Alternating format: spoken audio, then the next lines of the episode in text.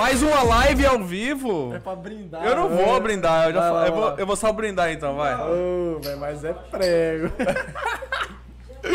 Sou velho. Bem-vindos ao Pizza com Arroz. Começamos com uma virada aqui desses caras jovens, né? Os jovens do Brasil. Como eu sou velho, pai de família, eu não vou tomar uma hoje não. Eu vou ficar na água. E aí, Micos? Salve, família. Micos na atividade, certo? É nóis. Hoje o Micos, brabo. Brabo do rap cuiabano. Vou fazer uma coisa, mano. Já que você não vai beber o seu, eu vou beber o seu, tá? Vou aproveitar que você ainda não tá com a boca aqui. Essa é por minha conta. E aí, mano? E aí, Thales? Tudo bom com você? Como você tá, bebê? Cara, eu tô bem, velho. Graças a Deus. Essa semana foi... Né? Foda essa semana. Mano, essa semana, velho, eu acho que foi a primeira semana depois do rolê da segunda onda aí, que foi normal. Assim. Fechando contrato, trabalhando, normal. Produtividade. Só o casamento que não voltou ainda, né? Mas, cara, bora, ensaio. Né? Ontem eu fiz renovação de votos. É. Ficou bem legal. Não tinha ninguém, é só os noivos. 10 pessoas, mas foi da hora. É isso aí, mano. A gente tá com o Micos aqui, que ele é um artista aqui da região mesmo. E, tipo assim, é um dos poucos artistas que eu conheci, assim, quem me apresentou foi o Rafa, que tem essa pegada, assim, que aqui não tem nada a ver com a cultura local. Pelo menos eu acho, assim, que, tipo assim, não falando Cuiabá, mas a região mato-grossense, tipo assim, o que você faz, lá de onde eu venho, mano, é quase nulo. Vou falar que não tem, mas só que é, tipo assim, não tem apoio, não é fomentado, é só aquela galera que fala assim, aquele cara ali faz algumas coisas, assim. Só que não é uma coisa que ele vive daquilo, não batalha pra ter aquilo ali, porque realmente não tem apoio. Mas não tem apoio nem pra fazer faculdade, quanto mais pra fazer rap, né, mano? Eu acho que não é, você pode falar mais que nós, mas o rap em geral eu acho que é assim, né? Mano, eu posso... Só pra você ter uma ideia, o tanto que eu entendo o que você tá falando, primeiro que eu sou do interior também, saca? E segundo que, tipo, mano, eu tenho isso dentro da minha casa, saca? Minha família inteira é goiana, praticamente. Então, tipo, minha família é do sertanejo. Você, amigo, você não quer cantar sertanejo em vez de rap? Eu cantar, eu já não sou muito bom em cantar, né? Eu sou um cara que eu caí por acaso na música. Eu sempre gosto de deixar isso claro. Porque me dá uma coisa assim, quando alguém fala assim, o Micos é cantor. Já me dá aquele friozinho na barriga assim, que eu... Putz, eu não sei nada desse bagulho aí de cantar e tal. Tô tentando agora, muito tempo já nessa parada também. A gente vai desenvolvendo alguns conhecimentos, algumas técnicas, aprendizado, né? Fiquei, tipo, 3 anos e meio com Saudosa Maloca. Foi uma escola gigante pra mim, com Vineira, com DG, que canta muito. Então, tipo, aprendi. Mas o meu lance é, mano, eu caí no rap justamente pela parada de que eu sempre gostei de escrever poesia, escrever rimas e tal. E aí eu vi que quando eu colocava isso em cima de um ritmo, as pessoas prestavam atenção, né? Porque a galera não gosta muito de ler, né, mano? A grande maioria. Se você chegar e falar assim, ô, lê minha poesia aí, lê minha parada aí, tipo, ninguém vai ler. Mano, tá? Eu não leio nem texto que a minha mãe manda pra mim no WhatsApp, eu já faço. Não, assim, você tá nesse grupo que eu tô falando. Esperava o livro sair, um filme do livro. Tipo assim, não que eu não queira ler. Mas, cara, eu não consigo, velho. Eu leio o primeiro estrofe, quando eu chego no final, eu já nem lembro. Já esqueceu o que você leu. Mas eu vou ter que falar uma coisa pra vocês, ser bem real também, assim. Que foi... Até eu tenho uma série de poesias no meu IGTV, que toda semana eu lançava uma poesia nova, com o tema da semana. Só que devido à correria que foi ficando, eu tive que meio que dar uma abandonada, e de vez em quando eu vou lá e dropo 3, 4 de uma vez, saca, assim. Então não tem mais aquela frequência, mas... E aí eu percebi uma coisa que eu já tinha há muito tempo, que é... Eu também não lia muita coisa dos outros, saca? Mas eu adorava ver as pessoas contar história, ler poesia, recitar poesia, tá ligado? Então, tipo assim, foi uma das coisas que me fez cair no rap. E agora, depois de, sei lá, quase 10 anos fazendo rap... Na verdade, tem mais, né? Que eu faço rap desde os meus 10 anos de idade, né, mano? Então, tipo assim, tem quase 20 anos que eu faço rap, né, mano? Só que... Lá no começo eu fazia as poesias e tinha vergonha de mostrar pra galera, ou não, sabe, assim... Até que eu descobri com um brother que eu podia pôr em cima de uma batida de violão, aí depois ver os beats, aí depois ver tudo isso, porque tudo isso é muito novo também. Esse lance de você entrar na internet e comprar um beat, tipo, é da agorinha pra cá, tá ligado? De 3, 4, 5 anos pra cá. Você entrar lá, lógico, já tinha esse mercado e pá, mas, tipo assim, uma coisa muito nova, né, mano? De ter muito beatmaker, muita gente fazendo as batidas. Então, tipo, antes era aquele lance de, porra, vou juntar com a galera do...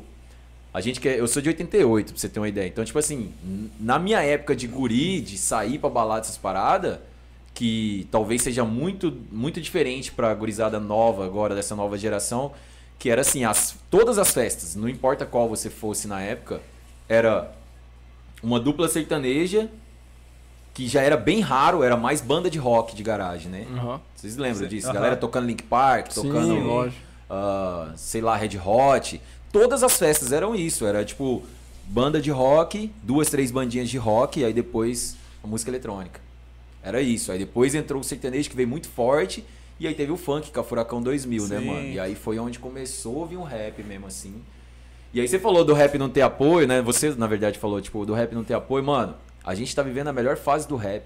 É, que louco, né, mano? A gente tem milionários no rap aí, a gente tem trilha sonora de novela com rap já há muito tempo, né? D2 há muito tempo já faz trilha sonora e pá. Isso não é meio que uma culpa também, assim, diretamente da internet? Porque com a internet veio, todo mundo ganhou uma voz muito ativa, velho. Então, tipo, se uma pessoa, ela pode fazer uma bagunça na internet se ela quiser. Qualquer coisa. Qualquer coisa. Esses dias uma pessoa chegou pra mim no trabalho lá e falou assim... Pô, mano, ontem bombou um vídeo no TikTok e tal, não sei o que, uma live no TikTok. Eu já nem tinha TikTok, né? Depois disso que eu criei, tipo assim. Aí eu falei, mas o que era essa live que bombou tanto? Falei, não, era um cara tomando banho e chorando. Oxi. Então isso eu cheguei à conclusão que tem de tudo. O cara ficou 2, 3 horas sentado no chão do banheiro, chorando com água caindo em cima dele, e a galera assistindo e subindo, 2.000, 3.000, 10.000 pessoas, 20.000 pessoas assistindo um cara chorar no chuveiro, tá ligado? Será que isso é uma certa empatia? Eu acho que, sei lá, mano. Ou é tipo assim, nossa, que estranho, eu falo muito isso, mano. E quando eu falo isso, choca algumas pessoas. Tem duas coisas que eu... Quando eu entro no assunto assim, as pessoas não imaginam que eu vou falar isso. Tipo, por exemplo, uma das coisas é quando me chama de blogueiro, tá ligado? Eu fico assim, porra, mano. Mas você tem demais, mano. Não, mas eu não é uma coisa que, tipo... Que esses dias eu tentei explicar isso e pareceu que eu tava falando mal de blogueiro, tá ligado? Uhum. E não é isso. Pelo contrário, eu tenho uma relação muito grande com a galera desse meio, até porque a maioria das meninas que vão no meu canal são blogueiras, certo? Mas tipo assim, pô, eu faço poesia, eu canto, eu escrevo, eu componho, eu edito vídeo, faço filme, tá ligado? Muitas coisas que vocês veem na TV e pouca gente sabe, eu acho que é um dos poucos lugares que eu tô falando isso assim ao vivo, tipo... Sabe que foi eu que fiz, propaganda da Ginko. Já fiz coisa de partido político, já fiz um monte de coisa ali na edição. Eu trampo nessa área, saca? De audiovisual. Então, uma coisa que eu percebi nesse meio é que, tipo assim, não tem bem uma receita, né, mano? Tem coisa que cai no gosto e vai embora e pá. E o lance do blogueiro que eu falo é assim, porra, eu faço tanta coisa, mano, a pessoa fala que eu sou blogueiro e a única coisa que eu não tenho é um blog. Tá ligado? Tipo, eu não tenho um blog, mano. Eu não... Sacou? É que tá no Instagram é blogueiro. Você tipo não pode isso, fazer um stories, blogueiro. Às vezes é muito doido, que quando eu falei assim que choca um pouco as pessoas, não é nem o fato desse lance do blogueiro, é o lance de que todo mundo imagina que eu sou rede social pra caralho, que eu posto da minha vida. Pelo contrário, irmão, ninguém sabe da minha vida, tá ligado? Tipo, eu coloco no meu Instagram exatamente o que eu quero que a galera veja. Por exemplo, nunca postei coisa do meu trabalho, é bem raro, não coloco nada do meu trabalho. Tipo, eu trabalho em outras coisas, das 8 às 18, sacou? Há muito tempo. Então, tipo, ninguém sabe onde eu trabalho, ninguém sabe o perrengue que eu tenho com a minha família, com a minha filha, tá ligado? Então, tipo assim, e pra quem tá na rede social até acha que, tipo assim, eu não sou um cara tão família, sacou? Porque eu não misturo muitas coisas. Esses dias o brother que divide aluguel comigo, ele falou assim, cara, eu vou fazer um detox de rede social, porque eu acho que eu passo muito tempo na rede social. Aí eu falei assim, demorou, ele ficou um mês sem. Aí ele falou, quer ver, velho? Olha aqui, ó. Eu nem sabia que tinha isso. Você viu tanto que eu sou lesadão em algumas coisas assim. Eu sou muito lesado pra rede social, assim. Todo mundo imagina que eu passo o dia na rede social. Eu sou o tipo de cara, mano, que eu não olho nem stories. Eu posto o meu e é isso. Tem gente que chega e fala assim, quantos views você tem? Aí eu abro assim e falo, porra, tô tendo isso aqui, ó. Saca? Então, tipo assim, eu não sou o cara que fica olhando, fica monitorando e pá, tá ligado? Nunca fui muito. Você tem a sua personalidade, você expõe essa e acabou. Sacou? Eu tipo, mano, eu fiz essa poesia aqui, vou jogar lá pra galera ver. E a maioria das pessoas acha o contrário. Até eu falo muito isso, tipo, a maioria dos videoclipes, eu tenho mais de 50 videoclipes na internet. Foi eu que dirigi e editei, boa parte deles. Tem um monte de gente que ajudou filmando, produzindo de várias formas, tá ligado? Mas boa parte foi eu que dirigi e editei. Pouca gente sabe disso, mano, porque eu não divulgo que é eu que tô ali por trás. E quando assina do Brau Filmes, sacou? Não assina o Micos Brau, tá ligado? E aí muita gente fica assim, porra, por que você não fala disso? Mano, que eu não tô afim de ficar, tipo, eu já tenho meu emprego que paga meu salário, tá ligado? Não tô afim de ficar vendendo filme, eu tô afim de vender minha poesia e minha música. Se você quiser, entra no Instagram, tem minha poesia e minha música. É o que eu divulgo. E esse brother que mora comigo, ele falou assim, mano, tem um lugar aqui que mostra quantas horas você ficou no aplicativo. Eu nem sabia disso, pra você ter uma ideia. Isso dá uma bad, meu parceiro. Então, ele abriu dele e deu 4 horas e meia por dia. Nossa, tá suave ainda. Sério? Sério. Ele olhou o meu e tinha 1h30. Ele falou, velho, como assim? Você tem tipo 2.000 views de story no Instagram, tá ligado? De visualização no story, pá. 2.000 views, você tem seguidor pra caralho, você vive dessa porra aí, ganha patrocínio, ganha publi, não sei o que, e você fica 1h30 por dia no Instagram. Esse sou eu, mano. Me ensina. Tá ligado? Tipo... Porque a gente trabalha muito também com o Lê, né? É demais. Eu tava nessa pegada aí. Exatamente o que eu falo sempre, mano. Tipo assim, eu passo tanto tempo produzindo, gravo... Ó, eu gravo... Pra você ter uma ideia, eu vou pro meu trabalho de manhã, aí meio-dia eu saio pro horário de almoço, aí eu vou em casa e gravo um react, volto pro meu trabalho, trabalho até às 18, aí eu volto em casa e edito o vídeo, geralmente até 10, 11 da noite, tá ligado? Pra lançar no outro dia. Isso às vezes 3 vezes na semana. No sábado e no domingo, eu gravo às vezes 3 gravações no sábado, às vezes 3 no domingo, tá ligado? Ou seja, vocês sabem como é essa parada. Se eu gravo, eu tenho que editar isso. Então mano, eu passo o resto do meu final de semana editando. Não sou um cara que saiu muito de casa. Eu fico em casa inventando minhas paradas, inventando moda, como diz minha mãe, tá ligado? É fácil, mano. O rolê é editar o bagulho. Depende do que você vai gravar. Porque muitas vezes a edição começa na gravação. Você fala assim, mano, se eu não pegar um plano daqui pra lá, eu não consigo fazer o que eu quero no final do vídeo. Então, tipo, muitas vezes também tem esse trampo na produção, tá ligado? Então, eu passo o meu final de semana inteiro ralando, trampando, viro madrugada às vezes editando. E é foda, porque tem gente que olha o seu Instagram e fala assim, caralho, o Micos é boy, mano. Olha lá, o bicho tá só casgata no YouTube, tá ligado? Ninguém vê que, tipo assim, eu tive que ligar, entrar em contato, convencer, tá ligado? E até por causa de um bando de maluco, tá ligado? É foda você ter um contato com as meninas, tá ligado? Porque os caras já queimaram tanto a nosso rolê, tá ligado? Que é foda de você falar assim, ô, vamos fazer um bagulho aqui, é serião, é profissional, o bagulho é da hora, tá ligado? Foda, então, tipo assim, hoje não, hoje eu não tenho mais essa preocupação, mano. Ontem eu postei o vídeo no meu canal dos reacts que eu tô fazendo lá. E eu postei o vídeo de número 50, o react de número 50, ou seja, 50 garotas já passaram pelo meu canal. Nisso tem a Miss Cuiabá, tem jornalista, tem advogada, tem psicóloga, tem de tudo que passou lá, tá ligado? E aí eu fiz uma lista de transmissão com todas elas ontem e mandei um agradecimento. Falei, bom, chegamos a 5.000 inscritos em menos de 3 meses. Vocês fazem parte disso. Muito obrigado por acreditar comigo. Pá, mandei uma mensagem. Mano, todas elas elogiou, agradeceu pra caralho e tal. Tipo assim... E várias delas indicaram outros amigos. Então, eu já cheguei num patamar mais fácil ali da parada, tá ligado? Que, tipo assim, eu já não preciso mais ficar tanto correndo atrás de alguém pra gravar comigo. As pessoas... Muita gente chega no Instagram querendo já aparecer no bagulho. E também tem as meninas que já passaram por lá e falaram, tem uma amiga pra indicar, vai dar bom. Tá ligado? Então, tipo assim, tem essa parada também que é trabalhoso. Você convidar, convencer, depois você tem que gravar, depois você tem que editar. Sua agenda tem que bater com a dela. Tem que bater, tá ligado? É um bagulho muito louco, mano. E eu faço react, né, mano? Eu faço react de vídeo que saiu em menos de 48 horas. Então, eu tenho agenda com a menina na semana que vem. Eu não sei ainda o que a gente vai reagir, sacou? Então, tipo, tem toda essa loucura aí. A maioria das pessoas pensa que, tipo assim... Tem gente que nem sabe que eu trabalho em outra coisa, mano. A pessoa pensa assim... Pensa não, né? Eu já vi isso de outras pessoas falar assim... Pô, mas esse moleque é boêmio, né, velho?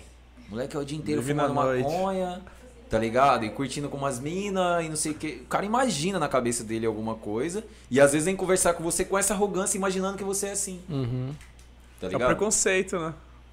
Exatamente. É o preconceito. O sentido lato, né, que fala? Sentido da palavra. Literal. Literal da palavra. O preconceito, mano. Que é o preconceito. O cara nem sabe, ele tem um preconceito de algo que ele nem sabe ainda, tá ligado? Só de ver, né, cara? E é corre, mano. É corre, tá ligado? É muita correria. Imagina. Eu falo muito isso, mano. Eu falo muito isso. Tipo assim, correria e investimento, né, mano? Eu vi esses dias aqui, vocês estavam com o Guilherme, né?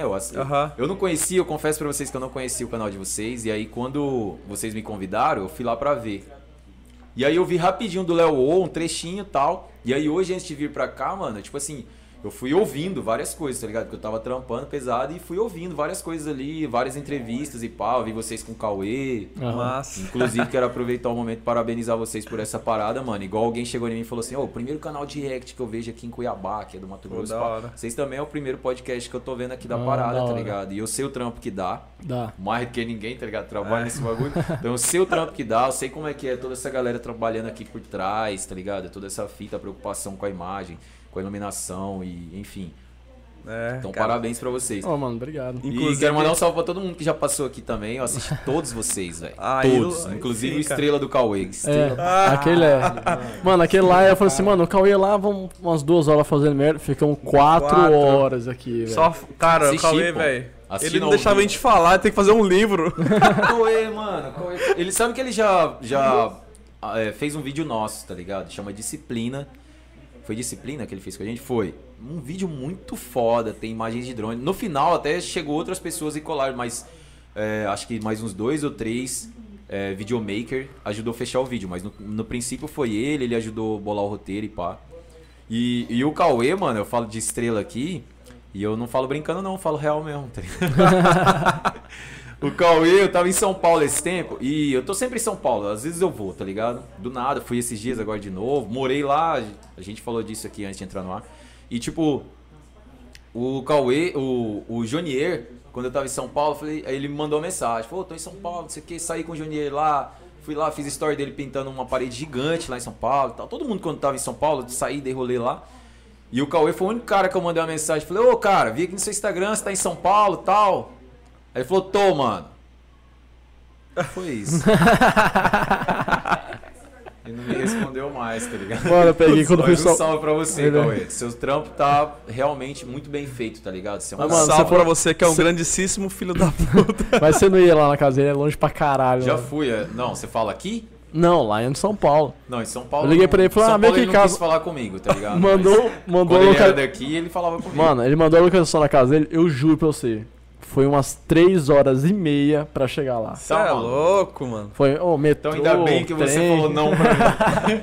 E aí eu fui cair numa favela do lado do negócio assim. Uma favela mó da hora, cara. Não tinha nada. Tipo, você tinha umas feirinhas, o pessoal mó da hora. Tive a oportunidade de conhecer muita favela em São Paulo, velho. Isso é um bagulho muito louco. E que eu tive poucas oportunidades de conversar com pessoas aqui. Porque lá eu trabalhei com o Tominhas. Falei mais cedo com o parceiro. Trabalhei com o Tominhas lá, que foi batera da banda Restart. A gente se encontrou por acaso em São Paulo, no show do Jacob. O Jacob tava cantando ali na rua Augusta. Ele tava tocando na Augusta e ele me mandou uma mensagem. Falou, cola e tal. E eu morava encostadinho na Augusta. Aí ele falou assim, mano, cola aqui que eu tô tocando num bar aqui, brota aqui e tal. Aí eu cheguei lá, tava o Tominhas. Uhum. Aí eu fiquei de longe assim. Eu não vi ele. E ele me viu, tá ligado? Só que tinha acabado de voltar da Bahia com Vineira. A gente tinha ido pra Real da Ajuda, Trancoso ali, passada a virada do ano. E eu parei em São Paulo. E aí, tipo, ele ficou me olhando assim e tal. Aí teve uma hora que eu falei, mano, acho que é o Thomas, tá ligado? Vou lá. Aí eu bati na mão dele assim, falei, e aí, mano? Ele falou, cara, eu tava daqui falando, pô, aquele cara é igualzinho o Mico, só que com o cabelo descolorido. Nesse dia ele falou assim, e aí, você tá trampando aonde? O que você tá fazendo? E pau. Eu falei, mano, mudei pra São Paulo, tô morando aqui e tal. Ele falou, você vai trabalhar comigo. Ele tava de diretor de vídeo na GR6, produtora de vídeo de funk. Uma das maiores, né? Concorrente do Kondzilla ali. Mirella, Livinho, tudo é dessa produtora aí. E aí eu fiquei trabalhando com ele lá um tempo, mano. E até a pandemia chegar e mandar nós embora. Putz. Mano, e como Porque é que... Quando a pandemia chegou, né, mano, eles demitiram geral, tá ligado? Como é que funcionava essa questão de organização pra fazer clipe na favela lá em São Paulo? Até foi por isso, né, que eu comecei a falar. Mano, é um bagulho muito louco, porque, tipo, eu nunca tinha visto nada naquele nível que eu via GR6, tá ligado? Você tem noção que a gente chegava na GR6, eu chegava na produtora de manhã, tinha 14 vans. Cada van ia pra um lugar. Geralmente 2 vans pra cada localização, tá ligado? Não é bem uma regra, porque depois alguém vai estar assistindo e vai falar assim, ah, ele tá falando um negócio que... Não é uma regra, tá ligado? Mas tipo assim, tinha mais de 10 vans lá, 14 vans, que eu lembro que foi o número que alguém me falou lá. E geralmente saía 2 pra cada destino pra gravar um clipe. Eles gravam um clipe todos os dias, tá ligado? Pelo menos de terça a quinta... Na segunda nem sempre e na sexta nem sempre, mas de terça a quinta todos os dias gravavam vários clipes. Então saía 2 vans pra cada lugar. Geralmente uma van ia com a equipe, produção, e a outra van com o artista e a equipe do artista, o produtor e pá, tá ligado? Então tipo assim, eu não sei bem como é essa parte, porque lá eu fiquei de assistente de câmera. Então tipo assim, eu não sei bem como é essa organização, que foi a pergunta que tu fez. Mas eu sei que, mano, a gente gravava vídeo todo dia e tinha dia que era numa favela, tinha dia que era numa mansão, tinha dia que era numa favela, tinha dia que era numa mansão. Então eu conheci várias mansões daquelas lá que você vê nos vídeos de funk. Ostentação. De ostentação. Quem me acompanhava já na rede social viu no stories ali, às vezes eu fazia uns vídeos. Conheci muita gente, mano. Dei rolê com Caveirinha, dei rolê com MC Guri, não sei se vocês conhecem MC Guri. Então, é muito MC lá, né, cara? Muito. E todo eu não era muito do funk. Então imagina que de repente eu caí lá dentro da parada e, tipo assim, conheci o universo do funk, sim, tá ligado? Que é o universo, mano. É o universo do funk paulista, é GR6. E é gigante, né, cara? E é dentro da GR6 tem mais, tipo assim, umas 8 produtoras, tá ligado? Que é tipo a Legenda, Filmes... não vou lembrar agora os nomes, mano. Mas tem várias, assim. E se você entrar no canal de GR6, você vai ver que tem outros links, assim, conectados. E isso é uma galera gravando, uma galera editando e postando... Ah, mano, é uma equipe muito grande. Tinha o prédio, inclusive, da GR6 lá tava em construção e tava construindo mais uma obra do lado.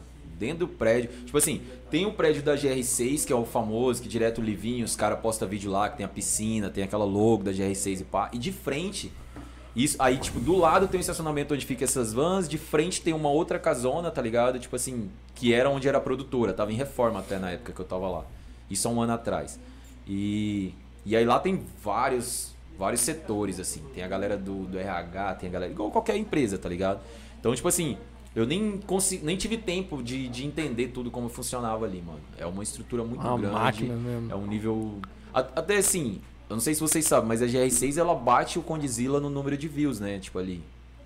Porque o Kondzilla, ele lança numa frequência menor. Uhum. Tá ligado? Apesar de ser um dos maiores canais, mas eles lançam numa frequência menor. Se você pegar a GR6, todo dia sai 2, 3 vídeos, tá ligado? O Kondzilla deve ter um nome maior, né? Por ter começado esse movimento aí. Diz que ele é a primeira, né? É a primeira. É o canal. Inclusive, no uniforme que a gente usava, falava a primeira... Ih, eu não lembro a frase, que é até o slogan deles. Eu acho que é o maior canal do Brasil, não é? Foi mal, mas também tô nem então, aí. Mas GR6 é que... mandou embora no auge da pandemia. Na verdade, eu, Tominha, saímos todo mundo junto, né, mano? A GR6 parou tudo, tipo, parou os shows dos artistas, parou as gravações de clipe, também paga como, tá ligado? É verdade. Entendo isso difícil, cara.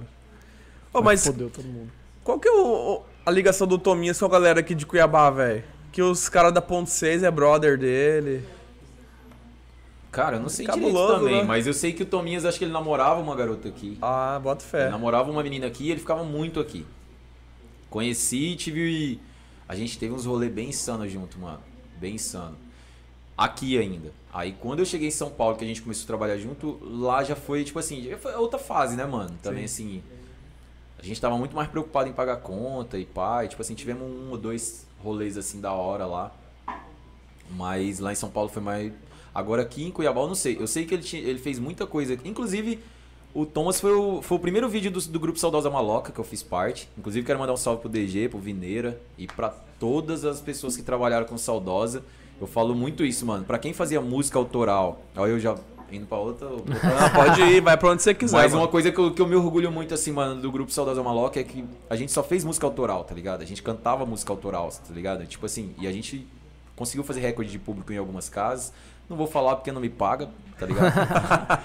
Mas, tipo, a gente conseguiu fazer recorde de público em alguns lugares.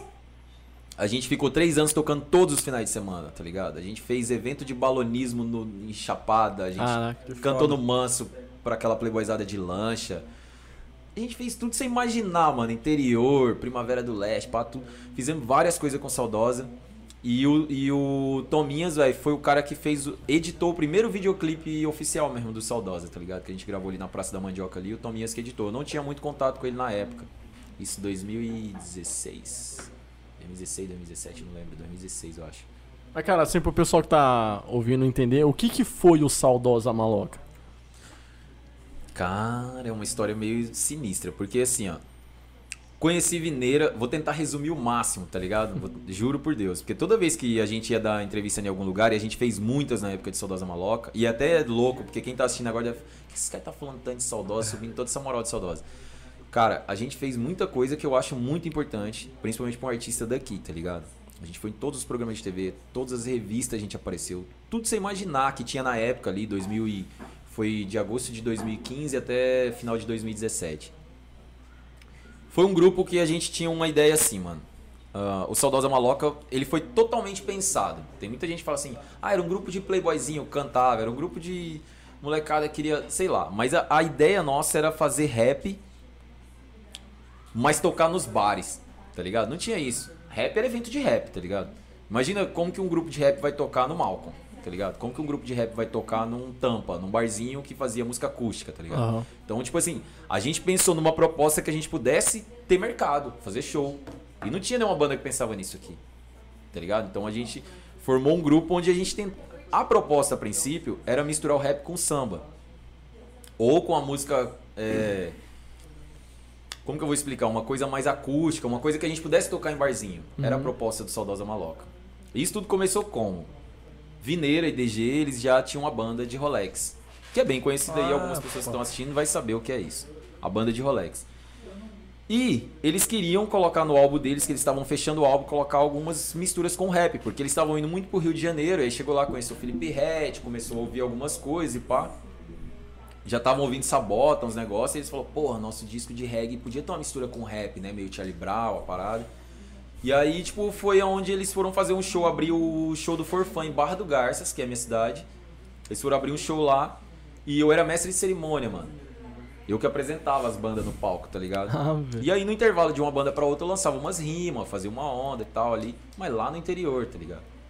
E os caras viu e achou sensacional, tá ligado? For Fun em Barra do Garças. Cara, inclusive foi uma... Aqui em Cuiabá teve uma revolta que os caras foram pra Barra do Garças, mano. Saiu um busão daqui lotado de gurizada de Cuiabá. Eu não consegui ir, velho. Fiquei puto demais. Então você lembra disso? Porra, lembro. Inclusive a De Rolex é uma das melhores bandas de reggae daqui, velho. Eu também acho. Os caras são muito bons. Eu também acho. Eu suspeito de falar essas paradas de o melhor e pá, porque eu conheço todo mundo, tá ligado? Eu falei um dos melhores. Aí eu tipo, tem o Salomano. Salve pra você, meu mano. Ô, Salomanos é foda. Salomanos, todas as últimas músicas que eu gravei, se você procurar Yaraés, Hooligans, todos os últimos projetos que a gente gravou, que estão muito bem feitos, tá ligado? Inclusive pela Aventura Filmes, um salve. Tipo... Tem o P Brother, tá ligado? Não, mas o P Brother é foda, que mano. Tem uma história foda, eu conheço ele há muito tempo também. Mas enfim, aí lá em Barra do Garças os caras foram abrir o For Fun e tal, eles me viram, acharam da hora, a gente trocou uma ideia rápida. E aí eles vieram embora. Aí depois eles voltaram pra tocar num colégio lá, que o moleque fechou. E aí no colégio de novo, eu tava lá, pra cantar nesse dia, tá ligado? E aí nesse dia a gente saiu depois do show e foi pra um luauzinho na praia, lá na beira do rio e pá. E aí eu mostrei uma música pros moleques, uma letra. E na hora eles falaram, véi, essa música é sua mesmo. Eu falei, é minha, pô. Eu não tinha nada gravado, irmão. Nada, lá no interior, onde só tem sertanejo, tá ligado? Aí os caras falaram assim, mano, a gente gostou dessa música, a gente tá fechando um disco, falta uma música pra fechar. Você não quer participar do disco? Imagina, um cara lá no interior, mano, que tipo assim, ficou até louco, então fazer umas rimas era só um hobby e tal, tá ligado? Aí eu falei, porra, top demais. Vim, gravei a música com os caras. Aí depois a gente já tinha gravado a música, mas não tinha sido lançada ainda. Teve um show do Detonautas, eles foram abrir. E aí eles me chamaram. E aí, tipo assim, eu falei pra minha mãe que eu ia vir numa entrevista de emprego, porque minha mãe não gostava muito dessa parada, tá ligado? Pra minha família, esse bagulho aí era meio que, tipo, ah, que rap, o quê, tá ligado? Não vai dar em lugar nenhum, estuda, tá ligado? Então, clássico tipo, do interior. Faz faculdade. Ah, não é. Aqui também. Minha mãe... Esse De Rolex aí, mas só rapidão. Mas interior. Esse De Rolex abriu o braço também no Malco, né? Sim. Eu tava lá também. Foi verdade. Eu gravei a gente fez a cobertura do evento. Foi massa pra caralho. Exatamente. E aí, mano, eu vim... E foi tão louco porque eu falei pra minha família que eu ia vir numa entrevista de emprego, tá ligado? E, tive que fazer isso. Porque, assim, eu sempre fui um cara que... Eu sempre falo isso. Eu acho que eu menti mais pra minha família do que pra qualquer outra pessoa, tá ligado? Mas não é uma mentira, assim, de maldade. É porque eu sabia que não ia aceitar certas coisas, tá ligado? Então, pô, vou numa entrevista de emprego e tal. Só que eu não tinha dinheiro pra vir, tá ligado? Então, isso em 2009 ou 2010? Não, pô. Vem pra cá já. Já, ué? Foi 2013, eu acho. Ah, quando eles voltaram, né? Isso foi em 2014, esse show. Foi em 2014, sabe por quê? Eu acho que o lançamento do disco deles foi em 2015, se eu não tô enganado. Eles estavam gravando. Não lembro, mano. Até eu sou péssimo com esse bagulho de data, tá ligado? Mas eu lembro que em 2014 rolou isso porque eu lembro que eu tinha feito o meu primeiro videoclipe oficial que eu ganhei de um brother com uma música que eu fiz em 2010. Aí a gente gravou ela em 2014 e fez o clipe, que chamava Desabafo Patriota. Que metia o pau na Dilma, que falava de várias coisas, falava do Blairomagem, os bagulho, e era sobre a Copa do Mundo, falava... Tava um maior rolo de VLT já, essas paradas. Só que a música eu tinha escrito em 2010. Era uma visão, assim, de... Todo ano de Copa rola isso, tá ligado? Então, eu falava disso. Tanto que na música fala das Vuvuzela, que foi África do Sul em 2010, tá ligado? E aí, 2014 no Brasil. E aí, quando era no Brasil, os caras falaram... Caralho, essa música calha, vamos gravar ela. Quando eu conheci os moleques lá, eu tava terminando de gravar esse clipe. E eles viram minha música, gostaram e tal, me chamaram pra participar do disco. E aí, eles viram o clipe. Falou, véi, esse moleque aí, véi... Lá do interior já fez esse clipe. E o clipe ficou muito bem produzido, velho. Na real mesmo, assim, na época eu achava que eu ia explodir com esse clipe. Porque além de ser muito bem feito, a letra ser muito foda e atual até hoje, Eu tive a participação do... Tinha falado de você mais cedo que eu sou péssimo com o nome, né? Mas eu não sei se vocês lembram. Tinha um cara, um humorista que ele era o oficial de imitar a Dilma. Ah, tô ligado. Aquela gordinha assim. Porra. Tô ligado. Gustavo Mendes. Esse aí, o Gustavo Mendes. Ele fez o refrão da minha música imitando a Dilma. Aparece que no louco, final do clipe. Mano. Porque o que acontece? Em 2013 e 2012, 2013, 2014, eu fui pra Campus Party, velho. Eu já trampava com esse bagulho de... Já era startup, esses negócios. Então eu fui pra Campus Party 2 anos seguidos. Inclusive ganhei um prêmio lá, tá ligado? Na Campus Party. Caralho, Campus Party é louco demais, velho. Fui 2 anos seguidos. E aí, mano, tipo, lá eu trombei o Jacaré Banguela, trombei esse Gustavo Mendes, trombei uma galera, mano. A menina daí era meio gordinha ainda. A... Kéfera. A Kéfera ainda era gordinha ainda, ela tava no auge ali, tinha um programa dos 7 minutos, 15 minutos, não lembro agora o nome do programa. Era, na internet, né? Ela tava no auge do YouTube ali, ela. E aí, tipo, eu fui, conversei com o Gustavo Mendes, falei a proposta do vídeo, ele falou, faço. E aí ele fez o refrão da minha música, tá ligado? No final do vídeo, ele repetiu o refrão imitando a Dilma. Cara, tem que isso, foda. Vocês assistirem, vocês vão ver. 2014, olha só isso, na Copa. E eu falei, mano, esse vídeo vai bombar, porque é Copa do Mundo, caralho, pá. E aí muita gente acha que eu peguei a fala dele e fiz o refrão da música, mas foi o contrário. Eu tive esse contato, que quem fez o contato foi o Jacaré Banguela, que era daqui também. Sim. É daqui. E aí, tipo, mano, e aí os moleques entrou e falou, mano, esse guri tem um vídeo foda, esse guri aí sabe das coisas e pá. E aí me convidaram pra eu vir gravar. Aí em 2014 ainda, a gente veio abrir um show do Detonautas. E eu vim, aí tinha um pub lá que às vezes eu cantava lá, já tava fazendo um som lá, umas rimas e pá. A mulher falou assim, não, mano, você vai lá nessa parada, eu vou ajudar. Me pagou a passagem. Que massa, velho. Então muita gente fortaleceu, mano, o tempo todo, assim, tipo... O tempo todo sempre teve alguém fortalecendo meu rolê, tá ligado? Acreditando junto comigo. E aí eu vim, fiz essa parada.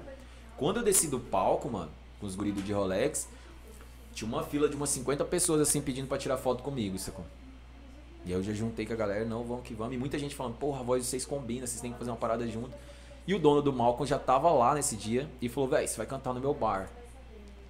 E eu, mano, eu não tenho um repertório, tá ligado? Eu só tinha essa música, eu vim fazer essa música, botar, tá ligado? Essa música e cantar lá a noite toda. Não, eu tinha várias músicas, tá ligado? Eu tinha várias músicas, só que eu nunca tinha gravado, nunca tinha feito a parada, era sempre ali com os amigos. E aí o DG tava na hora, que era da De Rolex também, ele só me cutucou assim, falando, não, Mix, tem um repertório aí. Vai trampar esse repertório aí, mano. Compor. Fica de boa que nós vai fazer um show lá nesse Malcom lá. O Malcom tava no auge, tinha acabado de... Sim. Porra. Aí, tipo, foi isso, mano. E aí a gente veio e fez esse show ainda. A ideia do bagulho do projeto era chamar Boteco dos Loucos. Vineira, que era o vocal também da De Rolex, ele tinha acabado de fazer uma cirurgia na garganta, então ele teve que ficar 3 meses sem cantar. E aí, quando ele voltou a cantar, ele podia só fazer os tons graves, ele não podia abrir muito, tá ligado? Então, tipo, ele ficou fazendo rap, né, mano? Não sei o que, pá, tipo, com os tonzinhos baixos. Então aí a gente começou com esse projeto. A princípio eu e o DG, depois, na hora que ele melhorou, ele entrou na parada e aí, tipo... E eu voltei pra lá, né? Não fiquei aqui. E aí sempre os moleques fechavam show, até porque o De Rolex tinha muita abertura nas casas, então eles conseguiram fechar muito show. O primeiro show do Saudosa já foi recebendo cachê, mano. A gente nunca fez um show sem receber. E a sua mãe falou assim, cara, quantas entrevistas de emprego você vai fazer nesse bagulho? Aí a rede social me entregou depois, tá ligado? A rede social me entregou depois e aí não teve como. E aí, mas, mano... aí a gente fez esses shows aí, era muito louco, mano. E eu sou muito grato por isso, que toda vez que a gente vinha fazer shows, o moleque pegava o dinheiro do cachê e pagava a minha passagem. Ah, legal. Tá ligado? Então, tipo, em vez de pegar o dinheiro do cachê e fazer alguma coisa, fala, não, vamos pegar o dinheiro, vamos fechar o show, aí nós pega o dinheiro. Aliás, eles pegavam o dinheiro deles, pagavam a minha passagem, depois pegavam o dinheiro do show e reembolsava, tá ligado? Então foi um bagulho muito foda. E você imagina pra mim, mano, o moleque saiu lá do interior, vinha pra capital fazer show, tá ligado? Que cidade você era? Barra do Garças. Ah, tá. Então, nossa, tipo, longe assim, pra caralho. Saudosa, mano. Aí o Boteco dos Loucos, que era o nome a princípio, virou Saudosa Maloca pelo fato de que a gente curtia samba, todos nós três tínhamos essa referência do samba com as famílias e pá. E somos todos corintianos, tá ligado? Fã de Adoniran e pá. Então, tipo, foi muita coisa junto, tá ligado? Foi muita coisa junto ali e a gente chegou ali. E a pegada era tipo Marcelo D2, né? Na época do acabou nem sendo, mano. Tava começando esse bagulho de trap, hypar. A gente começou a fazer uns boom bap com trap. Mas a gente ainda foi muito criticado pela galera do rap aqui, mano. Cara, tem essa briguinha, né, cara? A galera ficou assim, ah, mano, porque os caras cantam nos lugares de boy, porque os caras... Mas já foi a intenção desde o início, tá ligado? Agora você imagina pra mim, mano. Quer cantar hoje tá dando dinheiro, mano. Pô. É, não, e outra, mano, eu não tinha, tipo, eu não tinha salário, mano. Eu abandonei toda a minha vida e vim pra cá. É um trabalho, né, cara? Mano, tá ligado? Então, os caras romantizam demais essa parada. Foi um bagulho muito doido na época, mano. Eu passei um perrengue que até hoje poucas pessoas sabem, mano. Porque eu não queria contar pra minha família, porque senão eu ia ter que voltar pra trás. Eu não queria voltar, tá ligado? Não queria voltar pra trás. Então, tipo assim, às vezes no final de semana eu cantava, ganhava 200, 150 reais, mano. E às vezes empolgava no rolê, os 150 ia naquele dia mesmo. Tá ligado? É do jeito. Eu até falo, você ser famoso, tá ligado? Aliás, você ter uma certa fama, mas não ser famosão é caro, tá ligado? Você ser artista é caro. Porque as pessoas imaginam que você vai chegar, você tá lá no mal, que você vai cantar lá no mal, que imagina que você vai beber só dose cara, que você vai estar bem vestido. Aí você começa a ter isso no seu psicológico, você começa, porra, eu preciso comprar uma roupa doida porque hoje eu vou cantar. Porra, o tanto de gente aqui em volta de mim, preciso, né, pôr uma rodada, tá ligado? Então, tipo assim, às vezes dinheiro ia no mesmo dia, tava começando a entender como é que funcionava essa parada, tá ligado? Tem que ter uma certa organização, né, mano? É tem, foda. A cabeça molecão ainda. O cara que saiu lá do interior, tá ligado? Aí chegava num dia aqui, tipo, ia cantar no Malcom. Tinha, sei lá, 400 pessoas me assistindo, 10 minas querendo me pegar, um monte de gente pagando bebida. Mano, eu tenho um amigo... Você aproveitava, aí no outro dia você acordava fudido, tá ligado? Porque no outro dia ninguém tá nem aí pra você, tá todo mundo empolgado com o álcool ali. Aí você acordava no domingão, assim, numa ressaca desgraçada, você olhava e falava assim, nossa, eu tenho 4,50, parça. O que, que eu faço com 4,50, tá ligado? Você liga até pra mina que te pegou na noite anterior, tá ligado? A mina é tipo, hã? Ontem? Quem eu sei, mano? Mano, eu tenho um brother... que quando ele bebe, ele fica milionário, velho. Ah, eu sou desse, tá? Ele entra, compra camarote, uísque, o pau come. Nunca tem dinheiro, eu fico só, né? Porra, eu sou quebrado, né? Caralho. Mas, cara, isso daí é foda, porque, tipo assim, você é que nem salário. Se você ganha 2.000, você gasta 2.000. Se você ganha 5... Você, né? Eu gasto 3, pelo menos. Aí, se você ganha um aumento e ganha 5.000... você começa a ter um custo ali que você vai gastar os 5.000. Você não começa tipo assim, ah não, eu ganho 5.000, vou gastar 2 e guardar 3. Nunca é assim, mano. Pô, desculpa te interromper rapidão, mano. É, eu sou um gastador pra caralho, mas eu sou um gastador assim, tipo, não com roupa, com esses bagulho, até porque isso aí tem um tempo já que a gente ganha, tá ligado? Assim, sempre rola de ganhar roupa, ganhar... Porra, tive uma parceria com uma cervejaria esse tempo aí, tipo, todo mês chegavam uns engradados de cerveja lá, tá ligado? Então sempre rolou umas paradas assim. Mas o que eu queria dizer é o seguinte, quantas pessoas tá assistindo nós? Vou fazer uma parada aqui. Ao vivo agora 7. A cada 10 a mais que entrar eu vou virar uma dose. Manda pro... Eu faço isso na minha live no Instagram e funciona, tá ligado? Manda pros vizinhos. Fico bêbado e aí, tipo, nem sei depois no final quantas pessoas me assistiram, tá ligado? Mas, tipo... Eu posso participar também? Não, pode entrar aí, liga o celular de 6 aí que eu já tô seco pra tomar outro, tá ligado? Eu vou entrar na 6 não. E a caipirinha, Rafa, não vi a caipirinha até agora, mano. Pô. Mas tá sem gelo, o dono da casa esqueceu de providenciar o gelo. Esse cara é vacilão. Eu tenho 3 motivos pra beber aqui, cara. O primeiro é que não é eu que tô pagando. O segundo que é sexta. Ah, isso é mais um motivo. Eu tenho mais um motivo. O segundo motivo é que... Aí eu crio um álibi. Se eu falar alguma merda, eu falo assim, não, eu tava chapado. Mano. O lugar de falar merda é aqui mesmo. E o outro motivo eu esqueci, tá ligado? No meio da conversa eu já esqueci. Acho que foi a segunda dose que eu fiz esquecer da parada. Mas, cara, me explica aí, como é que... Depois que você começou a entrar nesse mundo aí e tal, meio cultural, assim... na parte de vocês terem que correr atrás, senão não funcionava, tá ligado? Porque, geralmente, quando você tá num local que isso é fomentado... Vem ajuda de todo canto, mano. Já aqui já é diferente. Você tem que correr atrás e às vezes você mesmo correndo atrás, não dá certo. Pra mim as duas coisas acontecem muito juntas, tá ligado? Ao mesmo tempo que eu tenho que correr atrás, e eu sempre falo isso assim, correr atrás desde sempre. Então pra mim isso aí, mano, ela já faz parte da minha vida. Se você olhar aqui bem, não precisa olhar muito bem, se olhar por alto você já vai perceber. Que eu sou preto, eu sou tatuado, tá ligado? Eu tenho barba, largador, sacou? Então tipo assim... Olha o meu estereótipo, então eu sempre tive que correr atrás de tudo, mano, de tudo, seja na escola, seja em qualquer oportunidade, de emprego, tá ligado, de qualquer coisa eu sempre tive que correr atrás, então isso aí pra mim não é uma parada que, nossa, eu vou ter que desenvolver, a gente nasce correndo atrás, tá ligado, então o primeiro fato é esse. Já o outro lado, tipo assim, quando eu falo que eu vivo as duas coisas é, muita coisa aconteceu também muito rápido pra mim, tá ligado, eu não sou nenhum Luan Santana, tá ligado, que tenho tudo ainda, mas assim, as coisas que aconteceu pra mim, muitas coisas aconteceram muito rápido. Tipo, se você pensar, que o cara que era vocalista da banda De Rolex me chamou pra fazer um projeto com ele. E aí, todas as casas que ele pegava o celular dele, ligava e falava assim: ô, você não consegue pôr nós pra tocar aí no Malcom? Os caras abriam, mano. Porque sabe que a De Rolex tinha um trabalho muito bem feito, que nós não ia cagar no pau se nós chegássemos lá no palco pra fazer um som. Todo mundo acreditou. O primeiro show nosso foi pago pelo Stival. Você conhece o DJ Stival? Foi um cara que fez muita coisa aí também, tá ligado? Assim, umas paradas na área do eletrônico. Ele era do eletrônico e ele fez um carnaval que chamava Carnabis. Carnabis, tá ligado? Ah. E o primeiro show de Saudosa Maloca foi pago por ele pra gente tocar nesse lugar. Era nós e banda Soul Jack, que já era uma referência aqui, tá ligado? Que é a banda do nada, da gurizada. Então, tipo, pra você ter uma ideia, a gente fez esse show, a gurizada pirou, foi mó foda. E o primeiro show foi no Jimmy Jim. Se você pensar, tipo, uma banda de rap cantando na Praça Popular, num lugar top igual o Jimmy Jim, tá ligado? Você vê que eu até usei a palavra top. Topzera. Esse requinte. Top. O Jimmy Jim era aquele irlandês? Hoje lá é o... Mas era um pub irlandês, não era? Que era tipo uma pegada irlandesa, assim. Jimmy Jim. Não sei, cara. Cara, eu tô ligado. Eu ia lá porque, tipo assim, um dos caras que começou a botar fé em nós era dono lá, tá ligado? Aham. Uhum. Que era o Ray, que era dono da Ray's Hamburgueria também. Sim. Tá ligado? Então, tipo... Mas fica ali do lado 065, tá ligado? 065, sim. Aí tem aquele negócio na esquina de pedra. O Jimmy Jim era ali. Acho que era lá mesmo. Então, e aí, tipo, o primeiro show nosso foi lá no carnaval.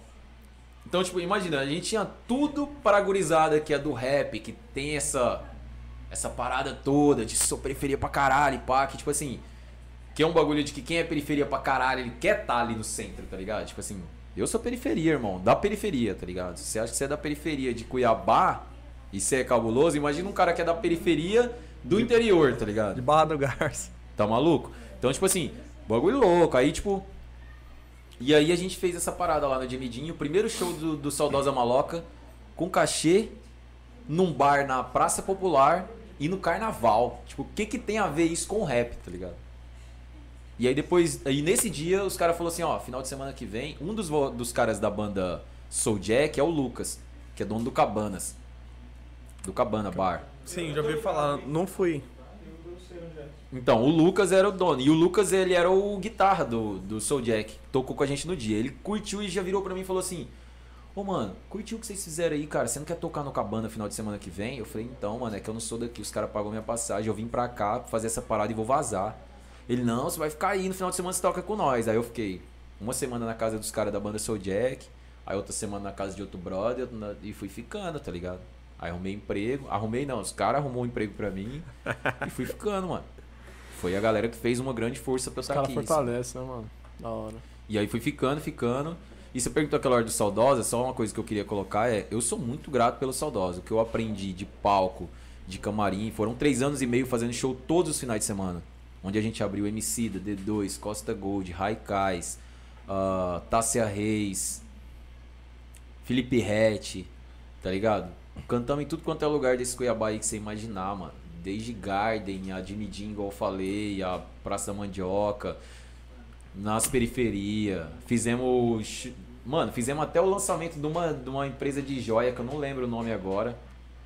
Inclusive, rolou um fato muito engraçado, que a gente foi lá e cantou. Não foi nem... Mano, isso foi muito doido, porque não foi nem cantar. A gente foi lá fazer uma presença VIP, tá ligado? Olha que doideira isso, mano. Agora só pra vocês estarem lá. A gente tá lá e a gente saiu na revista numa revista top lá, tipo, sei lá, uma revista que eu não lembro. E foi no Goiabeiras, no rooftop do Goiabeiras, que eu nem sabia que tinha esse rooftop lá, tá ligado? Com DJ e pá. E era de uma empresa de joia, mano. Tinha umas joias assim, uns acrílicos, um bagulho que fino. Isso. E entrava pelo último subsolo do Goiabeiras e tinha tipo umas Ferrari, uns Porsche, um tapetão vermelho até o elevador. Aí tinha uma mina no elevador que te levava até o rooftop, um bagulho doido. Fizemos várias coisas, tá ligado? E assim, do mesmo jeito que a gente cantava hoje no Pedra 90, teve um dia, que foi o dia que a gente cantou no show do Costa Gold. A gente fez 4 shows no dia. Caraca. Eu não sabia outra banda que fazia isso aqui, tá ligado? Tipo outro grupo. A gente cantou de manhã no... Não é Viva Seu Bairro, o bagulho lá. Multiação da Globo, tá ligado? Da galera da TV Centro-América. Cantamos no Multiação de manhã. Aí na hora do almoço a gente fez algum evento que eu não lembro qual foi mais. Aí à tarde a gente foi passar o som pra abrir Costa Gold à noite, tá ligado? Sei que nesse dia a gente cantou em 4 lugares. Que foi até o dia que eu perdi a hora. Eu deitei pra dar uma cochilada e acordei era meia-noite, tá ligado? E saí doidão correndo pra esse evento lá. Então a gente fez muita coisa, e por isso que eu falo que o Saudosa foi um grande start, assim, no meu rolê, tá ligado? Tem muita gente que me conhece por causa do Saudosa. O motivo desse sucesso todo foi a questão dessa inovação que vocês fizeram, tipo rap com samba e tudo mais? Acho que a gente não fez muita inovação não, mano. Igual eu falei pra você, a gente nem fez muito rap com samba. Acho que de toda a história de Saudosa a gente fez 2 rap com samba. Foi mais um trap. Trap foi muito boom bap, tá ligado? Mas a gente fez... Uma coisa é que assim, mano, vocês fazem isso aqui, tá ligado? Quando você se dedica a caminhar, percorrer um caminho, você já tá avisando quem vai ser os patrocinadores, aonde vocês vão tocar, onde... E o Saudosa foi assim, mano. Não foi uma paradinha, vamos fazer rap. Não foi, mano. Foi tudo pensado, tá ligado? Foi assim, não, mano, qual que vai ser nosso público-alvo, onde a gente vai tocar, como a gente vai levantar dinheiro, como a gente vai fazer nosso canal, vamos chamar alguém... Pra você ter uma ideia, a gente nunca pegou o cachê, o dinheiro do cachê. E todos os shows, o Saudosa nunca fez um show que não fosse pago. Que loucura. Todos os shows foram pagos, tá ligado? Todos. A gente teve mais de 6 DJs que passou pelo nosso grupo. Muitos cara foda. Eu não vou falar o nome deles porque eu vou correr o risco de esquecer alguém e vai ser foda, tá ligado? Mas, tipo, a gente fez todos os shows pagos, tipo assim, e alguns shows muito foda, tá ligado? Tipo, quando a gente abriu MC de D2 mesmo, que foi no Musiva. Foi loucura. Camarim abastecido até a tampa. A gente tinha 3 dançarinos, tá ligado? Um cara e 2 minas, tudo ensaiadinho. Tinha coreografia que a gente fazia junto, tá ligado? Então foi um bagulho pensado pra ser um show, uma proposta. Não era um bagulho de vamos chegar lá e fazer uma rima. Não foi, mano. A gente fazia horas e horas de estúdio de ensaio, horas e horas de ensaio com as dançarinas, tá ligado? Horas e horas... mas tinha dançarina ainda? Tinha as dançarinas, pô. Se você olhar no nosso canal, tu vai ver isso. E tipo... Tinha as danças... Mano, era um show muito bem feito, mano. A gente recebia na época, tá ligado? 2016. A gente fez D2, fez Emicida nessa mesma época. Cachê, tipo, de 600 a R$1.000. Pra um grupo de rap. Uhum. Tipo assim, nem as bandas de rock tava pegando isso na época, tá ligado? A gente conseguiu fazer isso porque o show era bem feito, tá ligado? A gente tinha... Ó, pra você ter uma ideia. A gente levava 2 fotógrafos. Tá ligado? A gente pagava, a gente não pegava nada do cachê. É isso que eu tô falando pra você. Às vezes eu recebia R$600 e outra. Como o grupo era nós 3, o DJ sempre era contratado. Então sempre a gente tinha que pagar o DJ, tá ligado? Então a gente pagava o DJ e pagava um fotógrafo. E foi isso que... Eu falo isso sempre, mano, pra gurizada que tá, tipo assim... Ah, qual que é o caminho, pá, não sei o quê.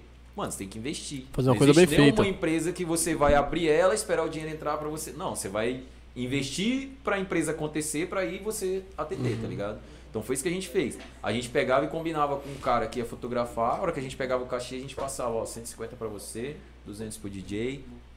Era pouco, mas era um grupo de rap, irmão.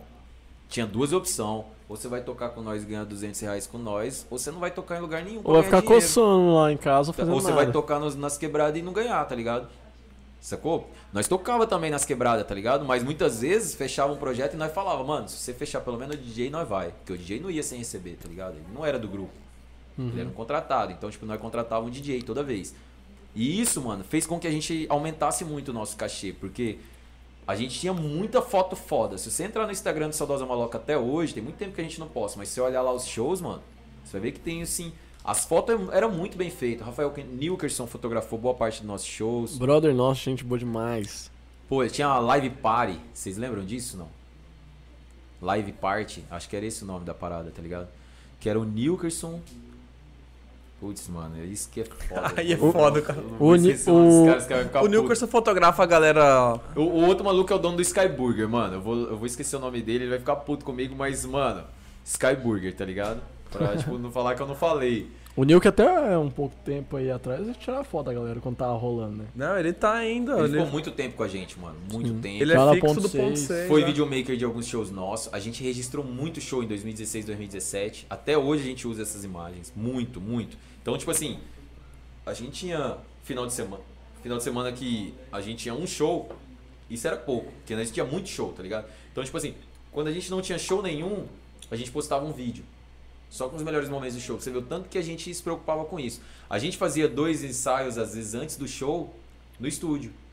Já confiando na grana que a gente ia receber, tá ligado? Tem que pagar o estúdio, né? Tem que pagar a hora de estúdio, tá ligado? Pra ensaiar. Então, mas ensaiava não é barato. Ensaiava com o fonezinho aqui, todo mundo ouvindo as vozes, back vocal. Tanto que quando a gente foi no EBM Mato Grosso a primeira vez, quando a gente saiu de lá, o Pescuma falou assim, cara, eu não tinha ideia que vocês faziam esse som. Porque imaginou 3 malucos só rimando, tá ligado? Quando eles viram os vocais certinhos, back vocal ensaiadinho, tudo muito bem feito. Quem quiser entrar na... Até hoje, se você entrar lá no site do G1 ou G-Show, se você digitar na busca do G1 ou do G-Show lá, Saudosa Maloca, o primeiro que aparece é nós. Cantando ao vivo. Ao vivo fizemos lá. E ele ficou impressionado com aquilo, tá ligado? Ensaio, mano. Dedicação. A gente trabalhou muito pra parada ser bem feita, tá ligado? Você tinha um projeto e era só executá-lo. Então, tipo, desde o início foi uma parada pensando pra quem que nós vamos vender, onde nós vamos apresentar, o que que nós vamos fazer. E acabou o projeto? Foi uma parada de nós é quebrada e vamos fazer rap e pá, tipo assim, isso aí eu já sou, mano. Quebrado eu já sou, sem ninguém ter que falar pra mim. Mas, mano, esse negócio sem eu ter que ensaiar, tá ligado? Mas eu vou falar, esse negócio de presença VIP é da hora, né? É, tipo assim, da hora, tipo... tipo, os caras pagam pra você lá fazer porra nenhuma, mano. E é louco, porque, tipo... Quando você é presença VIP, todo mundo sabe que você é presença VIP. Uhum. Aí você tá de boa, dialogando com alguém, chega alguém com uma bandeja e te serve uma parada, tá ligado? É louco, né? Dá até medo isso aí, cara. É louco, mas é tipo assim, mano, por isso que muita gente entra na depressão, tá ligado? É, sim. Imagina que nessa fase mesmo, mano, aconteceu um episódio muito engraçado, tá ligado? Hoje é engraçado, tá ligado? Porque foi muito triste. Mas quando eu cheguei aqui, eu fiquei 40 dias morando na casa do DJ. E o dia que eu arrumei um freela, um trampo, eu falei, mano, arrumei um trampo aí, vou ganhar uma grana, eu vou mudar pra um lugar que eu tô alugando. Eu não tava alugando, era um brother que tava me cedendo, era uma garagem, e aí tinha uma guarita, e ele falou, mora na guarita, tá ligado? E eu fui morar nessa guarita. Fiquei lá um bom tempo, inclusive. E, mano, eu tava lá nessa guarita, o dia que eu fui mudar pra essa guarita, eu falei pro brother que eu ia pra lá, e aí o Vineira falou assim pra mim, mano, eu passo aí, te pego, levo suas coisas e te deixo lá. Falei, então bora. Ele passou, me pegou, joguei a mala no banco de trás do carro, minha mala com todas as minhas coisas que eu tinha trazido. Quando você muda pra uma cidade igual eu que vim do interior, você vem pra capital, você traz seus melhores tênis, suas melhores roupas. Tinha coisa na etiqueta que eu nem tinha usado, mano. Falei, essa que eu vou usar lá em Cuiabá, tá ligado? E, mano, a gente parou num lugar pra comer. Quando a gente saiu, tinham quebrado o vidro do carro e levaram minha mala com tudo. Puta merda. Assim foi minhas boas-vindas em Cuiabá, tá ligado? Então rolou essa fita comigo, sacou? Então, tipo, aí eu pensava assim, mano, eu sou um fudido, cara, eu não tenho nada. Eu falava isso. Aí nesse dia eu falei, ah não, agora eu não tenho nada. Tá ligado? Porque eu não tinha, meus tênis tinham ido, minhas roupas tinham ido, não tinha nada. Pra falar que não ficou nada, ficou 4 cuecas secando na casa do brother que eu morava, tá ligado? No varal. Sacou? Então, tipo, aquele dia foi foda, mano. E aí naquele dia eu cheguei à conclusão. E aí quando eu falei do lance da depressão um dia você tá num lugar, igual aconteceu no Goiabeiras que eu contei. Um dia você tá num lugar com gente te servindo, mulher dando em cima de você, gente te fotografando, mil coisas acontecendo. E às vezes ainda acontece isso até hoje, mas agora eu já sei lidar. E no outro dia você tá fudido, você não tem um real no bolso. No dia seguinte, tá ligado? No dia seguinte, pensa isso, mano. Seu psicológico nem acordou do sonho que você teve ontem. Parece um sonho, tá ligado? Tipo, porra, a menina querendo te pegar, grana no seu bolso. Gente te oferecendo tudo, tá ligado? TV te entrevistando, sem... Saca? Aí no outro dia você tá fudido. Cara, mas passei é louco. Por isso 1 ano e meio, tá ligado? A gente às vezes passa por uma proporção menor de não tem ninguém servindo. É só às vezes, não sei. Não é. Tipo assim, não é ninguém servindo a gente e tal, mas às vezes você falou no início, a gente vive muito no Instagram, né, cara? E aí a gente vai, fecha um trabalho e na hora que a gente chega... As pessoas falam assim, cara, que massa ver vocês. Porque eu só vejo vocês na internet e, tipo, vocês são de verdade. E, caralho. Mano, juro pra você. E nós somos de Cuiabá, velho. Eu acho que eu já até contei aqui. Uma vez que eu fui numa formatura, mano. Nossa, velho. A mulher parou assim, pegou em mim assim. Meu Deus, eu não acredito que eu tô vendo vocês e tal. Eu fiquei tipo, mano, que é essa mulher, mano? Mano, tava num... Seguidora nossa de um tempo. Tava numa papelaria com a minha esposa comprando um negocinho pra fazer pra nossas filhas. Aí chegou... Um cara assim no meu ouvido falou assim: você é o Ronaldo Salles. Eu contei pra você isso aí. É louco, meu irmão, então, se o cara viesse me dar uma facada, eu tinha morrido, velho. Aí eu olhei assim e falei: e aí, mano? E é louco porque acontece várias coisas. Mano, igual eu falei pra você, já tem muito tempo que eu tô nessa e já muitas coisas aconteceram, tá ligado? Mas comigo já aconteceu o contrário também. Eu não sei se com vocês já aconteceu isso. Uma época eu tava com o Tinder instalado no bagulho. E aí eu conheci uma mina através do Tinder. E a gente saiu, a gente foi no Malcom. No meu Tinder, mano, tinha minha profissão e meu nome. Não tinha nada a ver com o Mix Brown, nada. Tipo assim, no meu Tinder eu não coloco nada, porque uma vez a gente teve essa conversa aí, DG, o brother meu, e ele falava assim, mas aí é jogar baixo, né? Você fala que você é cantor, esses trem, tipo assim, tem as Maria Microfones, os caras zoavam com isso, né? Então no meu Tinder não tinha nada relacionado à música, nada desses bagulho. Tinha um cara ali, o Marcos, eu. Tipo, quem curtiu, tá ligado? E aí, mano, rolou de eu sair com uma mina. E aí a gente foi no Malcom. Ela muito maravilhosa e tal. E aí, tipo assim, a gente não teve esse tempo de chegar no lance de explicar o Mix Brown, de falar, de mostrar a rede social, trocar a rede social, nada. A gente combinou e saiu e fomos. Chegou lá no rolê lá do Malcom lá, mano. Eu tava com ela, a gente mó love, mó rolê ali e tal. E aí o P Brother tava tocando no dia, acho que foi o P Brother no dia. E ele falou, eu quero chamar um cara aí que eu muito admiro, pá, não sei o que. Vem pra cá, Mix Brown, vamos fazer uma comigo aqui, pá. Eu subi no palco, fiz um som com ele. Quando eu voltei, mano, a mina tava putaça, tá ligado?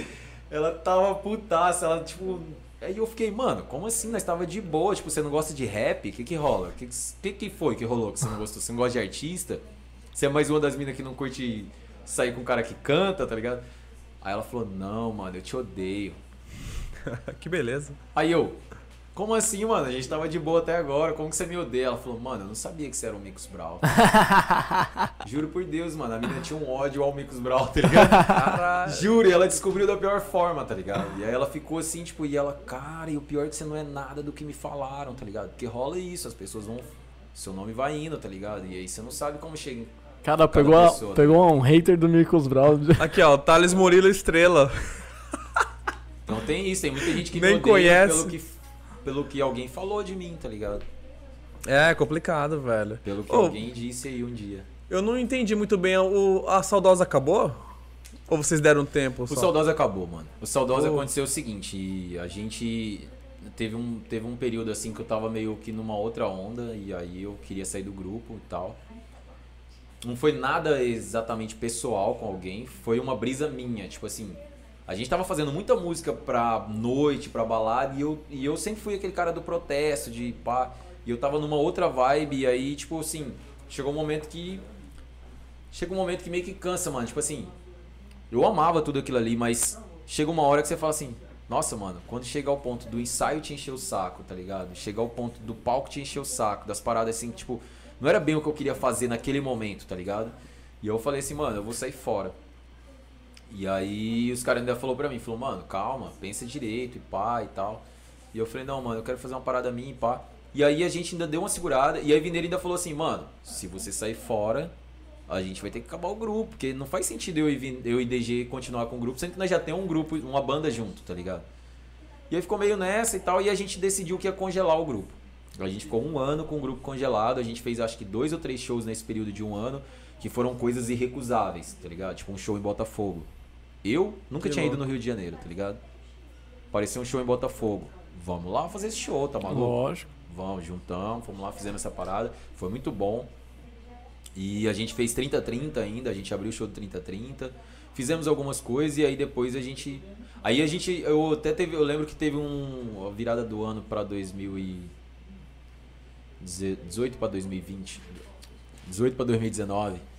Que aí eu mandei uma mensagem pra Vineira assim, pouco antes da meia-noite, assim, falei, mano, o que você acha da gente aproveitar a virada do ano e anunciar o fim do grupo? Que a gente já tava um ano com o grupo congelado já. Aí ele falou, ah, demorou e pá, e a gente fez um carrossel de umas 5 fotos ali, e aí escrevemos umas paradas e a gente deu fim a esse período. E foi exatamente, como que é que a galera geralmente coloca essas paradas? É encerrar um ciclo. Um ciclo. Foi tipo isso. Foi um ciclo. Foi escola pra todo mundo. Os moleques estavam iniciando no rap. Eu tava... E foi bem louco que a gente trombou num período diferente da vida, tá ligado? Eu sempre fiz rap, mas eu queria ir pra uma parada mais orgânica. Eu queria misturar com banda. Eu sou um cara muito fã de D2, mano. Pra mim é o ídolo master, cara. Tá ligado? Tirando o Mano Brown, tipo assim, ele é o ídolo master, tá ligado? Cara, ele abriu uma outra vertente do rap, assim, velho. Eu sou um cara, mano, muito do samba, muito desse rolê, tá ligado? Assim, da vibe de... Eu não sou aquele rapper, tipo, tá ligado? Sim. Pai, tal. Eu sou um cara que, mano, eu gosto... O D2 é da hora, né? Tá ligado? Do samba, desse rolê todo, assim, que é favela também, pá. Então, tipo assim... Rolou esse lance assim, e aí, tipo, eu falei, porra, mano, eu vou ter que fazer uma parada mais na minha cara e pá. E até hoje não consegui também, pra falar a real. Ah, cara, é muita coisa. 2018, até hoje eu tô tentando fazer uma parada mais na minha cara, mas o mercado também fica arrastando a gente o tempo todo, tá ligado? Ah, é foda. Tem que fazer uma paradinha pra viver também, mas tem que fazer o que você quer, né, cara? Agora eu tô fazendo react no meu canal. A galera pede pra eu fazer react no meu canal desde 2018. Pô, vocês comunicam bem, você não sei o que, blá blá blá e tal, faz um react. Eu tinha maior preconceito com esse bagulho, mano. muito preconceito, você não tá entendendo. Tipo assim, eu pensava, mano, eu escrevo uma letra, componho, né? Aí, tipo, vou pôr em cima do beat, sai pra caralho pra ficar em cima do beat. Depois tem que ir no estúdio gravar. Aí mix, master, gravar videoclipe e tal, tudo. Por um cara simplesmente sentar no computador dele, olhar o meu clipe, falar o que pensa e o que... Tá ligado? Eu tinha muito preconceito com isso, mano. Muito. Cara, é... Só que também, mano, assim, com a minha visão de agora, eu penso assim, é lógico que a ideia não foi minha do meu react, tá ligado? Não foi uma ideia minha. É, não é uma coisa nova também, né? Não é uma coisa nova, inclusive é uma coisa que tá na modinha e eu Sim. sempre fui contra a modinha, tá ligado? Mas tipo assim, eu cheguei à conclusão também que tipo, porra, se é isso que eu preciso fazer, eu vou fazer. Tá ligado? Se todo mundo acha que eu tenho dom pra fazer essa parada aí, eu vou fazer. Mas eu tinha muito preconceito com essa parada e quem me ajudou a quebrar um pouco desse preconceito foram meus amigos, assim, falar, não, mano, mas tipo assim, cada um tem um jeito de fazer. A única coisa que eu tinha certeza era que eu não queria ser esse cara que fazia react e ligar o computador e ficar assistindo os outros. Tá ligado? Eu falei, não, mano. Isso aí já tem um monte de gente fazendo. A maioria dos caras nem rimam, tá ligado? E estão ali fazendo. Então, tipo, era a única certeza que eu tinha. Até que eu, tipo, um dia tava eu, Lari, Gabi, e foi uma ideia das meninas, sabe? Elas falam assim, porra, você conhece um monte de mulher bonita, um monte de... Você tem muita amiga. Eu ando mais com mulher do que com homem, então, tipo, você tem muita amiga. 78% do meu Instagram é mulher, mano. Quando? Por que você não faz um react e chama as meninas pra reagir? Na hora me deu um... Gostei disso aí, tá ligado? É, você tem que estar ligado nas dicas da vida, né, velho? Então, e aí, tipo, nesse momento eu falei, gostei disso aí. Aí fiquei enrolando ainda mais ali. Ainda fui, conversei com um brother ainda, falei assim, mano, você não quer fazer react, mano? Eu só edito, gravo, faço todas as paradas de você. Só que eu não quero pôr minha cara, tá ligado? E aí ele me enrolou 3 meses. Todo dia ele, ô, vou te mandar um vídeo hoje, vou gravar um hoje aqui, um piloto e pá e tal. E nunca me mandava. É foda. Aí chegou um dia que as meninas me botou tanta pilha, aí o Ventura falou assim, ó, desgrava aqui no meu estúdio, pá. Então demorou, aí bolei o formatinho do Chroma lá e tal, e a gente começou a gravar no estúdio, até o 6, acho que até o 5º episódio eu gravei com ele lá. Aí começou nossas agendas não dar certo, aí tipo, às vezes ele cancelava, às vezes eu cancelava e tal, porque o estúdio era função pra ir, aí eu falei, não mano, eu tinha um tecido verde lá em casa, lá eu falei, mano, vou gravar em casa, tá ligado?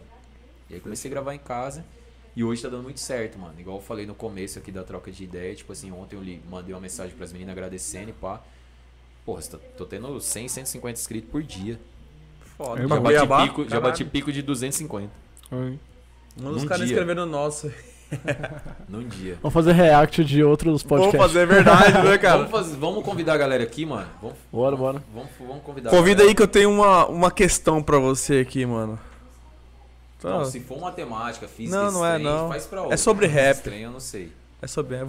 Eu vou abrir meu lado tiozão pra você aqui. Vixe, lá convidei. Ah, não vai convidar não? Os meus amigos é quase do tiozão. Eu gosto de tiozão. Demorou. Aí, ó. Gosto de gente velha. Pega o pavio. Você não é velho. Você é da minha idade, esse pá. Você é de que ano? Sou 90, velho. Eu sou mais velho que você, caralho. Minha filha faz 12 anos esse mês. Esse ano. Caralho, 12. Tá ligado? Inclusive, quero mandar um beijo pra Isis. Papai te ama muito. Ai, da hora. Você tem 12, chegou nem no 5, nem uma. Não, isso é louco, 12, cara, eu tenho medo de chegar. Mas faz aí a pergunta, então. Mano, se liga. Eu adoro rap, velho. E eu sempre escuto essas questões aí do preconceito. Porque assim, não cabe na minha cabeça um estilo que luta contra o preconceito, né? É um movimento, né? O rap é um movimento ali, que tá dentro do hip hop, né? Dos 4 elementos do hip hop. Exato.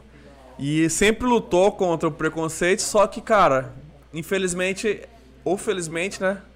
Só que nessa parte aí, infelizmente, é feito por ser humano cheio de preconceito. E aí tem os caras do rap, tem preconceito com o trap, então, ao invés de incluir, né, mano? Pra ser uma parada... É, não precisa ser mainstream, mas uma hora pode chegar e isso que vai fazer você ganhar a sua vida. É um trabalho, entendeu? Eu acredito que o movimento é muito importante. Mas também tem que ter um meio de sobrevivência, né? E aí eu tenho 2 questões pra você, assim. Sobre... Eu ouvi você falando muito que a galera daqui mesmo tinha um preconceito de você estar na Praça Popular. Você falou assim, porra, nós da Quebrada tá na Praça Popular e tal. Tipo assim, eu não consigo entender, velho, qual que é? Antes eu falava que eu sofro muito com isso, mas hoje eu não sofro mais. Então, porque você tá mais velho, já entendeu a parada, né? E a outra é assim, se ainda existe aquele preconceito com rapper branco. Você consegue responder as duas e vão separar as... Eu não sei se eu vou te responder, mas a minha visão sobre isso é, preconceito tem com tudo, mano. E o rap, ele é feito por pessoas que têm personalidade muito forte, senão ela não entra no rap. Primeiro porque o rap, mano, diferente dos outros gêneros, tá ligado? O rap, ele é um estilo de vida, é uma militância, tá ligado? Você não é um cantor... Quando você canta sertanejo, você vai lá na Expo Agro, acho que é esse o nome que rola aqui, né? Quando você vai lá na Expo Agro, lá você é o cantor sertanejo. Tá ligado? Você vai cantando em outro lugar, você é o cantor sertanejo. Você volta pra sua casa, você é o Gustavo Lima, tá ligado? Você vai no programa do não sei quem, você é o Gustavo Lima. Você pode falar sobre o que você quiser, você pá. Agora um rapper não, mano. Ele tem a militância 24 horas por dia cobrando ele, tá ligado? Então esse é um lance que já... Não sei se responde a sua pergunta mas ou parte dela, mas já assim, é... Só um adendo que você tá falando. É que assim, uma música, por exemplo, sertanejo, são histórias inventadas fictícias, né? São ali uma música feita e tal. Rap também, às vezes já o rap, às vezes, traz muita mensagem que é o que o pessoal vive mesmo. Até a base do rap a gente fala que é isso, tá ligado? Então. A base do rap é isso. Só que o que acontece, mano? Inclusive hoje o rap tá muito em alta, tá ligado? Se você pegar o disco do Matuê, que o cara fez 6 milhões de reais, sei lá, tipo, nas primeiras 24 horas de lançamento do disco. Isso pois era impensável pra um cara que faz rap, tá ligado? Mas o Matuê é rap ou trap? Porque tem essa briga aí. Mas o trap é dentro do rap, tá Exatamente, ligado? Só que os rappers raiz não gostam dos trappers. Isso já mudou um pouco também, porque os caras viram a necessidade, mano. E se você pegar, tipo assim, RZO, tá ligado? RZO é um rap antigo, tá ligado? Sim, vixe. E que é a escola de muita gente, é referência. Sim. Tem um Sabota aqui, tá ligado? Negra ali, tá ligado? Então, tipo assim, mas se você pegar várias músicas... do RZO até lá atrás, é total trap, tá ligado? Mas os caras respeitam porque é velho, entendeu? Mas é trap, sacou? Tipo assim, na época ninguém vendia como trap. Tem o bagulho do mercado também envolvido. Você quer ver um preconceito muito foda? Você acompanha o Mano Brown, né?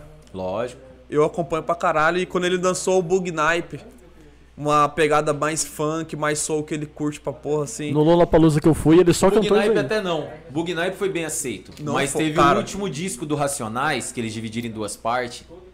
Que todos os lugares onde ele foi, ele teve que explicar o álbum. E até hoje ele explica. Ele fala assim que a galera ainda não entendeu de qual que foi a do álbum. Os caras... tinha aquela música, Você Me Deve, tá ligado? Então, tipo... Eu assisti a entrevista do Mano Brown, que ele disse que ele foi cobrado. Por estar cantando música de amor, que foi o Bug Naip, que é o projeto dele. E isso aconteceu com... Não tanto com o Emicida, mas... O Projota agora também eu acho que ele merece ser cobrado. O cara não come queijo. Mas, cara, é esse preconceito que não me cabe, tá ligado? E, tipo assim, eu sei que... Mano, eu não sou... Eu posso dizer que eu sou da quebrada também. Já passei um pouco de necessidade, nunca passei fome. E eu também sou de Cuiabá, que é outra realidade dos caras que vivem lá na favela, em São Paulo, e pá, que canta essas coisas, igual né? Eu falei disso, eu tive lá várias vezes gravando os vídeos de funk lá. E é outra coisa. É outra realidade. É outra realidade. E eu consigo entender isso, até porque eu escuto muito Racionais, cara. E eu acho que os caras que escutam Racionais e usa tipo assim, isso pra tirar outro cara, ele não entendeu a letra do Racionais, cara. É igual... Boa parte da galera que ouve rap muitas vezes não entende qual que é a ideia, tá ligado? Não entende. Porque o cara tá falando ali que as drogas vai acabar com você, vai falar que o crime vai te destruir. O cara às vezes tá cometendo um crime, fumando droga e tá E falando, ouvindo Racionais. E tem uma música do Racionais que é muito foda. Que ele fala sobre ostentação. Que ele fala... Pegar um malote... Jogar no rio de merda e ver vários pular. Que tá o ligado? Freud gravou uma música que faz referência a essa parte também. Que ele fala assim... Eu dei sorte. Ele tá meio que fazendo uma ironia ao lance da música, tá ligado? Esse mercado do mercado fonográfico que é muito sujo, tá ligado? O mercado artístico, no geral, ele é muito sujo, é desleal até. E aí tem uma música do Freud que ele fala bem assim, eu tive sorte que eu me joguei no rio de merda e caí exatamente onde o Brown jogou o malote, tá ligado? Uhum. Ele fala isso na letra. Eu achei muito foda a forma que ele usou a referência disso. Mas, mano, tem uma parada nisso aí que é tipo assim...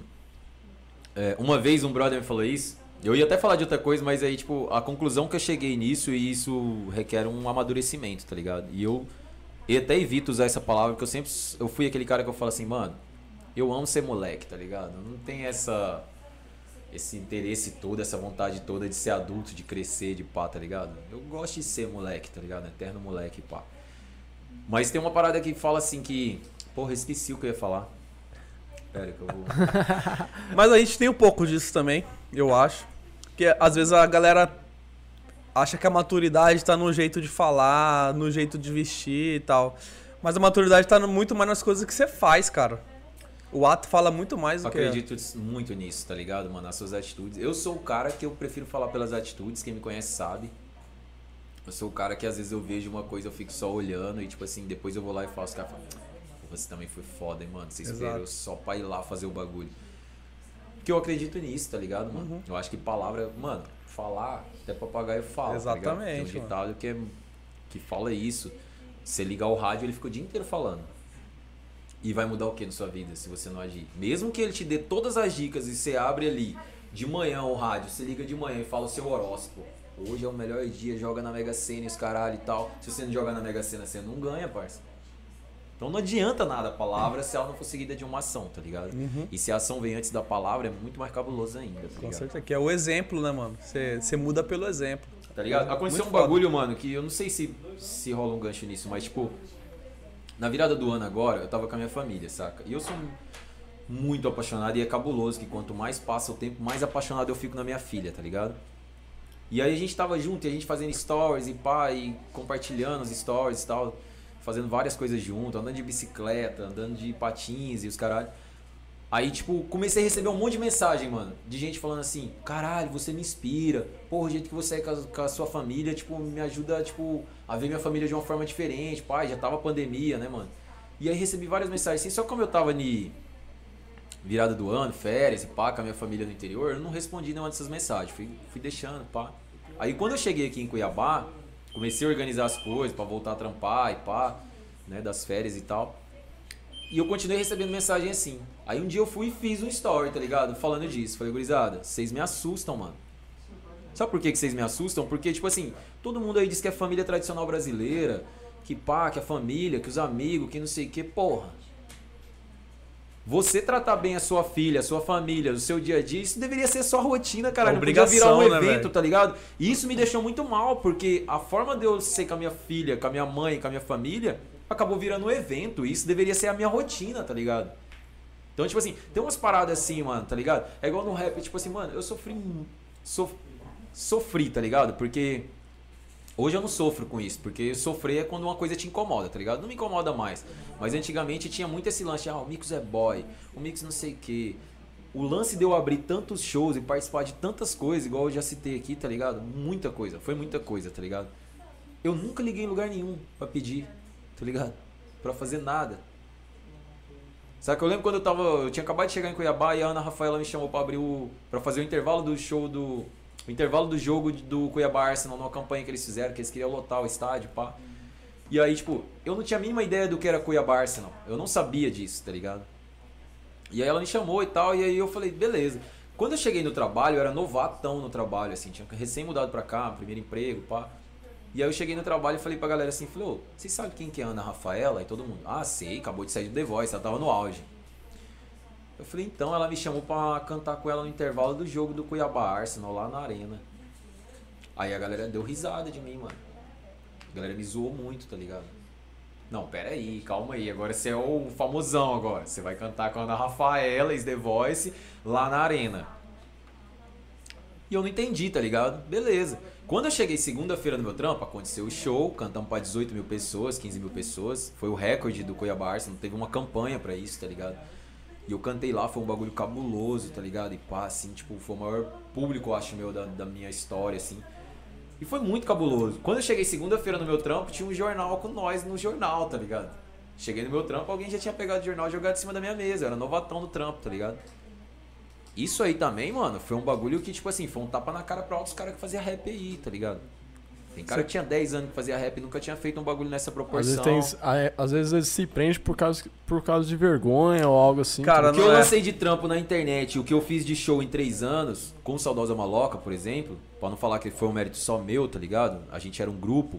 O que eu fiz de show nesse tempo e o que eu fiz de coisas nesse período aí, tem cara que tinha 10 anos fazendo rap ou fazendo alguma parada assim que nunca tinha feito.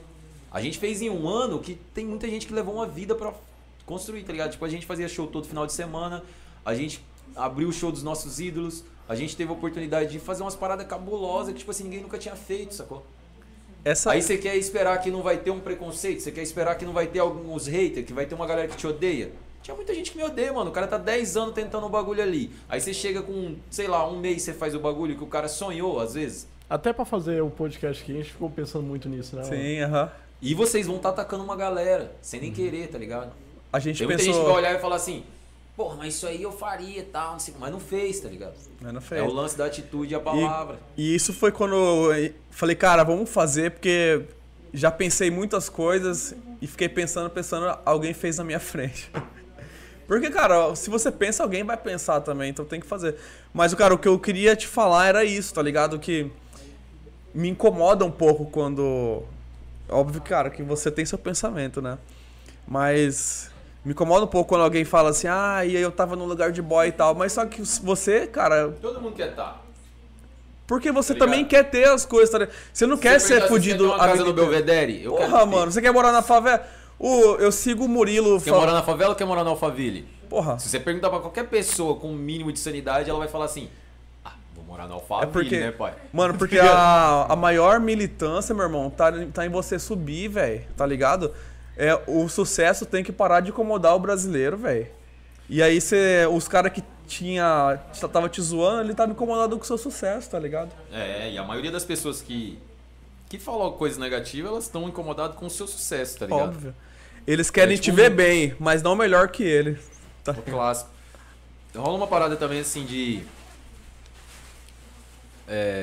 Como que é que eu ia falar? Tipo, tem um lance assim, mano. Se você... Tá, eu falo isso porque eu já passei por vários momentos, tá ligado, mano? Já apresentei programa de TV, já apresentei programa de rádio, isso lá ainda no interior. Aí, de repente, mano, a empresa que patrocinava o programa de TV que eu trabalhava, quando o programa de TV acabou, eu fui trabalhar no balcão desse cara. Então, tipo assim, isso me ensinou muito cedo ter uma certa humildade nos bagulho, porque pode ser que hoje, mano, você tá lá em cima... E pode ser que amanhã fudeu tudo, você vai ter que pedir emprego, tá ligado? Isso aconteceu comigo pelo menos umas 4 vezes, tá ligado? De tá muito fudido e de repente tá bem, tá ligado? Sim. Então, tipo assim, isso me ensinou que é uma roda gigante, tá ligado? É uma roda gigante. E eu percebi também, assim, que às vezes a gente incomoda, mano, pelo simples fato da gente ser a gente. Exatamente. E a gente não pode mudar isso. E, ó, uma vez aconteceu uma parada comigo, mano, que até o meu EP, eu convido todo mundo que curte rap, que tá assistindo aí, quiser chegar lá pra conhecer. Eu tenho um EP que chama A Venda. Quando eu fiz a música A Venda, e eu gravei a música, e depois de um tempo eu gravei o clipe e soltei o clipe quase um ano depois. Isso aconteceu com 2 músicas minhas, essa e Protesto, Seu Protesto. Eu soltei quase um ano depois o clipe, porque eu olhava o clipe e não gostava. Porque não tinha nada a ver com o que eu tinha pensado na minha cabeça. Tá ligado? E aí, tipo, soltei o clipe quase um ano depois. E aí, mano, tipo, a música... Ela fala exatamente... A música chama Venda. Ela fala exatamente desse lance. Eu tinha acabado de vir do interior. E muita gente falando assim... O Mico se vendeu. Tá ligado? Vocês já ouviram isso, não? O Mico se vendeu. Agora só canta em lugar pra boy.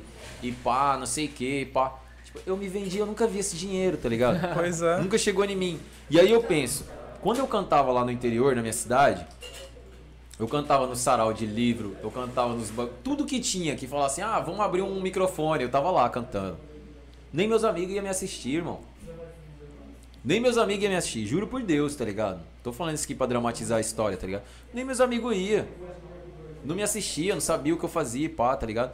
Aí a hora que eu começo a cantar no Malcom e ganhar um dinheiro, que eu vou lá e canto no Jimmy Jim e ganho dinheiro, que eu canto no Musiv e ganho dinheiro, aí nego vem, ah, você se vendeu, vai lá cantar pra esses boy. Irmão, você me ajudou com nada. Você não foi lá me assistir quando era de graça. Agora você tá reclamando que alguém paga pra me assistir. Mano, no Malco a gente fez recorde de público, tá ligado? Já. Tipo assim... E aí o cara se incomoda que as pessoas pagaram pra ir lá me assistir, tá ligado? As pessoas pagaram, mano. Os boy pagaram. Exatamente, tá ligado? Eles pagaram pra ir lá me assistir, sacou? E aí te incomoda, parça. E eu preciso comer, né, mano? Preciso pagar minhas contas, né, não? Sacou? É foda. Então, tipo assim... Esse bagulho era um bagulho que, tipo assim... Muito tempo, e aí o que acontece, mano? E com isso eu fiz a música Venda, que falava disso. A música fala assim: dizem que me vendi, que vendi minha arte. Eu só sinto que me fudi, que vocês tudo fizeram parte. Agora eu chego pilhando combate, outra fase com nova face. Sem ouro, sem quilates, juntando mais amizade, tá ligado? Tipo assim, tô rico de amigo, de Sim. vivência, de história, dinheiro ainda nunca chegou. Que é essa música. Vai deixar rolar? Solta aí, canta aí. Então vai, que aí eu vou explicar qual que foi a ideia.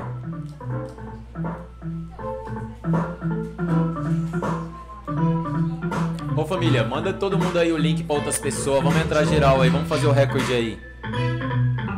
Dizem que me vendi, que rendi, vendi minha arte. Eu só sinto que me fudi, que vocês tudo fizeram parte. Agora chego pilhando combate, outra fase com nova face. Sem ouro, sem quilates, colecionando as amizades. Amigo de escola, amigo que cola, amigo que fica, amigo decola, amigo que bola, amigo que pinta, traz as trick e passa a bola. Agora rimo diferente, rimo pra mais gente. Tem garotas na minha frente, menos tiro, eu tiro do pente. Só sente.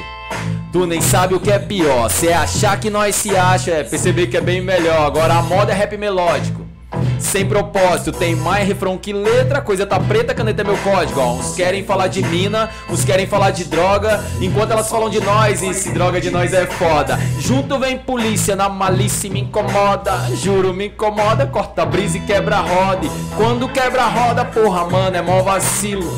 Mó vacilo, tio, é mó vacilo. Se abastecer a roda demorou, cê tá tranquilo? Tá tranquilo, tio, cê tá tranquilo. E a gente faz os corre pra poder tentar mudar. Ninguém aqui só corre, neguinho, só quer falar. Camisa o sangue escorre de tanto tentar mudar. Mas quando tô de porre, aí sim tu quer falar. Tem gente que fica puto que do mundo eu quero tudo. Minha roda eu abasteço, não é maconha, é conteúdo. Mesmo puto com mudo eu mudo, falo mais que come da cobra. E pra falar... Nego dobra, redobra a manobra. Pra poder ficar na onda. Porque de onde eu vim, ficar vivo é muita onda. Eu também vim pelas garotas, última gota de grampar. Mas quando fica sério, eu boto a cara pra levar. Uns fala de injustiça, só fala dos polícia. E eu corro pelo mundo, do mundo tu tem preguiça. Correr por correr, vários meninos correm. Por causa de uns corre, os meninos também morrem. Eu de porre, vou dizer qual é o problema. Se for pra trocar soco, eu troco soco com o sistema. Eu disse é uma pena que tem neguinho gastando rap pra criar mais um problema. Eu também não acredito que tá rolando um papo, boato do bolsomito. Assisto na TV e juro, não acredito. E não desisto, na real eu sempre fico. Fico de cara quando tô sem cannabis, sem cannabis, sem cannabis. Eu abro o jornal e olha que o jornal me diz que tá tudo normal e que a gente pede bis, pô. Saudosa tá na casa, tio. E quando quebra a roda, porra, mano, é mó vacilo, tio. É mó vacilo, tio. É mó vacilo. Se abastecer a roda demorou, cê tá tranquilo? Tá tranquilo, tio. E a gente faz os corre pra poder tentar mudar. Ninguém aqui só corre, neguinho só quer falar. Camisa o sangue escorre de tanto tentar lutar. É isso. Caralho, mano. Muito louco. Essa música fala disso, mano. Que todo mundo, tipo assim, todo mundo vem te criticar, falar outros bagulhos. Você se vendeu e pá, mas tipo assim, porra, mano, quando era de graça você não ia me ver, tá ligado? Rolou vários bagulho, eu tô colecionando só amizade, porque você acha mesmo que eu tenho isso tudo, tá ligado? E essa música me ensinou muito, tá ligado? Me ensinou muito. Tanto que ela virou o nome do EP. Essa música se chama A Venda e depois eu lancei um EP que se chama A Venda. Porque eu comecei a receber tanto ataque, mano, de pessoas do próprio meio do rap, tá ligado? É, desse bagulho de se vendeu, de só anda com playboy, só vai no lugar de boy, tá ligado? Que isso começou a me incomodar. E todas as músicas minhas tinha meio que uma resposta pra isso, uma autoafirmação. E eu comecei a viver uma autoafirmação, tá ligado? E aí um dia eu cheguei num cara que inclusive é um dos maiores palestrantes do Brasil. Tive a oportunidade de viajar com ele, participar da palestra dele. O cara que foi no Jô, lançou 2 best-sellers, pá.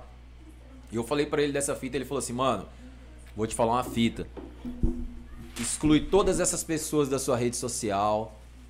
Não converse mais com pessoas que te traz esses, que te faz esse tipo de crítica, essas paradas, porque isso aí vai começar a impactar na sua arte. E eu vi que já tava impactando. Eu tava sempre tentando reafirmar uma parada. Quando eu tirei todas essas pessoas do meu meio, mano, que ficou só as pessoas que acreditavam em mim, que me davam palavras positivas e os bagulho, a minha arte mudou, tá ligado? Eu comecei a falar mais de amor, falar mais de outras paradas, tá ligado? Porque aquilo tava me incomodando e eu queria sempre... Você fica mais leve também, né, mano? Queria sempre colocar aquela resposta, queria sempre atingir alguém. Eu nem sabia quem tava me atacando muitas vezes, mas eu queria tá ligado? E aí eu fiz 4 músicas, essas 4 músicas tá no EP que se chama A Venda, todas elas eu falo desse tema, tá ligado? Tipo assim. Muito foda. E onde que a gente consegue ouvir ela? Tá em todas as plataformas aí, mano. Top, sabe? Spotify. Mano, o que eu gosto do rap é, tipo assim, eu sou muito fã do Gabriel Pensador, né? Sim, eu ia chegar nessa parada aí. E assim, cara, o que eu mais gosto é que você escuta a música como se alguém estivesse contando uma história pra você, mano. Sim. Então, tipo assim, não é que não é uma música lá, ah, tem um refrão, tem aquela parte, aí chega no metade da música, repete tudo de novo. Não, o rapper ele pega e conta uma história, às vezes dá até uma porrada na sua cara, você para e pensa assim, falei, caralho, é verdade, mano. Mano, tem um maluco que, tipo assim, tem muita gente que é do rap e tem meio que um preconceito também, mas é um cara muito grande dentro do rap, tá ligado? Eu acho as letras dele foda, se você ouve de manhã treinando na academia ou se você vai caminhar, sei lá. É o Felipe Ret, tá ligado? Gosto muito. Porque as frases dele, assim, tipo, cada música dele é tipo um livro de autoajuda, tá ligado? Acho muito foda quem faz esse bagulho através da arte, tá ligado? Sim. Não tô falando nesse sentido de pagar pau pro Ret, mas no sentido de quem se propõe a colocar sua vida naquele tipo. Tipo assim, tem quadro que fala mais que um livro, tá ligado? Esse quadro aí, eu assisti o episódio de vocês, tá ligado? Uhum. Que fala desse quadro e qual que é a intenção do Guilherme com esse quadro, tá ligado? Tem música que fala muito mais que um livro, tá ligado? Uhum. Eu falo que tem uma música do maluco lá, eu esqueci o nome dele agora, que fala assim, o crioulo fala, buquês são flores mortas. Aí tem um outro maluco que fala assim, flores de plástico não morrem. Pra mim, uma frase dessa vale mais que muitos livros, às vezes, tá ligado? Porque se você entender o que quer dizer flores de plástico não morrem, tá ligado? O que quer dizer buquês são flores mortas... Cara, sabe uma coisa que tem muito isso daí? A Bíblia, mano. Exatamente, exatamente. Mano, a Bíblia tem... Você pode odiar a religião, irmão, mas você tem que entender demais o papel social que a Bíblia faz, tá ligado? Nossa. A Bíblia faz você ser melhor com o próximo, tá ligado? Exato. A Bíblia faz você respeitar seus pais, mano. A Bíblia faz você ter mais... Imagina, mano, eu fico tentando imaginar na minha cabeça, e já pensei nisso várias vezes, que eu não sou um cara muito religioso, tá ligado? Mas eu tenho muita fé, sacou? Tanto que eu tatuei fé, tá ligado? Mas, tipo assim... Pensa como seria o mundo sem a Bíblia, irmão. Sem as pessoas respeitar o próximo, sem saber que a vida do outro tem um valor. Tipo, eu podia chegar e dar um tiro nesse cara e dane-se, tá ligado, assim, mano? Porque não tem nada que vai falar assim, ah, você não tem um lugar no céu. Ah, você não... Tá ligado? Mesmo que você não acredite nisso, mas você acredita que se você fazer o bem vai te vir de volta, tá ligado? Mano, então a Bíblia tem um papel social que é muito foda, tá ligado? Lá na minha cidade tem um acampamento, e aí quando eu fui fazer a entrevista com o padre, ele falou assim, o que é a Bíblia pra você? E eu falei exatamente isso. Falei, cara, a Bíblia pra mim, ela é a que dita o que é certo e o que é errado. Porque se não tiver uma coisa pra gente falar desde o começo o que é certo e o que é errado, como que a gente vai saber, mano? Nós somos animais, cara. Como é que a gente vai saber que, tipo assim, mano, se eu chegar... Respeitar a mulher do próximo. Desrespeitar você, ou então, tipo assim, a questão do adultério e tudo mais, é uma coisa que... É uma coisa ruim. Exatamente, mano. Entendeu? Eu vejo a Bíblia exatamente nesse papel, tá ligado? E você vê, tipo assim, por exemplo, um exemplo... E por isso que eu sou muito puto com quem usa da religião pra fazer merda, tá ligado? Uhum. Padre, seja padre ou pastor ou o bandista, qualquer merda, tá ligado? O cara que tem o poder de liderar um povo, tá ligado? E o cara usa daquilo pra fazer grana ou pra, tipo, espalhar mais ódio. Eu conheço muitas igrejas, mano, que espalha mais ódio, tá ligado? Que, mano, santo não sei o que, irmão. Porque fulano que usa cabelo de não sei o que, quem usa saia não sei o que, quem usa... Eu já filmei... Mano, você tá fazendo guerra, parceiro, em nome do... Tá ligado? Em nome de Deus, filmei culto... Em nome da paz? Eu já filmei culto que o pastor falava assim... Quem tá aqui dentro vai pro céu, quem tá lá fora vai pro inferno. É de jeito. E uma prova do que eu tô falando, mano, é, por exemplo, você pega uns lugares onde não tem um livro ou uma Bíblia assim pra falar o que é certo e errado, eles são criados totalmente diferentes. Tipo, se os muçulmanos, mano, casa com 10, sei lá quantas mulheres lá. Por quê? Porque eles viram, daquele jeito, na religião deles, que é o certo a se fazer. É no Alcorão, né? Na Bíblia deles é... Então, assim, eles nasceram e viram naquele meio que ele vive, que aquilo ali é o certo, que aquilo ali é o normal. Entendeu? Eu queria poder... Mano, eu falo isso sempre. Se eu pudesse ganhar dinheiro, ser famoso, eu não sei o que faria isso, tá ligado? Mas vou poder viajar o mundo conhecendo exatamente essas paradas, tá ligado? Tipo assim, eu tive a oportunidade de trabalhar um tempo no agro, tá ligado? E muita gente já me criticou por causa disso, tá ligado? Mas eu aprendi muita coisa. A gente falou mais cedo aqui antes de entrar no ar, tipo assim... Mato Grosso é um trem tão cabuloso, mano. Quando você falou da questão da periferia lá atrás e pá... Eu sempre penso assim, Primeiro que nós já temos uma tendência a ser preconceituosos aqui no Mato Grosso. Essa é a minha visão, tá? Pra você que tá assistindo aí, tipo assim, não é um fato, tá ligado? Tipo assim... É que é interior do Brasil, né, velho? Não é só isso, mano. É a questão de que... Aqui a gente manda alimentação pra boa parte do estado, tá ligado? A gente aqui a gente... Ó, pra você ter uma ideia, a gente não tem seca, a gente não tem frio pra caralho igual tem no sul, não tem a seca do Nordeste, tá ligado? A gente não tem a falta de água do Nordeste... A gente não tem nenhuma dificuldade grande no nosso estado, tá ligado? A gente aqui é muito boêmio. Você pegar até quem aqui é muito fudido no nosso estado, ainda tá de boa, tá ligado? Se você for levar em consideração, igual eu tive lá nas favelas de São Paulo, tá ligado? Igual eu já tive no Nordeste várias vezes, tá ligado? Tipo assim, a gente aqui no Mato Grosso, a gente tem poucos motivos pra reclamar, tá ligado? Demais. E isso impacta muito no voto. Demais. Tá ligado? Porque se você não passa dificuldade, irmão, qualquer coisa pra você tá de boa. Se a gente pegar o prefeito, tá ligado? Nosso aqui, tá ligado?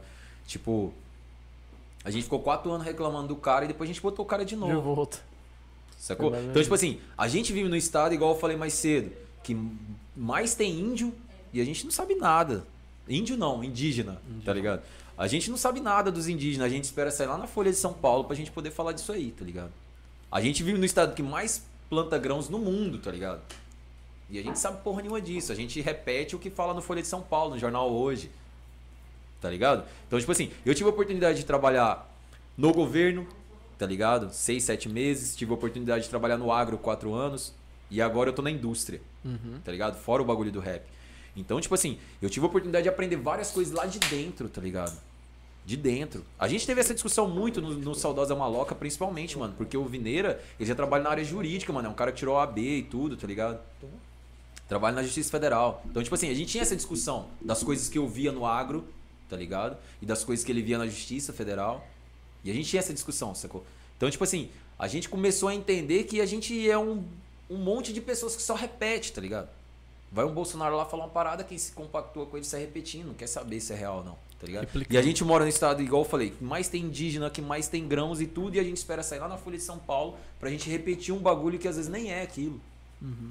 Tipo, que querem defender, nem ninguém, tá ligado? Mano, aqui tá pegando fogo faz hora e quando sai lá em São Paulo, o pessoal daqui fala, pô, tá pegando fogo aqui, mano. E ainda questiona a gente, tá pegando fogo, mano. Pô, mas será que esse fogo tá assim mesmo, tá ligado? Tipo, mas pega fogo todo ano. Quase, sei lá, 2 meses de fumaça pra caralho, tá ligado? E eu tenho que ouvir gente lá em São Paulo falar assim, mas isso aí todo ano tem queimada, aqui não sei o que. Não, tá, mano, então vem aqui respirar essa porra aqui, pra vocês verem de qual é, tá ligado? Foi o que até que você participou no programa do Otaviano também, não foi? Conta aí qual que é desse rolê aí. Tá ligado? Eu tive no programa do Otaviano Costa, que foi um bagulho... Inclusive quero mandar um salve pra Jasmine, cantora do sertanejo e que gravou 2 músicas comigo recentemente, tá ligado? E eu tive no programa do Otaviano e ele falou, mano, você que tá aí em Cuiabá, conta pra gente aí como é que tá sendo isso, pai. E eu falei, e também nem quis estender muito pra, tipo assim, tava tanta gente pegando hype no bagulho que você fica sem gente falar. Mas no meu canal do Instagram lá, eu tenho as minhas séries de poesias que eu fazia as poesias com o tema da semana. E lá eu cheguei a fazer a poesia do fogo, fiz a poesia da fumaça, com esses temas, tá ligado? E fiz várias lá. Teve a do motoboy, que foi na semana que humilharam o motoboy lá do... O boyzinho lá, né? São Paulo, o São pobre Carlos. Do condomínio, tá ligado? Porque o cara é tão pobre que ele só tem dinheiro, tá ligado? Então, tipo... E aí a gente falou disso. Mano... Aí você tem que ouvir pessoas que não sabem da nossa realidade, tem que falar por nós. E isso, mano, eu sempre tive essa discussão em casa com a minha família, tá ligado?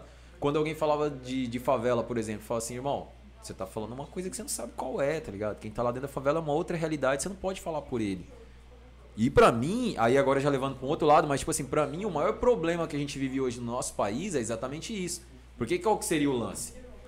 Vamos supor que você pesca, você tá na associação de pesca, tá ligado? Porra, o ideal era eu eleger ele como vereador, eu, pescador, né? Tô dando um exemplo aqui. Como um representante dos pescadores. A gente bota ele na Câmara. Aí o outro lá que é representante da indústria vai pôr um lá. Aí o outro que é dos indígenas, da FUNAI, coloca alguém lá. E pá, a política era pra funcionar desse jeito no nosso país. Ter um representante de cada classe. Hoje quem são nossos representantes, mano? Um monte de playboy branco, tá ligado? Que não sabe o que é a fome, que não abastece o carro porque quem... Coloca, por exemplo, um cara igual o Bolsonaro, tá ligado? E não tô falando isso porque eu sou Lula. Lula é a mesma coisa também, tá ligado? Tipo assim, os caras não sabem o preço do combustível, irmão. Que eles não abastecem o carro, tá ligado? Os caras não sabem o que é a fome. O Bolsonaro chegou agora a dar uma declaração falando que não existe a fome no Brasil. Certo? Lógico que não vai saber, irmão. Lógico que esse cara não vai poder representar a gente, tá ligado? Porque ele não conhece a fome, ele não conhece o preço do combustível, ele não entra no supermercado fazer uma compra, ele não foi numa aldeia indígena, ele não conviveu com aquilo ali e tal. Então, tipo assim, a gente tá cada dia mais elegendo pessoas que não vivem a nossa realidade, mano. Então, cada dia mais a gente vai estar mais longe da realidade, sacou? A gente vai estar mais longe. Porque, mano, um cara... Por exemplo, hoje, mano, eu moro sozinho há muito tempo, eu sou sozinho aqui, tá ligado? Nessa cidade. Eu compro tudo que eu tenho que usar. Seja o bagulho pra lavar meu carro, seja o bagulho pra eu alimentar, seja o bagulho que eu vou beber, seja o bagulho que eu vou... Qualquer coisa, o crédito do meu celular, o aluguel da minha casa, tudo é eu. Quem tá ouvindo eu agora falar isso aqui, mano, que vai no supermercado, sabe do que eu tô falando, o preço das coisas no supermercado. Aí o cara vai e fala lá, porra, fome no Brasil não existe, não sei o quê. Porra, dificuldade não tem, que aqui nós... Porra, a gente com todas as dificuldades que tá acontecendo, o lugar que tá vivendo melhor ainda é nós aqui no Centro-Oeste. Demais. Mano, se a gente parar pra pensar nisso, tipo assim, já tem um lance assim, qual que é o maior número de votos que o Bolsonaro teve? Já foi dessa região aqui. Galera do agro, galera que, tipo, tá ligado? Então, tipo assim, galera que não passa muita dificuldade, tá ligado? Lógico, tô sendo um pouco radicalista, extremista, mas hoje a gente vive um mundo que todo mundo é um pouco, tá ligado? Inclusive até demais, sacou? Mas o que eu tô querendo dizer é, cada dia mais as nossas lideranças são pessoas que não tem nada a ver com a grande base da sociedade. Galera que paga imposto, que trabalha pra caralho, tá ligado? E na hora que o cara vai lá pedir seu voto, fazer campanha, o cara tá usando o seu nome, tá usando a sua classe social, tá falando que vai fazer por você, pela sua segurança, pela sua saúde. Aí como que um cara vai fazer pela sua segurança se o cara anda com 12 segurança? Mas cara, eu vou te falar, a questão... Como o cara vai falar sobre o valor do arroz se o cara nem sabe quanto custa o arroz? O cara não compra, ele simplesmente chega na casa dele e tem um cardápio lá, tá ligado? Então, a questão que eu acho da democracia aqui no Brasil, tipo assim, tá certo, democracia é o que todos querem, a maioria vence. Simples. Só que as pessoas não veem que, por exemplo, o Brasil tem quantos brasileiros? 220 milhões. 220 milhões. E quantos são eleitores?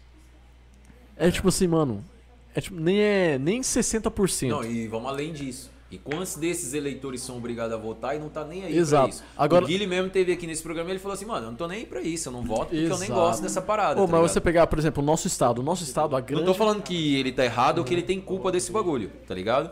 Porque culpa todos nós temos, mano. Tanto quem não votou quanto quem votou. Eu, por exemplo, não voto. Eu não voto, tá ligado? E eu já sofri um monte de crítica disso e agora tem um monte de gente que vai estar assistindo e vai estar bolado, tá ligado? Eu não voto. Sabe por que eu não voto? Porque eu aprendi desde moleque, com a minha mãe, tá ligado? Uma pessoa muito batalhadora, que meu pai deu no pé cedo e largou ela com 3 filhos, tá ligado? E hoje, eu, um cara que sustenta a minha casa, eu sei o que é ter 3 filhos, tá ligado? Eu não tenho 3 filhos, mas eu imagino, porque eu só tenho uma e nem mora comigo, tá ligado? E eu imagino, tipo assim, mano, hoje quando eu falo assim que minha mãe é uma heroína, tá ligado? Que minha mãe é uma pessoa foda pra caralho, eu não tô falando isso porque é minha mãe, papo de, tá ligado? É papo de que, mano, eu fico pensando todas as vezes que eu fui no mercado, todas as vezes que eu tive que comprar uniforme pra minha filha, que eu tive que comprar material escolar, que eu tive que comprar roupa de frio, tá ligado? Todas essas coisas. Aí eu multiplico isso aí por 3, aí eu chego na minha mãe, tá ligado? Aí eu vejo assim e falo, porra, minha mãe é foda, mano. Minha mãe é foda, tá ligado? Então, tipo assim, se você pegar esse bagulho e começar a pensar, você fala assim, vixe, mano. Não tem condição, tá ligado? Não tem condição de você querer, às vezes... Minha mãe tem uma parada assim, mano. Esses tempos atrás, minha irmã falou assim, ah, hoje eu passei o dia estudando, fui pra faculdade, fui não sei o que, fui pro trabalho e tal. Minha irmã mandou no grupo da família. Aí minha mãe pegou e escreveu embaixo assim, e vida que segue. Fez mais que obrigação. Aí você pega e lembra da história da minha mãe, tipo, você vai discutir como, irmão? Tá ligado? Minha mãe de 14 irmãos, acho que são 14, tá ligado? De 14 irmãos, foi escolhido 2 pra estudar. O resto ficou na roça, trampando, tá ligado? Minha mãe... e uma outra pessoa, um menino e uma menina, tá ligado? Sacou? Pra estudar, tá ligado? Aí você pega nós, uma geração que tem tudo. Esse dia eu até brinquei, falei assim, foi um dos bagulhos que me fez entrar no lance do React, tá ligado? A nossa geração, mano, eles são muito espectadores, tá ligado? Nossa geração, nós jogava videogame, nós ia pro fliperama que tinha no bairro, ficava o dia inteiro lá, até a mãe da gente buscar a gente lá. Jogava bola na rua. Arrumava treta, jogava bola na rua, arrumava treta, fazia todos os bagulho na rua e tal. Se resolvia, né, mano? Tá ligado? A nova geração não, mano. Eles não jogam videogame, eles assistem alguém que joga. Assiste alguém jogando. Cara, é foda. Sacou? As novas gerações, eles não vão na cachoeira. E quando vão é só pra tirar foto. Eles assistem alguém que foi na cachoeira. Alguém que foi na cachoeira, tá ligado? Então a geração era muito espectador. Quando eu vi aquilo, tipo assim... A nossa geração, nós ouvi um disco, mano, do Mamonas Assassina. Nós ouvi um disco do D2, no bagulho. E nós tirava a nossa conclusão. A nova geração não, eles ligam o canal lá do, sei lá, do Felipe Neto, e o Felipe Neto vai falar, não, Felipe Neto não, qualquer uma blogueira aí, vai falar assim, a minha playlist de funk é essa. Nossa. Aí as pessoas ouvem a playlist de funk da pessoa que ela segue. Sim. Então nós estamos vivendo cada dia mais um mundo de só assistir, tá ligado? Uhum. E se você pegar aqui hoje em dia um moleque de 13 anos, velho, que nem vota ainda, vou até jogar um pouco mais, vota com 16, né? Então um moleque de 15 anos, mano, ele vai vir aqui e vai falar, não sei porque que ele... Por que ele concorda com o Bolsonaro? Por que ele concorda com o Lula? Por que ele concorda com não sei quem? Blá, blá, blá, blá, blá. Tipo assim, por quê? Porque o moleque só assiste. Passa o dia inteiro assistindo a vida, o mundo acontecendo na tela do computador dele ou do celular, tá ligado? Isso é minha preocupação do momento, tá ligado? Uhum. Isso é uma coisa que me preocupa muito, tá ligado? Porque hoje em dia, mano, as pessoas assistem. E eu falo muito isso. Esses dias um cara falou bem assim pra mim no meu Instagram. Mandou uma mensagem assim... Porque às vezes, eu fazia muito isso, até dei uma diminuída e tem muito tempo já. Que às vezes do nada eu começava a falar assim, igual quando aconteceu o lance da Carol com o K sair da casa. E eu peguei meu Instagram e falei assim, gurizada, eu não tô entendendo vocês, mano. A Carol com o K, ela entrou na casa, ficou 3 semanas, vocês acharam um monte de defeito dela e cancelaram a mina, tá ligado? E o que ela falou, não tô aqui defendendo Carol, tá ligado? Mas é tipo assim, o que Carol fez e falou... Não foi nada muito grave, tá ligado? Se você pensar que ela tá fechada numa casa, que qualquer coisa... Mano, imagina você fechado numa casa, que tudo que você fala com seu brother aqui pode estar sendo filmado. Uhum. Tem muita coisa que você fala aqui, tá ligado? Que tipo assim, lá fora você não vai falar, pelo amor de Deus, né, mano? Tá maluco? Então, mas lá não tem esse filtro, tá ligado? Então tá, mas vamos pensar que... Carol, e não tô nem falando isso levando em consideração as coisas que ela falou em si, mas em consideração os outros Big Brother. Tá ligado? Não sou muito de assistir esse bagulho, mas tipo assim... Imagina que a gente já teve lá, acho que é Tina o nome da mina, que teve lá e bateu panela, jogou a roupa de todo mundo dentro da piscina, tá ligado? Rolou uns bagulho assim no BBB.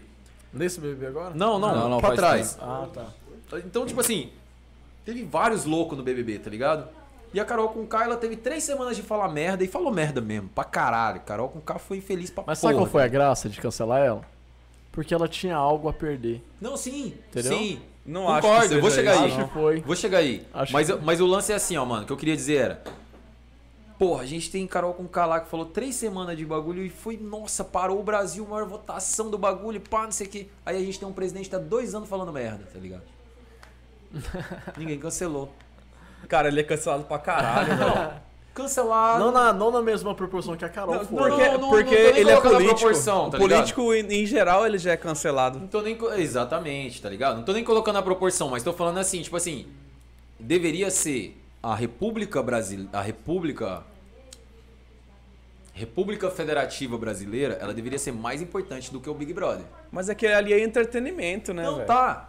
Mas o que eu tô dizendo é, mas aí você pega um momento que aconteceu isso com Carol Conká. Foi exatamente no momento que a Globo tava quase sendo cancelada. Sim. Exatamente por causa do presidente, tá ligado? Sim. Que é a Globo que mente, que é a Globo que não sei o que. Blá, blá. Aí a Globo tava, exatamente, quase sendo cancelada e de repente é a TV mais assistida do momento. O Big Brother é a salvação da Globo. Com os maiores números, com maiores... Você tá entendendo, mano? O que eu tô falando não tem a ver com Carol Conká. E o que eu tô falando não tem a ver com Bolsonaro. Tem a ver com a maioria da população. Porque quem votou no Bolsonaro foi a maioria da população. Quem fez a Carol sair do bagulho foi a maioria da população. Então não tem a ver com os dois. Eu só citei os dois como exemplo, tá ligado? Mas tem a ver com a maioria. Você consegue compreender o tanto que isso é grave, mano? Isso é muito grave, tá ligado? Eu fico pensando assim... E outra. Carol com K, ela falou 3 semanas uma merda e saiu. E ela ia ficar na casa no máximo 3 meses. O nosso presidente fica 4 anos. Tá ligado? Um determina o valor do seu arroz, o valor da sua energia, o valor de tudo e pá e tal, não sei o que. A outra não determina nada, ela só tá num programa de entretenimento pra te entreter. Você consegue compreender, sim, mano? Tanto que isso é grave, tá ligado? Isso é muito grave, tá ligado? E quando eu não voto exatamente por causa disso. E tem muita gente que acha um cúmulo do absurdo. Fala assim, mano, se você não vota, você também não tá ajudando em nada, tá ligado? Mas a minha mãe me ensinou assim. E minha mãe votou no Bolsonaro na última eleição, tá ligado? E minha mãe sempre me ensinou assim, ó. Se alguém faz uma merda e você vai lá e apoia ele, você tá compactuando com a merda. Por isso a gente nunca votou lá em casa, tá ligado? E que foi um problemaço agora na última eleição, tá ligado? Porque, tipo assim, de repente, minha mãe também me ensinou outra parada em casa, mano. Que quem carrega arma, ou é policial ou é bandido. Cidadão de bem não precisa de arma, tá ligado? E de repente eu vi ela defendendo a arma, sacou? Então, tipo assim, você vê o tanto que isso é grave, tá ligado? O quanto que esse bagulho de... das pessoas levarem o outro como um ídolo, como um mito, como esse... tá ligado? E seja qualquer um desses, mano. Eu fui um dos caras, mano, que tipo em 2014... eu escrevi em 2010, mas foi lançado em 2014, igual a gente falou aqui. Metendo pau no governo PT, tá ligado? Metendo pau no governo PT, mano. Porque nós, que é pobre, eu sou pobre, preto e tal, a gente acreditou muito que o PT podia fazer por nós. E até chegou a fazer, tá ligado? Algumas coisas. Mas tipo assim, chegou um momento também que, porra, mano, iludiu nós e vendeu pros bancários, tá ligado? Fez vários bagulho e pá, tá ligado? Então, tipo assim, as pessoas passaram de um... tipo assim, deixaram de questionar os caras pra poder fazer carnaval com os caras, fazer micareta, mano. O último carnaval, pra mim, foi a maior micareta da história do nosso país, mano. Tá ligado? Porque a gente não teve carnaval direito ano passado, tá ligado? Já foi um bagulho meio esquisito, tá ligado? Por causa da pandemia e pá, já tava meio que rolando um boato. Mas pega a última eleição, mano. Se não foi a maior micareta da história, vestir verde e amarelo, pôr carro pra sair na rua e outro. Detalhe, não pode ter camisa de partido, não pode ter porra nenhuma, mas nego pegou as caminhonetonas e botou a gasolina a 5 conto, mano. Fazer carreata, tá ligado? Pra político. Pra mim, a maior micareta da história, tá ligado? E rolou, hein, vou te falar. Mas a população tem que parar de idolatrar político, tá ligado? Político não é, não é artista. Nenhum que fez algo por nós. Mas, cara, eu vou te falar. O PT, tipo assim, por mais que tentou e fez algumas coisas, tipo assim, pelo povo mesmo, quem desses caras tá pelo povo, mano? Nenhum. Mano, mas eu vou te falar. Estou preocupado com o partido deles, eu vou te falar dinheiro deles, a seguinte coisa, você vai acabar com... Eu nem gosto de entrar nesse assunto de política porque eu já... Mas é massa. Você vai entender o que eu vou te falar. O brasileiro, ele tem essa necessidade de achar que tudo é competição. Tudo. Exatamente. Se você pega lá na eleição, todas aquelas opções, se você pegar todo mundo e falar assim, qual é a melhor opção... Não é nem da competição, é de querer estar do lado de quem ganha. Aí tipo assim, por exemplo... Se sai uma pesquisa do Datafolha falando assim, fulano tá em primeiro, todo mundo quer votar no que tá ganhando, tá ligado? Exato. Quem quer votar no que tá perdendo? Aí tipo assim... Aí você pega lá, por exemplo, nas eleições, nas opções, todo mundo falando assim, João Moedo é o cara do futuro, empresário, reergueu várias empresas falidas pro sucesso e tal, não sei o quê. Que já é rico, milionário, nem precisa desse dinheiro. Tá ligado? Ou eu vou pra guerra. PT contra o Bolsonaro. Eu quero participar dessa treta aqui. Então, mas aí que tá. Se você pensar que isso aí já é uma guerra falida... Então... E a maioria não pensa assim. Exato. Porque pra mim é uma guerra falida. Aí... Se você tem, por exemplo, desculpa, mano, te interromper, mas não, sim, relaxa. Eu sou um cara que eu acompanho muito essa parada. Tô falando pra você que eu escrevi uma música em 2010 e eu lancei ela em 2014, a mesma música, tá ligado? Que já era um bagulho de tipo assim, na letra eu já falo que a eleição pra presidente do país e a Copa do Mundo acontece no mesmo ano. Você já parou pra pensar nisso, tá ligado? Tipo assim, a gente fica mais da metade do ano preocupado com a Copa do Mundo e esquece quem vai dirigir o nosso país, tá ligado? Já é um bagulho grave, tá ligado? E aí, tipo assim, eu fiz essa música e pá. E eu fiquei pensando exatamente nessa fita assim, mano. De tipo, o quanto a gente é do... Tipo assim, o quanto essa guerra é falida, tá ligado? Tipo assim, se entrasse...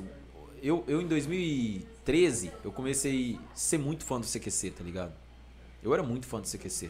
Muito, muito. Os caras é foda mesmo. Então eu já conhecia o Bolsonaro muito antes. Essa música que eu acabei de cantar aqui, A Venda, eu fiz ela e, igual eu falei pra vocês, eu lancei ela 1 ano depois da gravação do clipe. Tipo, eu já tinha gravado a música, aí demorei um tempo pra gravar o clipe, depois eu lancei o clipe.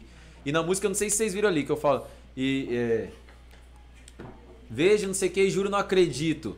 Não sei o que, do papo do Bolsomito. Ele nem tinha lançado o nome pra candidatura ainda, mano. Só que já vinha esse papo. E na minha cabeça, tipo assim, o Bolsonaro sempre foi um meme, tá ligado? Eu assistia... Ele é o velho do super pop. Tá ligado? E do CQC, né, mano? Ele tem sempre dá. Ele, o Silvio Santos e tem um outro lá da. Fala assim, tá ligado? Com a boca assim, gordona. Um cara lá do Nordeste, um político lá do Nordeste cabuloso lá. Que só fazia merda, vivia batendo nos caras. Ah, é o... Ciro Gomes? Não, no Ciro não. É Ciro Gomes é magro. É, não, é uma coisa maia. Foda, uma coisa maia, eu botaria no Ciro, tá ligado? Ciro é coronelzão do caralho. É coronel, mas tipo assim, mano, eu não tô aqui defendendo o Ciro, pelo amor de Deus. Por mim, o Ciro já tinha morrido, tá ligado?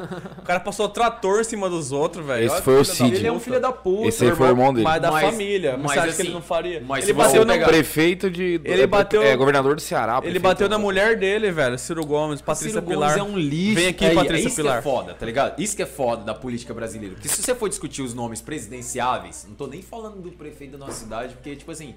O prefeito da nossa cidade já é cômico internacionalmente, tá ligado? Inclusive, quero falar aqui pro nosso prefeito que eu admiro muito o quanto você é um grande filho da puta. Mas, tipo assim, o que eu ia dizendo era... Tomara que ele me processe, mano, que aí eu vou... Nunca mais ele vem aqui no podcast. Você tava querendo chamar ele? Não, mentira. Mas eu quero chamar todo mundo. Então você tá convidado, viu? Não, pra você sentar aqui, me convida no dia que eu quero vir. É, mas a gente vai combinar uma cerveja lá no distribuidor. Não, se você falar que tem cerveja, ele vai em qualquer lugar, tá ligado? Chamou mas o Felipe Araújo. O que eu ia dizer é o seguinte, mano. É, esqueci o que eu ia dizer, cara. Não tava falando. Mais uma vez é culpa do filho da puta do prefeito, cara. Esqueci também que tava falando. Pariu. Mas era isso, o Ciro Gomes, esses caras tudo aí. Quando a gente vai discutir política, mano, aparecem os mesmos nomes, tá ligado, mano? É. Isso já é um bagulho que já me deixa puto com o brasileiro, tá ligado? Não me deixa. Mas... Porque, ó, eu sempre falo isso, mano. Uma coisa que eu sempre falo é: eu não fico tão puto com os políticos, tá ligado? Vamos supor aqui que nós estudamos todo mundo junto aqui, tá ligado? E a gente vai disputar o Grêmio Estudantil. Quem que ganha? Quem puder prometer mais, não é? Tem coisa que você vai prometer que você não vai cumprir, irmão. Uhum. Suco de uva hoje, suco de uva amanhã. Vai ter bebedor de Coca-Cola. Ô, Mix, eu acho o seguinte... Você gosta de suco de uva, pelo que eu vi, que você vai prometer suco de uva, parece que é uma coisa boa. Eu já não gosto. Todo mundo... Eu já ia votar no cara que prometesse Coca-Cola, tá ligado? Aí sim. Não gosto da Coca-Cola também, mas eu acho melhor que o suco de uva. É, mas eu te falar, ó, melhor. Por exemplo, mano, inventou laboratório, um candidato perfeito pro Brasil. Vai entrar na eleição que vai sair. Só que paralelo a esse cara que vai sair, que é o presidente perfeito, vai sair Lula e Bolsonaro. O brasileiro, ele quer saber é do hype. Ele quer saber é da guerra do Lula contra Bolsonaro. O moleque que mora comigo, divide aluguel comigo, o Iori. Salve pra você, Iori. O Iori, sabe o que ele falou pra mim? Ele falou assim: Micos, eu vou votar nesse Bolsonaro aí só porque eu quero ver o pau quebrar. De jeito. Porque ele sabe que eu não voto, tá ligado? Então ele falou isso pra mim. Tem uma galera agora que vai estar grilada, tipo assim, porra, como que você vota mora com um cara desse, tá ligado? O cara que vota no Bolsonaro. Tipo assim, irmão, o primeiro lance que eu levo pra minha vida é o respeito, tá ligado? Você vota quem você quiser, irmão. Você anda com quem você quiser, você beija quem você quiser, tá ligado? Você dorme com quem você quiser, tá ligado? Você tem que ter respeito, tá ligado? E foi o primeiro cara que eu vi chegar em mim e falar assim: me arrependi do meu voto. Tá ligado? E ele falou isso pra mim, falou: mano, eu vou votar nesse cara porque eu quero ver o pau quebrar. E eu falo, mano, a minha maior angústia... Igual eu tenho uma angústia muito grande com a Dilma, tá ligado, mano? Muito grande. Sabe por quê? O pior governo, né, mano? Eu acho. Mano. Não vou entrar nesse mérito, não é por causa disso. Sabe qual que é o meu grilo maior com a Dilma? É que assim, mano, foi a primeira presidente mulher da história, tá ligado, mano? Tá ligado? Eu acho que ela fudeu muito mais com a militância, com uma proposta, com uma luta diária, tá ligado? O Lula 2.0. Tá ligado? Ela fudeu muito mais querendo ser um Lula 2.0 do que ser ela mesma. Não, mas no fato que eu tô falando, mano, nem entra o Lula. É a representatividade dela, tá ligado? Mas nem entra o Lula. Ela quis muito se você pensar que foi a primeira presidente mulher, tá ligado? Do bagulho, tipo assim. Exatamente, mano. E saiu com o maior índice de corrupção, mano, tá ligado, mano? Foi porra, mano, tipo assim, véio. Pra mim, o que eu senti mais bad, mano, o que mais me fez triste, o que mais me fez decepcionado com o PT e com toda essa porra aí, foi o fato disso, mano. E pouca gente se discute isso, tá ligado? Eu, pelo menos, nunca vi em lugar nenhum essa discussão. Que foi a primeira presidente mulher, mano, do nosso país, tá ligado? E sair desse jeito. Sim. tá ligado? Tipo assim, porra, a gente esperava tanto de uma mulher, tá ligado, mano? Eu sou um cara que eu acredito muito, tá ligado? No empoderamento, nessa parada, tá ligado, da mulher. E ela foi a nossa primeira presidente mulher e saiu com o maior número de... rejeição. Corrupção, rejeição, os caralho, tá ligado? Então, pra mim, ela fez muito mais do que a Lava Jato, tá ligado? Tipo assim, de negatividade. Pra mim, o que ela fez de foder uma militância, tá ligado? De ferrar toda uma militância de mulher que vem pai, não sei o quê, foi muito maior do que o lance da Lava Jato, do que toda essa porra aí, tá ligado? Porque, até porque isso aí, ela já... ela meio que foi corrompida pelo processo, tá ligado? Exatamente. Já acontecia, já com Lula, com não sei quem, tá ligado? Com Dirceu, com Marcos Valério, os caralho. Ela até tinha uma intenção boa, só que ela entrou com uma máquina muito fodida. Mas aí que tá, mano. Todas as minas que eu conheço, mano, na sua casa, quem que manda? Nós dois, velho. Tá ligado? Nós dois é melhor do que minha mina manda, tá ligado? Porque aí, tipo assim, entra o seu ponto de vista e entra o de sua mina. Exato. Agora, na maioria das vezes, a voz é da mulher, tá ligado? Por mais que você ache que você manda na sua casa, tá ligado? A voz é da mulher, tá ligado? Se a mulher quiser mexer na mesa, colocar lá de lá, mano. Tá ligado? E foi exatamente o que não aconteceu no governo Dilma, tá ligado? Ela não teve voz nenhuma. Cadê a mulher que todo mundo esperava? Cara, mas a Dilma foi um... tá ligado? E eu acredito muito nesse bagulho da mulher, tá ligado? Porque eu acho que o mundo ainda vai ser melhor quando elas assumirem. Eu acredito nisso. Cara, eu sou contra essa visão aí, sabia, mano? Porque eu acho que a gente tem que parar de dividir... Porque, cara, na verdade... eu entendo tudo isso, eu não tô falando que não exista. Racismo, machismo existem. Só que a gente, cara, nova geração, a gente tem que parar de dividir homem, mulher, não, preto e branco, entendeu? Eu somos concordo. Seres humanos, eu concordo, cara. Mas só que a gente tem que entender que somos seres humanos, mas assim, tipo, você tem uma mordida tão forte quanto a do leão? Não, eu entendo o que você tá falando. Do mesmo jeito que a gente tem coisas que a gente não vai conseguir ser igual a mulher, tá ligado? E do mesmo jeito que a mulher não vai conseguir ser igual a gente em algumas coisas, tá ligado? Então, tipo assim, tem coisas que a mulher vai fazer melhor que a gente. E a gente tem que entender isso, tá ligado? E a gente faz melhor que elas também. Exatamente, em algumas coisas, tá ligado? Mas assim, o que eu tô dizendo é... não tô falando que, assim, só mulher pensa, só mulher é melhor, só mulher... não tô falando isso, tô falando assim, que tem... nesse momento, por exemplo, eu acreditava muito mais nessa parada pelo fato de ser uma mulher. Porque a gente já tinha tentado com vários caras, tá ligado? É isso que eu tô falando. Só tipo que assim, a gente já tinha tentado, sim, mano. Tô ligado. O mundo inteiro já tentou com um monte de cara, tá ligado? Então, tipo assim, porra, é o momento da mulher mostrar pra gente. É que desde o começo quem domina é o homem. Mas isso é indiscutível. Aí ele tá falando assim que, tipo assim... não, e ainda é. Se você pensar que dentro da câmara, mano, a mulher tem pouca voz, tá ligado? Sim. E às vezes assim... ô, esses dias o moleque falou pra mim bem assim, Micos... devia ser foda. A gente discutindo exatamente esse assunto. Que eu falei pra ele, esse lance da Dilma que me incomodou, tá ligado? De ser uma mulher e acontecer isso. Aí ele falou assim, mas imagina como é, mano. O Lula chega lá, pede uma dosezinha, toma com os amigos dele, fala da mini saia da outra lá, da deputada, zoa, aquele... é ridículo, mas caralho, é o que acontece. Exato. Tá contra fatos, mano. Que aí é onde a gente tem que mudar, entendeu? Exatamente. Mas aí imagina, tenta imaginar na sua cabeça, que foi a discussão que a gente entrou. Tenta imaginar na sua cabeça a Dilma... no meio de uma roda cheia de macho, tá ligado? Sim, com certeza. Eu trabalhei no agro, mano, onde a maioria é homem, tá ligado? Que toma conta. Então, tipo assim, uma mulher tenta falar um bagulho, mano, ela vai ser sempre aquele lance assim de, ah, deixa ela falar aí e tal. Sim. E a decisão é tomada pelos caras, tá ligado? Eu acho que isso aconteceu. Então, tipo, nesse momento era o momento exato dela falar assim, não, o negócio é o seguinte, ou vai ser desse jeito ou eu vou botar a boca no mundo. Com certeza. Então, e isso que eu acho... ela saiu humildinha, tá ligado? É isso que isso todo me decepcionou um pouco, tá ligado? Tem duas coisas aí, eu acho. E eu acho que não só me decepcionou, desculpa, mas não só me decepcionou a Dilma com essa atitude, mas acho que me decepcionou muito mais o machismo nessa hora, tá ligado? Uhum. Que tipo assim, igual eu falo, primeiro governo de Bolsonaro, segundo governo de Bolsonaro, que a mídia só me bate, só toma porrada. Ele fala isso direto. Ele não apanhou nem metade do que a Dilma apanhou, irmão. E então, já tá falando que o PT é mimimi, tá ligado? Então, tem duas coisas aí. Ela apanhou muito, irmão. Ela passou por um bagulho até ser impeachmentada que, tipo assim, os caras fez adesivo dela com a perna aberta e pregou no bagulho de abastecer o carro, tá ligado? É, cara, é foda. O Zorra Total ficava chamando ela de burra do começo ao fim do programa. Mas ela era burra, velho. Não, então... ela não falava uma palavra com... não tô aqui defendendo, o que eu tô dizendo é o seguinte, tá ligado? Agora tem uma galera que, não pode falar isso do presidente, mas não falou, pode falar várias coisas da Dilma, tá ligado? Exato. Então, tipo assim, eu acho que é o lance que mais me estressa político mesmo, velho. Isso é um bagulho que me grila na política, tá ligado? Tipo assim, por que com uns pode uma parada, com outros não pode? Ele põe a cara ali pra apanhar mesmo. Agora, duas coisas. A Dilma foi uma presidente de laboratório, que quem fez ela foi o Lula.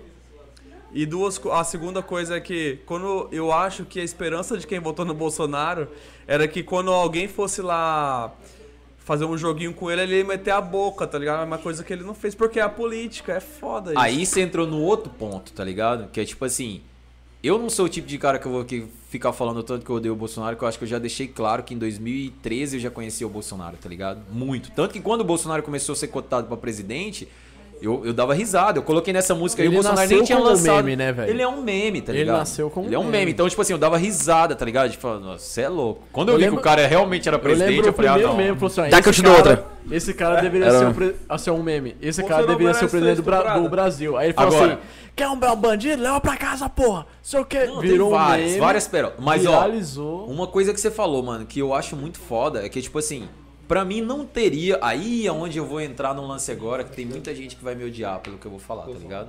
Mas eu entendo que as pessoas, eu espero que as pessoas entendam o fato, tá ligado? Não a apagação de pau, tá ligado? Que a maioria tem por esse político aí. Mas se tem alguém no nosso país que poderia realmente mudar a política brasileira, pra mim não teria um nome melhor do que o Bolsonaro. E eu não tô falando isso porque eu votaria nele, porque eu acho que ele é foda e tal. Não, mano. É porque ele tinha todas as peças na mão, o famoso faca e o queijo. Sim. Uhum. Pra falar assim, realmente agora acabou a corrupção. Todo mundo acreditou nisso. Todo mundo que impeachmentou a Dilma, que bateu panela, que fez a porra toda, que eu também não concordo com algumas paradas, mas tipo assim, todo mundo que foi nessa aí, tá ligado? Botando fé no Bolsonaro, ele fez muito pior do que a Dilma. Fez. Que cagou no pau como mulher de não sustentar a militância. O Bolsonaro foi muito pior, tá ligado? Porque além dele prometer pra todo mundo que ia acabar com a corrupção e os caralho e tal, não sei o que, tinha voz e tudo, chegou lá e cagou no pau, mano. Se rendeu, né, mano? Eu faço uma analogia assim, ó. Tem duas analogias que eu faço que eu acho até engraçada, tá ligado? Primeira é do Lula com a presidência. Imagina que o Lula, isso eu acho que eu vi, foi o Mano Brown falando isso, eu achei muito louco. O Lula, imagina um cara que é de periferia, tal, fudido, mas tem um monte de amigo playboyzinho e ele vai jogar videogame na casa dos amigos. Aí ele tá vendo lá que o Luizinho, tá ligado? Tá roubando no jogo e ganhando de todo mundo e fazendo a roda um monte de vez, tá ligado? Isso é qualquer presidente no país. Ele é assim, ele tá passando a perna em todo mundo ali e ficando no poder. Aí o Lula sentou do lado dele e falou assim, ah, então você rouba assim, ah, você fecha com os bancos, com as empreiteiras, pá, pegou o esquema. Ah, você já prende a bola, no Nintendo tinha isso, né? Você prende a bola atrás do gol e fazia 99 gols até zerar o jogo. Tá? Então o Lula tipo meio que pegou a manha. Passou a primeira vez, perdeu. Na segunda rodada ele ganhou uma, ganhou duas e começou a passar o rodo na galera, tá ligado? Que foi os 12 anos, 14 anos que a galera fala. Passou o rodo na galera. O que que acontece? Os outros playboyzadinha falou, vai tomar no cu desse cara aí, mano. Que o cara vem lá da periferia, senta aqui no nosso videogame aqui, agora vai ficar ganhando de nós? Vamos tirar ele. Eu vejo assim. É uma analogia que eu achei maneira, tá ligado? Porque assim, roubar, todos roubaram, mano. Vem com essa ideia de, ah, foi o que mais roubou na história, foi o que mais... Mano, olha o que o Collor fez, tá ligado? Com a nossa moeda, congelou o dinheiro dos outros, fez uns bagulho cabuloso também, tá ligado? Fernando Henrique, todos roubaram pra caralho. O que não aceitaram era um cara que vinha de baixo fazer o bagulho. Isso que não aceitaram. Tá ligado? E o Bolsonaro, a analogia que eu faço do Bolsonaro é o seguinte, o Bolsonaro é o cara que fez assim, ó. Aquele cara lá bate pra caralho. Aquele ali é cabuloso. Todo mundo tem medo daquele lá. Juntou o time, botou todo mundo do lado dele. Que foi quem? Ele ganhou a eleição em cima de quem? Do Moro, Paulo Guedes. Fala os nomes aí, os ministros que ele já mandou embora. Ele fez o nome em cima dos caras. Os mais foda. Os caras que prendeu o Lula. Os cara, tá ligado? O cara montou aquele time, pá. Aí na primeira briga... Tá ligado? Na primeira luta que foi ter assim e tal, não, vai chegar e vai quebrar o pau. Ele começou a esmurrar o Moro, tá ligado? Em vez de esmurrar os caras, tá ligado? Aí a galera do outro lado falou, vixe, esse cara é doidão mesmo, hein? Que já estão brigando entre eles. Bolsonaro pra mim é esse cara, mano. Antes dele ir pra guerra, ele começou a bater na Globo, que é uma péssima ideia, tá ligado? O Moro antes era um herói, aí depois... Não, e depois o Moro ficou sujo, mas o Bolsonaro também tá sujo, tá ligado? Então, tipo assim, eles entraram num conflito entre eles. Então, tipo assim, o Bolsonaro ele tinha tudo pra fazer uma... Tipo assim, mudar a mesma parada de vez, se ele pudesse. Eu já não acreditava antes, tá ligado? Porque pra mim ele já é um cara esquisito, sem noção desde sempre. Mas, tipo assim, se tinha alguém que pudesse... E muita gente acreditou nisso. O lance de, tipo assim, não, ele é doido, ele não entende de nada, mas ele tem um corpo de ministro. Não, tem um corpo de ministro foda, tá ligado? Os ministros vão fazer acontecer, pá... Aí entrou um monte de doido que acredita na Terra plana. E depois, até os caras que a gente acreditava, que você fala assim, ixi, esse cara é cabuloso. Aí começou a demitir, mandar os caras embora e pá, tá ligado? Então, tipo assim, Não que ele me decepcionou, porque eu já nunca gostei mesmo de Bolsonaro. Pra mim, tipo... Uma coisa assim, tá ligado? Mas se tinha alguém que podia fazer uma coisa, uma mudada drástica no bagulho, era ele. Sim. Uma coisa assim que me decepcionou no Bolsonaro é a questão do... Ele fala assim... Isso eu tô fazendo um comentário aqui bem neutro, tá ligado? Pra não falar o tanto que eu odeio ele. É. Mas você fala assim, ó, o meu time de ministro vai ter livre... Vai ter livre arbítrio pra fazer a decisão, porque eles vão ser técnicos e tal. Vai contra ele e demite. Quando ele chegou lá... O ministro ia contra ele, ele demitia. Mano, tem uma frase do Murilo, favelado investidor, não sei se você conhece. Um moleque foda, moleque de quebradão mesmo, cara. Passou necessidade, se você ver a história dele, é muito foda. E ele começou a estudar, ele é favela, né? A mãe dele falou, filho, você precisa trabalhar pra me ajudar. A gente já tá acabando, não? Não tem tempo não, mano. Banheiro? Vai lá, mano. Tá, aí depois aí a gente vai ouvir essa história se mudar de assunto, porque agora eu fiquei pensando aqui na minha cabeça. Favelado investidor. Não, eu já falei muito do Bolsonaro e eu não queria falar dele. É, porque eu tô dando ibope pra um. É normal. Mas tem que falar, mano, tem que falar dos loucos mesmo. Vai lá mijar. Vai lá mijar. Vou botar a música aqui no fundo. Enquanto isso, na terra de Nárnia. Coloca a música de elevador aí. Coloca um Los Hermanos. Quantas pessoas tinham a gente aí? Alô, Túlio, já vai acabar o bagulho.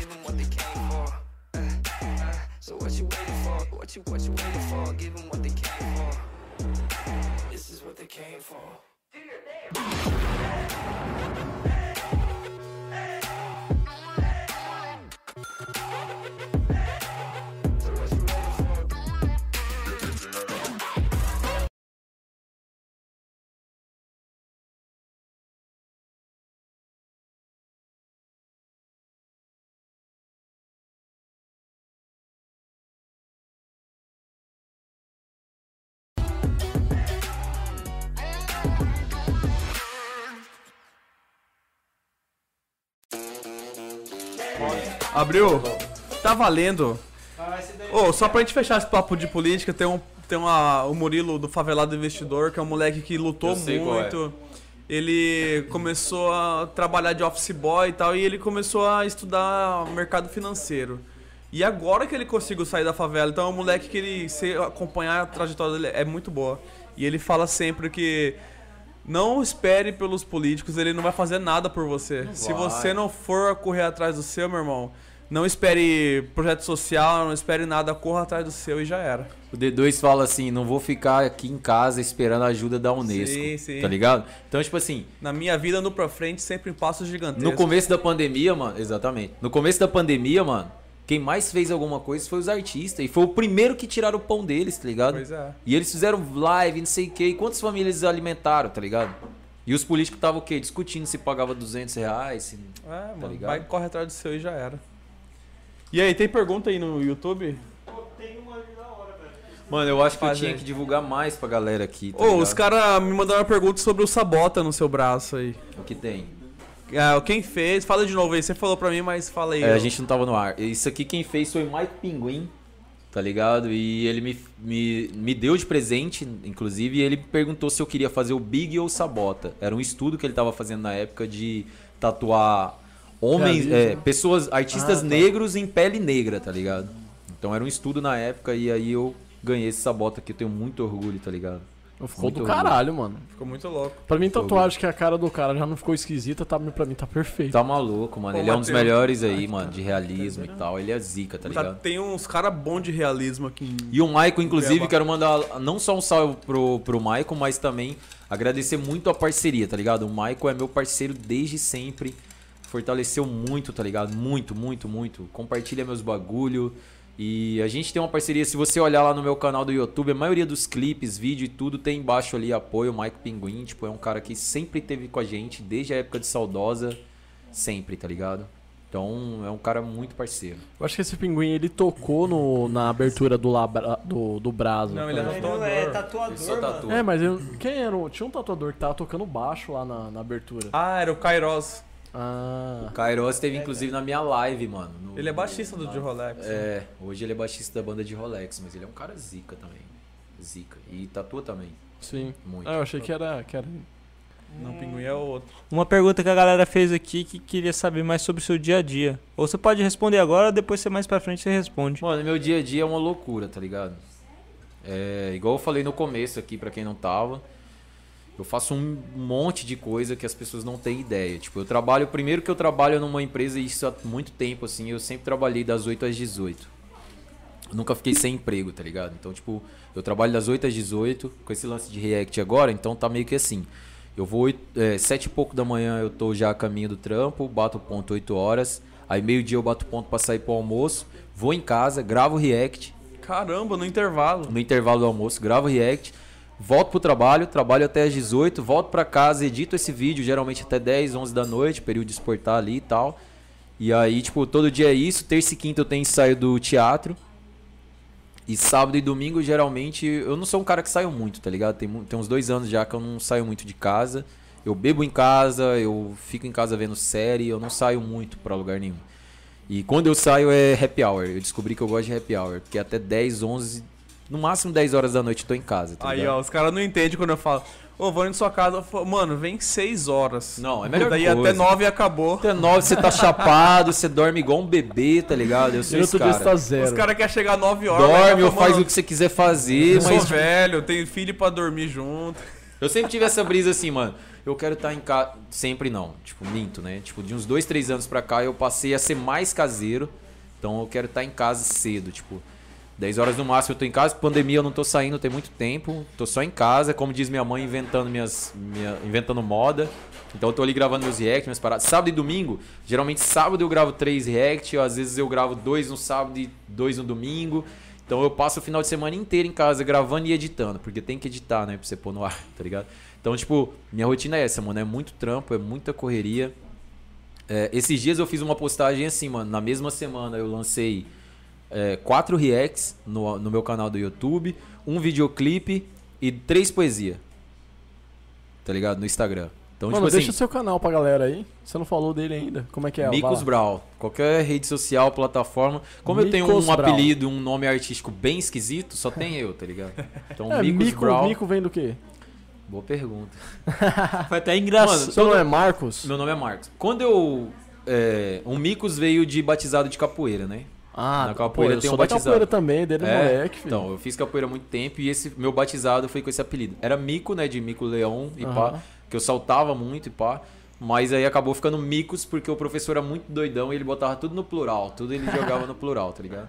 E o Brown veio por causa do Charlie Brown. Inclusive, muita gente acha que é por causa do Mano Brown. Que Mix Brown é por causa do Mano Brown, que eu quero pagar de Brown e tal. E não é, apesar de ser muito fã do Mano Brown, veio do Charlie Brown. Tinha uma loja de móveis na cidade, lá em Barra do Garças, e eu andava de skate. Então, sempre que eu passava de frente dessa loja de móveis, tinha um cara lá que me conhecia e tinha uma tampa de negócio assim na calçada e eu sempre dava um olho e batia em cima dessa tampa, fazia um barulhão. Pá! Aí ele de lá, ele falava assim, ô, Charlie Brown, tá de sacanagem, pô. Então, eu fazia de sacanagem. Ele sempre me chamava de Charlie Brown. E um dia, eu tava descendo e meus amigos tava tudo comigo, os molecada do bairro, e viu ele me chamando de Charlie Brown. Aí os caras começaram a misturar, Micos Brown, não sei o que, e aí acabou ficando, misturaram o Micos com o Brown e acabou ficando. E aí, tipo, como sempre, apelido, alguém falou isso perto do dono da quebrada, tá ligado? O cara que comandava o bairro lá. E ele achou engraçado, riu. Eu não achei engraçado, logicamente, mas todo mundo achou engraçado e pegou. Quando todo mundo acha engraçado e você não pega, tá vendo? Você gosta, nunca pega. E hoje eu acho legal. Às vezes eu tenho um pouco de vergonha, mano. Porque, tipo, quando eu tô num lugar que, tipo... O cara vai me apresentar pra uma mina, tá ligado? Que não é do meio do rap, nada. Aí fala assim, ah, esse aqui é meu amigo Micos Brown. Agora eu já sei. A primeira impressão é sempre meio esquisita, tá ligado? Mano, que nem aqui. Foi abrir lá... Ele foi autorizar. É o que eu ia falar, mano. Ele ia autorizar aqui na portaria. Ah, o nome dele é... É Micos Brown. Então, tá ligado? Mano, entendeu? Eu fiquei na cabeça, falei, caralho, eu não queria falar isso, velho. Só que daí eu tinha esquecido do teu nome, na verdade, nem tinha perguntado, mano. Se você teve vergonha de falar isso, você imagina eu me apresentando pra algumas pessoas. Quando os outros falam assim, não, vou chamar meu amiguinho Micos Brown e tal.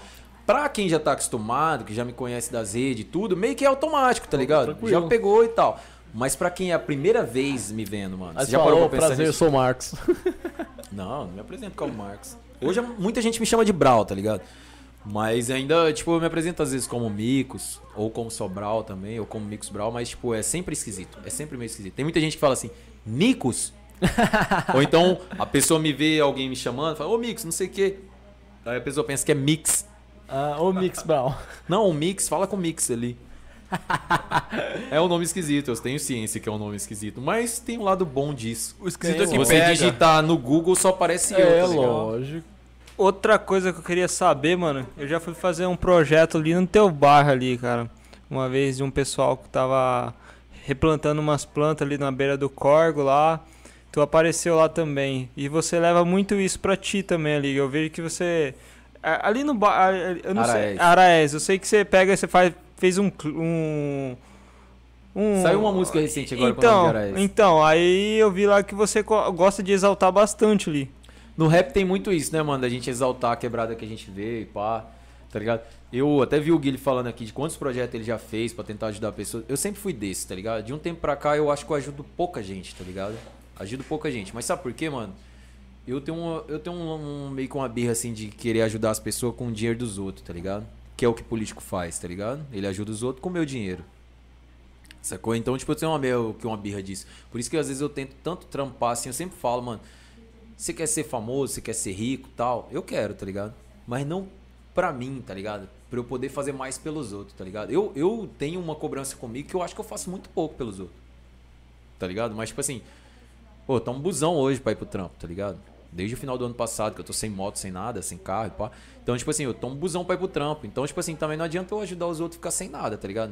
Eu não tenho condições de ajudar ninguém agora, nesse momento. Tá um período muito difícil, tá ligado? Muito difícil. Eu queria poder ter mais pra ajudar pessoas, mano. Quando você tá no avião, fala assim, se a máscara cair, coloca em você primeiro pra depois ajudar o outro. Essa exatamente, frase é minha. Pô, exatamente. Você tá roubando minha frase do podcast passado? Então isso você, eu te falar que você que inventou e todos os voos que eu peguei, não, eles falaram frase para com isso. Você que deu o panac. Não, para com isso. Ah, parabéns. Todos os voos que eu peguei falaram a frase dele. Ô, Ronaldo, para de ser chato, Ronaldo. Eu falei pra você pra nós tirar esse cara do podcast, velho. E eu vou falar pra você, irmão. Corta o microfone aí. Eu fiquei de cara agora que você conhece todas as aeromoças. Ele que inventou a NAC. Ô, mano. Termina sua frase aí pra ver se não foi o que eu falei. Rafael, coloca o corte lá dele copiando minha frase. Cara, mandar um salve pra um cara aqui que é fã seu. E eu cresci com o maluco, velho. Na moral. Lá na minha quebrada lá. Fiquei 10 anos mais velho agora. Tinha um... na rua lá, e altas molecadas jogavam bola e tudo mais. E tinha esse mano aí, que é o Guilherme, lá de Campo Verde. E ele é fãzão seu. E quando ele soube que você vinha aqui, ele falou assim, caralho, o Micos Brown vai aí, mano. Que da hora e tal. E ele mexe muito com essa parte de rap lá, mano. Várias vezes a gente tentou iniciar algum projeto com ele, só que justamente pela falta de apoio, né, como eu só intermediava, nunca deu certo, assim. Mas você vê, né, mano, tipo assim, você é daqui, você foi pra lá, foi pra cá, e às vezes pela sua rede social, pelo seu estilo de vida, você acaba influenciando muitas pessoas, mano. Principalmente aqui na região, entendeu? E às vezes você nem sabe, velho. Eu tenho uma noção, tá ligado? Porque assim, ó, pra você ter uma ideia, às vezes tem dia que eu recebo 3, 4 músicas no meu direct do Instagram de gente que fala assim, ô, mano, fiz essa música aqui, vê o que você acha. Tipo, os caras mandam pra mim, tá ligado, antes. Tipo, pro cara ter um aval, tá ligado? Pro cara falar assim, não, tô no caminho do rap, primeiro ele manda pra mim. Você tem noção? Eu acho uma responsabilidade muito foda, mano. É mesmo? Eu acho uma responsabilidade muito foda. Até porque, mano, tem vários caras que faz sucesso pra caralho aí que eu acho um lixo de música. Então é foda pra eu poder falar pro cara, não, mano, você tá no caminho, tá ligado? Quem sou eu, tá ligado? Uhum. Tem cara famoso, eu não vou citar o nome agora porque eu vou estar até, tipo, atingindo algumas pessoas que pode ser fã da pessoa, tá ligado? Mas tem muita gente distribuindo porque lixo. Porque assim, a música, rede, tá principalmente ligado? Nesse meio do rap aí, é uma questão de arte, é uma arte da pessoa, mano. Exatamente. E a arte não tá errada. Não tem arte ruim. Eu falei pra vocês aquela hora que, tipo assim, eu não sou muito entendido da rede social, tá ligado? E muita gente acha que eu vivo pela rede social, tá ligado? E eu sei quanta gente me acompanha, me segue, com o bagulho agora dos react aí, mano, tá chegando muita gente no meu canal, tá ligado? Muita gente que me tem como hoje, pô, seu canal aí de react, pá, tipo, é um dos maiores do Brasil, pá, não sei o que. Mano, eu tenho poucos inscritos, mas os números tá indo, pá. Então, tipo assim, tem aquelas pessoas que, tipo, começam do nada. E até rola um bagulho assim, mano. Que é foda, tipo, esses dias eu falo pouco de política hoje na minha rede social, mas já falei muito, porque quando teve a eleição pra Bolsonaro e pá, não sei o que ele ganhou e tal, eu perdi quase 3 mil seguidores, pelo fato de falar que eu voto nulo, tá ligado? Eu perdi quase 3 mil seguidores por causa disso. Então eu falei assim, mano, eu vou dar um tempo nisso, as pessoas estavam muito exaltadas, tá ligado? Assim, era um hype gigante, mano. Muita gente parou de falar até com os familiares por causa de bagulho de eleição, tá ligado? E eu perdi 3 mil seguidores, sacou? Então, tipo assim, na época eu pensava assim, ah, mano, se você concorda com isso, vai mesmo, tá ligado? Foda-se, pá. Mas também chega um momento, mano, que faz diferença, tá ligado? Lógico. Faz diferença, porque, tipo assim, eu tinha patrocínio que cortou patrocínio, mano. Tem grana que entra de publi, tá ligado? Então você fala assim, ah, eu não me importo com o público. Lógico que você se importa, mano. Eu vivo daquilo ali, tá ligado? Então, tipo assim, lógico que eu me importava. Mas ao mesmo tempo também, mano, tem um bagulho assim de... Ó, um dia eu falei um bagulho no Instagram lá e pá. E aí, tipo... E aí eu escutei várias paradas, tá ligado? Várias paradas. E algumas delas, assim, me incomodou pra caralho e pá. E aí, tipo, eu comecei a distanciar um pouco de falar de política na minha rede social. Fui parando e tal. E aí hoje eu quase não falo. Aí um dia, mano, eu parei e falei assim, gurizada, que foi o dia que eu falei do negócio da Carol com K e pá. E aí eu falei várias coisas. Falei, porra, não boto fé, mano. Que momento da vida, assim, que vocês se importaram mais com o BBB do que com a nossa República Federativa, tá ligado? Então, tipo assim, aí veio um cara e falou assim pra mim, ô, mano, eu admiro demais quando você fala de política, velho. Acho que você é cara foda, acho que você tem uns pensamentos foda e tal. Por que você não bota isso nas suas músicas? Pô, na cabeça dele eu acho que ele tava muito tentando me ajudar e falar que ele me admirava, tá ligado? Mas na minha cabeça foi um tapa na minha cara, tá ligado? Porque eu fiz isso a minha vida inteira e ninguém deu moral. Passei a minha vida inteira fazendo música de protesto, falando tudo esses bagulho que eu pensava, que eu falei naquele dia. Eu fiz um monte de música, tá ligado? Mas o que é isso, mano? É essa geração, mano, que o cara vai lá, o cara tá assistindo ali agora e fala assim, ah, vamos ver quem que é esse Mix Brown aí. Aí ele entra, vê suas 3 últimas publicações, vê o seu story e ele te define um perfil através daquilo ali. Quer saber quantas coisas você fez? Quantas coisas eu fiz lá atrás, mano? Eu fiz coisa pra caralho, mano. Fiz coisa pra caralho, tá ligado? A ponto de chegar a desistir de falar. Você tem noção, mano? O quanto eu já gritei, lutei, pá, um negócio de política, a ponto de eu chegar e falar assim... Ah, mano, foda-se, não quero mais falar disso, tá ligado? E aí, bem nesse momento, vem alguém e me cobra. Pô, você não tá falando disso. Fala, irmão, eu já apanhei por causa disso, tá ligado? Sacou? Já tomei bacu por causa disso. Já mijei sangue por causa disso aí, tá ligado? É foda. E pro cara que tá lá no computador dele, no apartamentinho dele lá, tá ligado? Ele tá só assim, e aí, caralho, você não vai falar nada não? Vai ficar nessa aí? Você não vai, se posicionar não? Você não vai se posicionar, exatamente. Você não vai se posicionar não? Porra, tô me posicionando faz mó tempão, tio. Eu sei que chegou atrasado, tá ligado? Eu falo isso numa música também, inclusive. Eu falo, na Protesto, eu falo assim... Quem, na Protesto não, na música na faixa, tá ligado? Que foi o primeiro vídeo nosso que deu um hypado assim, que nós foi parar naquele Rap Box, tá ligado? O vídeo nosso que foi pro Rap Box, que é um dos maiores canais de rap do Brasil. E aí, tipo, lá tem uma parte da música lá que eu falo bem assim, quem protesta agora já chegou muito atrasado.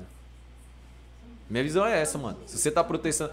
Mano, eu falei isso muito pra Bolsonaro, tá ligado? Assim, ah, você tá falando aí que o PT ficou 12 anos no governo fazendo merda e roubando. Você tava onde esses 12 anos, irmão, que você acordou em 2018? Porque eu, em 2014, já fiz música falando do PT. Tá ligado? Eu em 2010 eu escrevi a música, lancei em 2014, meti o pau no PT, no governo, Blairo Maggi, que era ministro da Agricultura, os caralho, tá ligado? Secretário, pá. Tipo, Isso tudo isso, você tava onde, mano? Esse tempo aí que você acordou em 2018 agora e, nossa, agora o gigante acordou, tá ligado? Agora... Sacou? Minha visão é essa, mano, sobre política. Tipo assim, pra mim, a maioria das pessoas que votaram Bolsonaro dormiram os 16 anos de PT, aí acordou agora e acha que... Não, agora vamos, né, pôr o país no lugar, tá ligado? Não, mano, o país tá andando tem 500 anos, tio. Você tava onde, tá ligado? Mas, cara, você achar que acordou agora ainda e acordou errado, né, tio? Mas assim, veio um hype muito grande nessa eleição agora. De uma questão de mudança, justamente por causa de impeachment, Temer e tudo mais. Porque, tipo assim, você pega as outras eleições passadas... A mídia faz isso, mano. É, a mídia faz isso. Porque você pensa assim, o que fez a Dilma cair? Tá ligado? É nós ficar piscando a luz lá da nossa casa porque o Globocop tava filmando e pedindo pra nós na rede, batendo panela.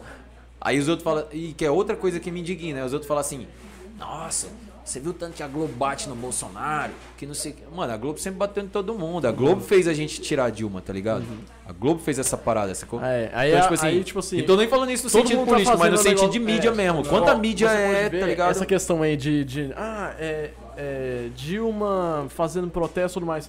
Pra você ver como que é. Fez lá protesto de impeachment contra a Dilma, que sobre o Brasil, o gigante acordou. Aqui, ô, Rafa. Oi. Pega um jag massa, hein? Dilma, não sei o que, não sei o que, não sei o que, não sei o que.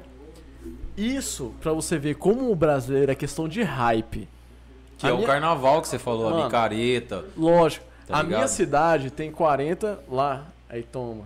Você pediu, então toma. A minha cidade tem 40 mil habitantes. Tipo assim, pô, o que vai impactar na presidência? Absolutamente nada. Mano, esse negócio de protesto, mais caminhada, fizeram lá em Campo Verde. Um monte de gente foi andar na avenida lá. Por quê? Porque era o hype. Agora, eles resolveram alguma coisa que lá? Não resolveram nada. Mas era o hype do momento. Exatamente. A rede social ajuda muito nisso, entendeu? Aí. Era o hype do momento, então eles foram lá. Até levaram cachorro, levaram tudo, isso aqui. Mano, é o hype. Então por isso que eu falo, o fotógrafo foi morto, mano. Tá ligado? Um rojão na cabeça. Eu coloquei isso numa letra de música minha, tá ligado? E hoje a gente vê esses protestos acontecendo aí como se fosse, nossa, uma guerra. Mano, muita coisa aconteceu já, mano. Muito cabuloso, tá ligado? Muito cabuloso. O problema é como isso é vendido. Uhum. É como é vendido, tá ligado? Porque, tipo, se você pensar que, tipo, tudo é mídia, irmão. Tudo é mídia, tá ligado? Tudo é a forma que te venderam a parada. Uma vez, eu sou formado em marketing também, eu sou a pior pessoa pra discutir esse tipo de coisa, tá ligado? Porque, tipo assim, tudo que você faz, ela tem um embasamento em como te venderam aquela informação. O carro que tu escolhe, a roupa que tu compra, o jeito que tu se veste, tá ligado? É baseado no meio que você vive e como te venderam aquela informação, tá ligado? Porque, tipo assim, hoje se você não quiser nem ter carro, você não precisa ter, você tem um Uber, tá ligado? Uhum. Então, tipo assim... O que te faz comprar um carro, por exemplo? Saca? Então, tipo assim, presidente pra mim, eleição, esses bagulho, pra mim é a mesma coisa, irmão. Mesma coisa. Igual eu falei agorinha, nenhum político tá preocupado com nós, povo. Eles estão preocupados com o partido deles, com as paradas deles, tá ligado? Eles não sabem qual que é o preço do arroz, qual que é o preço do combustível, qual que é o preço de nada. E aí, outra coisa que me indigna é, tipo assim, ver uns caras que nunca passou por isso falando em nosso nome. Você vê um velho da Havan, tá ligado? Falando que, ai, o povo vai morrer de fome se não morrer da gripe. O que você entende sobre a fome, parça? Um cara que a mãe dele morreu de Covid, um negacionista que a mãe dele morreu de Covid e ele não fechou a loja nem pro luto. Porque se fechasse a loja Havan um dia, tá ligado? Ia ser um grande impacto financeiro, tá ligado? Nos negócios dele. Sacou? Então, tipo assim, e é esses caras que são nossos líderes, mano. É esses caras aí que a gente fica ouvindo, tá ligado? E comprando a ideia, e paz, sacou? Uhum. É foda, mano. E eu, a minha vida inteira, esses dias eu tive no... Esses dias não, tem um tempo já, eu tive lá no... Que era tipo um... Não era bem um podcast, mas era um programinha que tinha do Guimê. O moleque do pagode aí, eu fui lá. E a gente entrou nesse papo e tal, e eu falei pra ele, eu falei assim, mano, ele, qual que é teu sonho? Eu falei, meu sonho é ter um feat com a Rihanna, com a Cardi B, e fui falando os nomes, tá ligado? Aí ele falou, caralho, você também não quer nada, hein? Eu falei, irmão, é porque o dia que eu cantar com essas pessoas, com Black Eyed Peas, com Drake, com não sei o que, Aí nesse dia aí eu vou ter voz pra poder falar as coisas pra galera, tá ligado? Isso é uma coisa que me indigna de grandes artistas, tá ligado? Que o cara tem uma grande visibilidade, o cara podia tratar de assuntos assim e o cara não, mano. O cara prefere ficar mostrando o carro que ele comprou novo, tá ligado? Falar de... sei lá, tá ligado?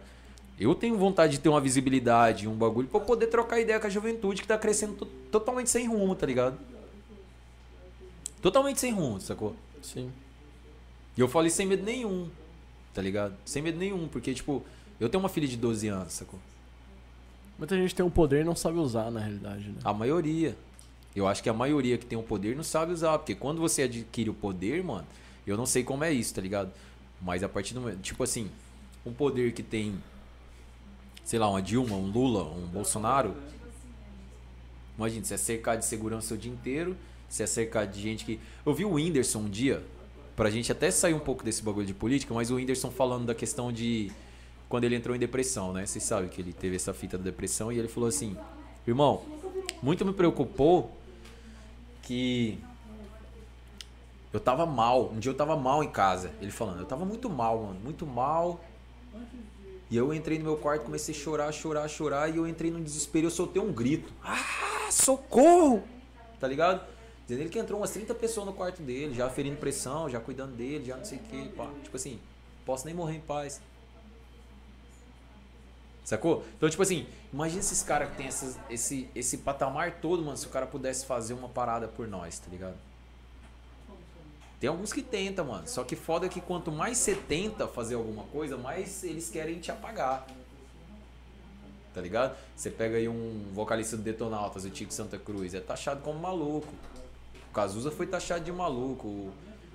O maluco lá do Legião Urbana foi taxado de maluco, tá ligado? Renato Russo. Todos os grandes ídolos, cara, que falavam assim, mano, a sociedade tá ficando doente. A gente tá com a piscina cheia de ratos, a gente tá... Todos os caras que tentaram falar sobre isso, tá ligado? E eu me coloco nessa trajetória desses caras porque é isso que eu quero, tá ligado? Tipo, eu não quero... Pra mim, foda... Mano, eu sempre pensei nisso, tipo assim, pra mim, não importa de que eu vou pra um lugar, importa com quem que eu tô e como, tá ligado? Se nós vai de Ferrari, se nós vai de Fusca, se nós vai de pé, foda-se. O importante é o que nós vai fazer lá e com quem eu tô. Eu sempre fui desse de pensar nisso, tá ligado? E eu penso isso do Renato Russo, eu penso isso do Cazuza, eu penso isso do Alseixas, tá ligado? Os caras foram taxados de maluco, irmão. Os caras não estavam nem aí, os caras ganhando rio de dinheiro, os caras não estavam nem aí. Se nós ia estar de Ferrari hoje, se nós ia estar de... O que importa é o que você tá fazendo pela humanidade, tá ligado? Sim, mas pela humanidade. Aqui, pra analisar... Aí, ó, se você... Desculpa, mas tipo assim, se você pegar agora uns caras que brigaram pela gente, fizeram muita coisa, tipo Caetano Veloso, Gilberto Gil, pá...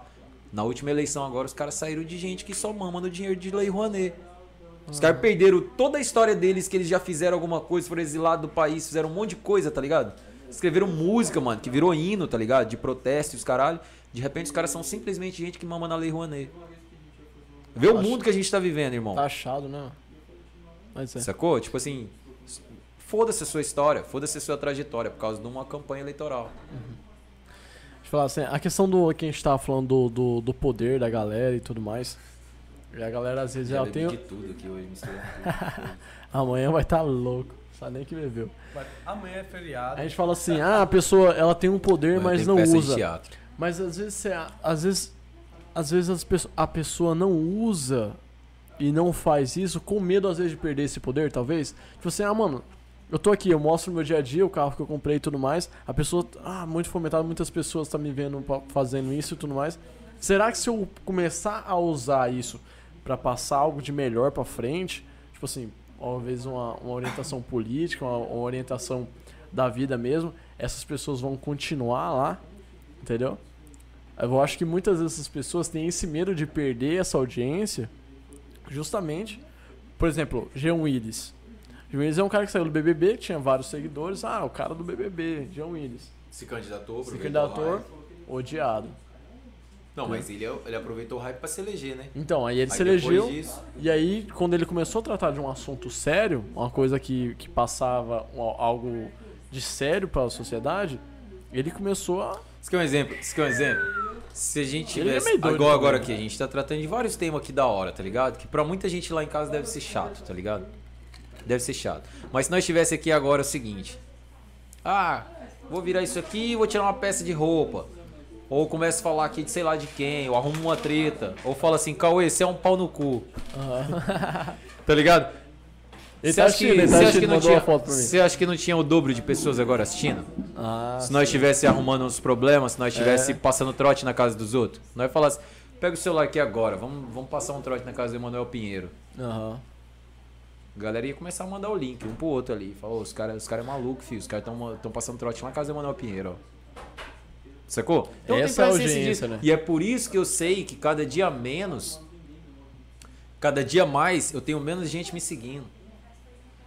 Que eu gosto de falar de coisa que importa, tá ligado? Uhum. E as coisas que importam, não importa, tá ligado?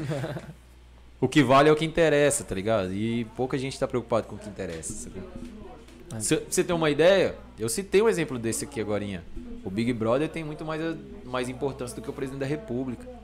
É, se você pegar com o Instagram da Anitta, tem mais seguidor do que o presidente da República. É. Se pegar os votos do paredão, tem mais votos do que na eleição do Brasil. Exatamente, sacou? Exatamente. Lógico que, tipo assim, pra votar no paredão, qualquer pessoa pode votar, tá ligado? Várias vezes. E pra eleição, não. Você, além de ter uma idade específica, você tem que ter o título, você tem que ter, tá ligado? Então é um pouco diferente. Mas 5, 6 vezes. Tem paredão que teve 1,5 bilhão de votos. Exatamente. Sacou? Imagina se nós tivéssemos um bagulho desse aí pra votar, sei lá, pra tirar um cara desse aí. Sacou? Então, tipo, é isso que eu tô falando. Tipo assim, o que realmente importa, não importa, tá ligado? O que realmente importa é eu bater a porta, tá ligado? Tipo, tem um ditado que diz. Então, tipo, a real é essa, mano. Tipo assim, se eu falar pra você aqui agora, falar assim, irmão, se vocês mandar agora aí, eu vou fazer isso agora. Se vocês mandar aí pra geral aí, e nós aumentar pelo menos mais... 50 é muito, né? 50 é muito? 50 é muito. 50 é muito? Então é 50.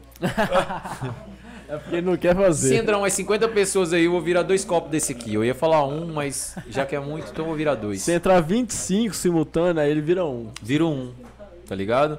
Vira 1. As pessoas gostam disso, gostam de me ver passando mal aqui, gostam de ver que eu bebi aqui, fiquei louco, falei uma merda. Se eu tivesse agora aqui falando bem assim, pau no cu de todas as minas, tá ligado? Sacou? Um bagulho machista, um bagulho assim. Espero que as pessoas entendam que eu tô usando como exemplo, tá ligado? Eu vou pegar a gente vai cortar esse pedaço e colocar no título do corte, tipo assim, pau no cu dessas minas. Vamos colocar na thumbnail. Vai ter muito clique, tá ligado? Vamos colocar o clickbait. Vai ter muito clique.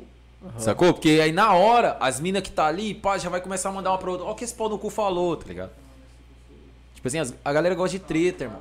Ó, a gente mais cedo aqui, a gente teve um papo, tá ligado? Do lance de cultura, até pra gente sair um pouco desse papo de política, tá ligado? Mas de cultura, de... tanto de cancelamento quanto de artista e tal do Mato Grosso, tá ligado? Quantos artistas do Mato Grosso você conhece que vive da arte e vive bem? Eu fiz essa pergunta pra você mais cedo, tá ligado? Você me citou, acho que uma pessoa. É, eu acho só aquela dupla sertaneja lá, o... Henrique Diego. Que você falou. Tem um Zangado, mas ninguém conhece aqui, né? Ninguém vai saber. Mas tipo assim... Quem é? Por que eu falo disso? Por que eu falo disso, mano? Por que eu falo disso? Porque assim, ó, nós não temos essa cultura no nosso estado, tá ligado? De valorizar a arte. O pessoal daqui, né? Sacou? Isso não tem a ver só com a arte. Uhum. Eu demorei um tempo pra entender isso, tá ligado? Se você pegar aí, eu falei isso já algumas vezes aqui, que a gente vive no estado que mais tem indígena. Um dos estados que mais tem indígena. E nós não sabemos nada de indígena. A gente vive no estado que mais planta soja, grãos, né, na verdade, no mundo. Que é milho, soja, feijão, arroz. A gente planta aqui. No mundo. A gente não sabe nada dessa porra. A gente espera sair lá no jornal hoje, na Folha de São Paulo, pra gente questionar isso, tá ligado? E com o lance da cultura, do artístico e pá, é a mesma coisa, tá ligado? Tipo assim, os artistas que mais faz sucesso aqui, que mais tem público, que mais não sei o que, pá. Não é nem que mais tem público. Os artistas mais conhecidos daqui, eles não vivem do que a arte deles dá de retorno, tá ligado? A maioria deles, pelo menos os mais conhecidos, são de projetos do governo, tá ligado? Que é assim, o governo vai lá e banca seu álbum. Você tem que publicar o álbum, colocar logo do governo, colocar logo da lei e tal, e tudo os bagulho que você tem que cumprir do edital, tá ligado? Foda-se. se ouviu 10 mil pessoas, se ouviu 2 pessoas. Tá ligado? É diferente de um artista que ele depende da venda da arte dele, tá ligado? Que é tipo assim, eu, por exemplo, eu nunca fechei um projeto desse. Então eu dependo dos cliques das pessoas, do Spotify das pessoas.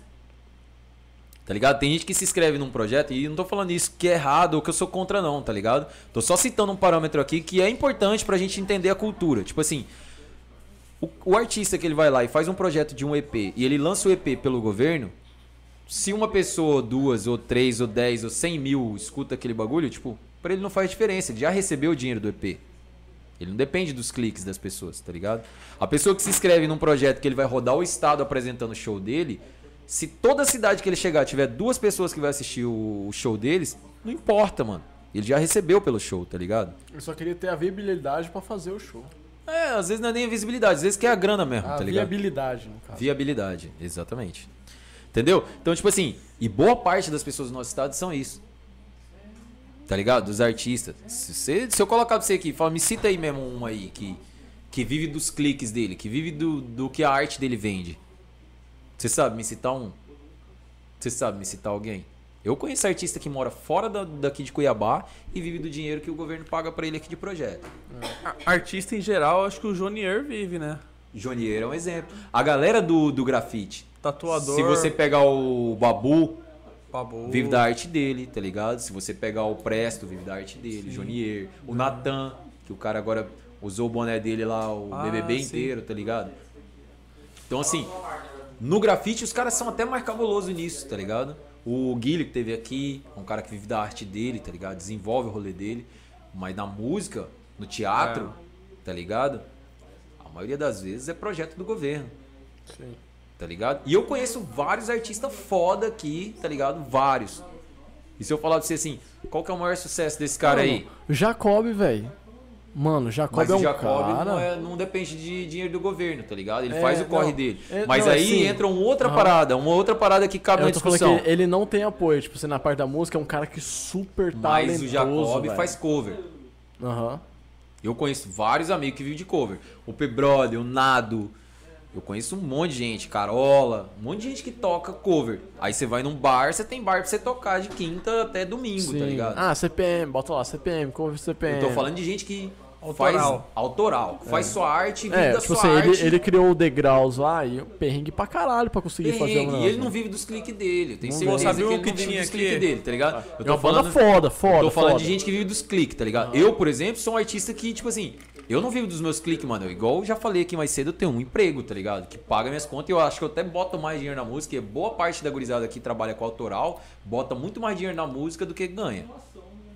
Tá ligado? Então é isso que eu tô falando. Isso é cultural, mano. Não é um bagulho artístico. Igual eu falei dos indígenas, igual eu falei dos grãos e pá, tá ligado? A gente não tem essa cultura aqui das pessoas valorizarem um bagulho daqui ou se atentarem. Ó, se eu falar pra você assim, Marechal Deodoro... Valoriza muito coisa que vem de fora. Exatamente. Marechal Deodoro.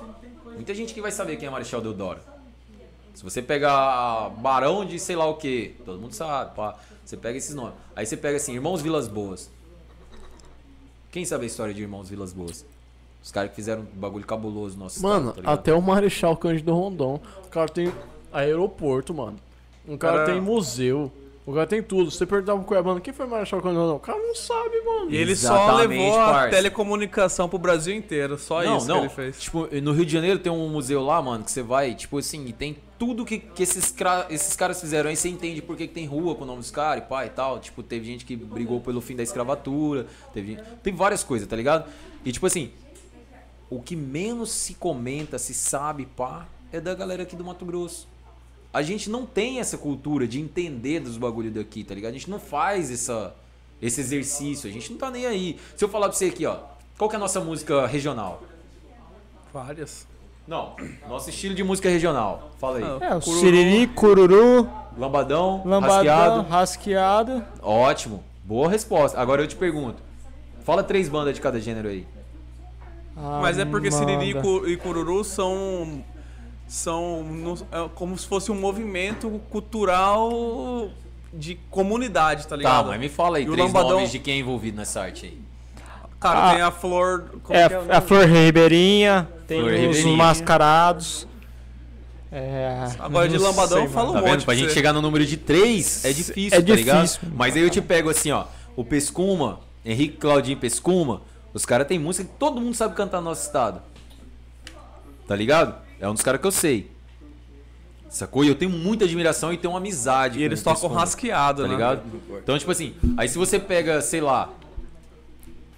Mano, eu não sei se tá estilo pop som, tá ligado? Bicho, eu tenho um monte, eu falo pra você. Scorch som, R som, estilo pop som, os canarinhos, os maninhos, mas aí, os ciganos. Mas aí eu falo pra você que nós estamos num grupo aqui de quantas pessoas aqui, mano? Você soube me falar esses nomes. Ah, isso aí de rasqueada eu também tô ligado, mano. Os federais. Aí, ó, isso aí é lambadão. É lambadão, rasqueado e pode assim, pá. Ótimo, ótimo, tá ligado? Ótimo. Mas aí já cai num bagulho assim, mano. Que é o que eu sempre falo pra gurizada. Quando eu faço esse tipo de pergunta, geralmente eu tô cercado de quem? Outros artistas que vivem o meio cultural, tá ligado? Aqui todo mundo aqui vive o meio cultural, mano. Você já fotografou e já filmou um monte de show foda, tá ligado? Vocês já fizeram um monte de bagulho louco, tá ligado? Então, tipo assim, é obrigação de vocês me citar 3 nomes. É verdade. Aí eu abro pro resto da população, que não vive o meio que nós vivemos, tá ligado? Ninguém sabe. Mas se eu perguntar pra você assim... Fala 3 grupos de pagode ou de funk lá do Rio de Janeiro. Sabe, tá ligado? A gente tem a mania de pagar pau pro bagulho que é de fora. Igual eu falei, a gente vai saber informação sobre o agro, a gente vai ouvir na Folha de São Paulo, velho. A gente tá nem aí porque o RD News fala. Mas tem outro cara foda aqui de Cuiabá também, é o Billy, mano. Billy Espíndola, mano. O cara inventou que pariu, velho. De 2 braços. Não sei se tá... Agora eu vi a double. Pô, mano. Tá ligado? Foda então, demais. Tipo assim, tem muita gente foda aqui, mano. Só que o que acontece? A gente não tem, e isso não é... Mano, eu falei isso mais cedo aqui, a gente discutindo ainda fora do ar, né? Isso não é uma culpa do artista, isso não é uma culpa do público, isso não é uma culpa da imprensa. Porque todo mundo que você vai conversar, o cara tem uma culpa pra colocar. Ah, mas é o artista que não soube trabalhar isso. Ah, mas é o público que não valoriza. Que a gente falou disso agora. É bem isso mesmo. Quando você falou assim, ah, não valoriza o rap, pá e tal. E aí tem um lance da imprensa. E a imprensa dá esse valor? Por exemplo, no rap aconteceu um bagulho recente... Que mostra muito como o rap é tratado, tá ligado? Tipo assim, o Orochi, não sei se vocês já ouviram falar. O Orochi ganhou quantos bagulho de rima, tá ligado? Uhum.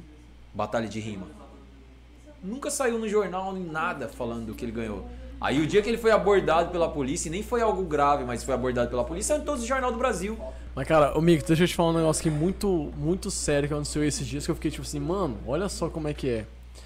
O cuiabano... Ele é cuiabano até o momento que isso caia numa certa repercussão. Porque olha só, muitas pessoas que eu vi que aconteceu, tipo assim, Cuiabá, não, beleza, moro em Cuiabá, lambadão, ah, não gosto muito, ah, não, falar te amar, não falar volta, ah, não, beleza, sou Cuiabá. Agora o que é esse? Porque... Só foi o cavalo do Fantástico falar mineiro em vez de cuiabano que explodiu. Mas como assim não vai falar o cuiabano? Aí virou todo mundo cuiabano. Todo mundo virou cuiabano. Todo mundo foi lá em cima. Lá. Como que não vai trocar o do cavalo pra falar igual o cuiabano? Então, por quê? Porque isso tinha um hype maior. Começou a hypar, né, mano? Um hype maior. Mas aí cai num bagulho que eu sempre falei aqui. O lance não é a defesa do cuiabano. Não é a defesa do mato-grossense. É a questão de aonde vai parar. Por exemplo, eu faço fiz, né? 1 milhão de arte, coisa pra Cuiabá. Não fui reconhecido, tá ligado? A partir do momento que eu gravei com fulano lá em São Paulo, aí você chega aqui, aí é outra fita, tá ligado? Mano, Ana Rafaela. Tipo assim... Ana Rafaela faz 1 milhão de trampo aqui. Exatamente. E ganha dinheiro daqui ainda. Mas o fato dela tá morando lá em São Paulo... Assim, já levanto... Assim, ó, talvez eu esteja falando merda. Eu não acompanhei a trajetória do cara. Não sei, talvez eu esteja falando merda aqui. Mas eu vou falar uma coisa aqui. Que nem o Rafael Jonier. Não sei qual é a trajetória dele. Mas, tipo assim, é um cara que ele fez o grafite e tudo mais. Só que eu nunca ouvi falar dele e tal. Eu só fui ouvir falar dele. Deu um hype maior quando ele tava lá em Amsterdã. Fazendo lá o negócio dele, fazendo as artes dele. Inclusive, é um cara que eu quero trazer aqui pra gente conversar sobre isso, que eu não sei mesmo. E ele é sensacional, mano. Não, eu conheci ele na Cachoeira Cristal. Ajudei ele a levantar lá aquele espírito lá. Eu tive com o Rafael em São Paulo. Eu tive com o Rafael no Urban Gallery, tá ligado? Que foi um dos primeiros lugares que eu tive contato mesmo assim com ele. Que foi um evento feito em 2015, 2016, não lembro. Tá ligado? E a gente tem uma amizade muito grande, tá ligado? Uhum. Eu tenho uma amizade muito boa com ele, tá ligado? Muito boa. E ele, até assim, lá em São Paulo, a gente teve, ele ficou num lugar lá que era tipo 2 quadras da casa que eu morava, tá ligado? E ele pintou uma parede gigante lá e a gente conversou muito. Ele falou várias coisas que aconteceu na carreira dele, pá. E ele é um cara foda, mano. Ele é um cara foda, tá ligado? Mano, as 3 vezes que eu encontrei com ele, maravilhoso, mano. Cara foda pra cacete. Ele cai dentro véio. Do grupo, mas aí, tipo assim, como eu já tinha falado que a galera do grafite tem mais esse lance, consegue desenrolar isso, ele é o cara que eu tava falando. Que, tipo assim, conseguiu desenrolar o lance dele, tá ligado? E é difícil, mano. Você falar que o cara tem um network na área sinistro. Network e outra. Ele conseguiu fazer o bagulho dele, porque hoje eu falo isso, mano. Mais importante do que você fazer a sua arte é você vender sua arte. Uhum. Tá ligado? É muito mais importante. Hoje em dia, mano, o mix não rima bem. Mas, mano, se eu conseguir fechar um feat com a Anitta, com não sei quem, a partir de amanhã eu vendo pra caralho e sou famoso e foda-se. Uhum. Tá ligado? Não tô falando isso que o Jonier não tem uma boa arte. Ele é muito foda artisticamente. Mas o Jonier, ele tem uma parada que poucos cuiabanos, matogrossenses têm. Ele sabe vender o trampo dele melhor do que ninguém. E é muito mais importante você vender seu trampo, tá ligado? A forma que você divulga seu trampo do que realmente a técnica que você usa, tá ligado? Mas eu acho que ele fez uma coisa muito, muito inteligente que é... Ele fez várias coisas inteligentes. Não sei se você viu a postagem que ele lançou hoje, mano. Vi lá, que é um bagulhinho rodando com a luz, assim, ó. Ah, não, não vi esse. Aí forma o nome dele, tá ligado? Tipo assim, ele é um cara muito ligado à tecnologia. Mano, eu trabalho numa empresa que fez agora o TEDx, tá ligado? Vocês sabem o que é o TEDx? É tipo assim, é um bagulho... eles trazem speakers pra discutir assuntos voltados pro mundo moderno, tá ligado? Tipo assim, como vai ser a pedagogia daqui 10 anos? Como vai ser a arte daqui 10 anos? Aí eles trouxeram Marta Gabriel, você já ouviu falar em Marta Gabriel? Não. É muito cabuloso, ela tem 2 best-sellers, tá ligado? E ela é uma das mulheres que, tipo assim, em 2013 eu assisti ela na Campus Party e ela era um dos maiores nomes... da publicidade brasileira, desses bagulho, tá ligado? Ela é muito zica, mano. Muito zica, tá ligado? E eu fui num evento que tinha ela, tinha o Arthur Igreja, tinha uns caras foda palestrando e o Jonier era um dos palestrantes, mano, do TEDx, tá ligado? Desse ano, tá ligado? E a palestra dele foi totalmente tecnológica e audiovisual, irmão. Ele desenhava um bagulho aqui, ó, e o bagulho começava a dançar no ar, tá ligado? Em laser, tá ligado? Na tecnologia que ele tinha lá, sacou? Então, tipo assim, é um cara que investiu, saiu do comum, fez um bagulho que, tipo assim, ele não fez um bagulho pra ser bom em Cuiabá. Que é isso que eu falo, tá ligado? Tipo assim, o cara não fez um bagulho pra ser o primeiro de Cuiabá a fazer, ele não fez um bagulho pra ser assim, nossa, você viu aquele cara aqui em Cuiabá fez isso. Não, ele fez um bagulho que só ele fazia no Brasil. Uhum. Tá ligado? Tem uma diferença de artista que faz um bagulho que ele sai do comum total... E tem um artista que ele é o primeiro a fazer na região dele. Tem essa diferença, tá ligado? Tipo assim, eu sei que o que eu faço aqui, mano, pode ser diferente aqui em Cuiabá, mas o que eu faço aqui não é nenhuma novidade no Brasil, tá ligado? Tem cara que faz uns bagulho que ele foi o primeiro a fazer e ele é diferente, tá ligado? Uhum. E o Jonier, ele tem essas paradas. Querendo ou não. Tem a visão, goste ou né, não. Mano? Porque tem cara que, tipo assim, tem cara que odeia o Jonier, mano. Pelo simples fato que, ele usou nossa cultura do grafite da rua. Que tá, mano, ver, ele usou o grafite seu, mas ele também... Ele foi pra um patamar muito além do que você ainda pensou um dia. Então o cara foi muito à frente. Eu costumo falar que é avançado, né? Os caras são muito prepotentes, né, mano? O grafite é de ninguém, velho. O Junior já foi um cara prepotente, mano. Isso foi o mais louco. Isso que foi o mais foda de trocar ideia com ele, tá ligado? Que ele falou assim, Mix, já fui muito prepotente, mano.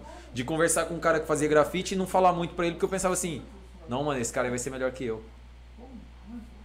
E aí um dia, ele falou isso pra mim lá em São Paulo, ele falou assim, mano, eu descobri que se eu compartilhar meu conhecimento, eu vou estar enriquecendo muito mais, tá ligado? Uhum. Do que o cara que tá consumindo meu conhecimento, tá ligado? Ele foi foda. Quando ele falou isso pra mim, eu falei assim, nossa, mano, que foda. Porque, tipo assim, eu sempre fui um cara, mano, que... Eu não sei direito o que eu sou bom, tá ligado? Eu não sei direito. Eu sei que eu gosto de fazer rima, tá ligado? Eu sei que eu gosto de rimar. Seja na poesia, seja no rap, seja não sei o quê. Mas, tipo assim, eu sei que eu me comunico bem. Eu sei que... Eu sei várias coisas, mas eu não sei ainda o que eu sou melhor, tá ligado? E eu nem sei o que eu sou pior. Porque às vezes eu posso acreditar que eu sou bom numa coisa e, na verdade, é a minha pior coisa, tá ligado? Mas tem tanta gente me incentivando que eu falo assim, caralho, mano, vou continuar fazendo esse bagulho, sacou? Quando eu comecei a gostar de rap, mano, eu juro por Deus, até hoje quando alguém me pergunta assim, como que você começou no rap? Eu não sabia que chamava rap, mano. Você tem noção que eu gostava de uma parada antes de saber que era aquela parada? Eu ganhei um disco do Racionais e fiquei ouvindo o disco do Racionais, decorei, tá ligado? Decorei o disco do Racionais e tipo assim, um dia eu trombei um brother e ele falou assim, não, mano, ouve 509E, isso que é rap, tio. Eu não sabia que chamava rap, tá ligado? Eu me apaixonei pela parada antes de saber que aquilo era aquilo, tá ligado? Então, tipo, como você vai falar assim, não, mano, isso já aconteceu comigo e eu acho que deve ter acontecido muito com o Jonier, tá ligado? Não, mano, você quer fazer grafite, tio? Grafite é bagulho de rua, você é boyzinho. Não que eu seja boy, tá ligado? Mas é porque a maioria das pessoas, quando me conheceram fazendo rap, eu já tava numa outra situação, tá ligado? Eu já tava, tipo, pô, já tinha saído de casa, já tava fazendo meu bagulho. Eu brinco às vezes com meus amigos e falo assim, eu sou o maior trapstar desse estado, irmão. Tá ligado? Eu moro sozinho numa casa foda, vai mina na minha casa, bebo o que eu quero, uso o que eu quero, faço o que eu quero, tá ligado? Quantos caras que pagam que é rapper, pai, não sei o que, e faz o que quer na hora que quer, que assiste TV, tá ligado? Suavão, com uma mina no colo, tá ligado? Não falando que isso acontece todo dia, mas tipo, dando um exemplo, tá ligado? Tipo assim, conheço poucos caras que falam assim, ah, eu sou rapper, vivo essa vida, trap life, pá, tá ligado? Tipo, se eu vou pensar, minha vida é mais trap life do que a maioria da molecada que comenta que canta que é, tá ligado? Sacou? Então, tipo, é a mesma coisa que eu vejo do Jonier, mano. É um cara que, tipo assim, ele vive aquele bagulho, mano. Se você entrar dele no Instagram dele todo dia ele tá postando. E eu, como um cara que trabalho muito, mano. Eu trabalho muito, tá ligado? Dentro do bagulho. Eu sei que ele trabalha muito, tá ligado? Porque pra você ter conteúdo todo dia ali, postando, que você pintou um bagulho, que você desenhou um bagulho, que você, tá ligado? Participou de uma feira, que você deu uma palestra, que você fez... Porque o Jonier é esse pique, tá ligado? Mano, eu tava lá na Cachoeira do Cristal, fui fazer um vídeo lá pro Gui, né? E tá tatuando lá a dona da cachoeira, ó. E o Gui, que teve aqui. O Gui, aham. E aí o Jonier tava lá, mano, parafusando e cortando o galho e tal. Eu falei, mano, que caralho que esse cara tá fazendo? Ele é cabuloso, tipo. E ele tá fazendo um anjão, assim, com madeira, né, e tal. A gente até ajudou ele subir lá. Que amarrar. É o símbolo dele, aquele anjo lá. É, então... E aí a gente pegou, amarrou lá em cima lá, mano, o cara gente boa pra caralho. O cara que tava trampando com ele também, super gente boa, assim, pra caralho também. E tipo assim, você vê, mano, o cara do nada, falou assim, mano, vou fazer um anjo de madeira gigante pendurado lá da cachoeira, tá ligado? O cara, ele realmente, ele é muito visionário. Mano, eu entrei no... Ele me ligou um dia e falou assim, ó, eu tenho 2 bonés do Jonier, tá ligado? Da marca dele, pá, que ele lançou. Um brother... Foi assim, pra você entender. Ele fez a exposição dele dentro do shopping 4 estação, Shop Estação. Shop Estação. Não sei se vocês acompanharam, sim, vocês foram lá. Eu vi lá. Patrocinado pela BMW, tá ligado? Eu não fui. Tinha um carro da BMW lá. Porque ele pintou o carro, né? Aham. Sim. Quem fez o boneco dele, que é o menino do Rio lá e tal. É quem Pescador fez... de Sonhos. Pescador de Sonhos, exatamente. Quem fez foi o Daniel. Que é um cara que trampa com arte metal, tá ligado? Ah, foi o cara que fez o do Gui lá. Foi o que fez o estúdio do Gui. O Daniel, tem uma tatu na cara, ele é bem cabuloso. É um cara que... Não sei se vira vocês chamar ele pra trocar ideia aqui, que ele é bem louco, tá ligado? Ele é tipo fora de ordem. Mas esses daí que a gente quer. É, então. E ele nunca foi numa parada assim, você tem uma ideia, ele não sabe nem operar o Instagram dele, mano. Ah. E é meu brother, eu troco ideia com ele direto, pá. Então, tipo assim... Ele é um cara muito cabuloso, fora total dos bagulho. Comprou um celular essa semana, falou, mano, comprei um celular lá, um A20, funciona, é bom, como é? Tipo, ele é um cara totalmente... Ele que fez esse bagulho pro Jonier, que foi o bicho lá de metal, tá ligado? O Pescador de Sonho. Agora você imagina, mano, um cara que ele faz o lançamento do bagulho dele dentro do Shop Estação, que era o shopping que tava inaugurando na época, tá ligado? Com um bagulho de metal gigantão, tá ligado? Uma BMW, sacou? Gente apostando no trampo dele, vendendo arte todo dia e ficou lá acho que quase um mês, tá ligado? Lá dentro, vendendo boné, vendendo camiseta, vendendo quadro, vendendo os bagulho. Estamos falando de Cuiabá, parça. É, quantos caras você já viu fazer isso? Representatividade. Quantos caras você já viu fazer isso aqui? Então. Estamos falando de Cuiabá, parça. Não estamos falando de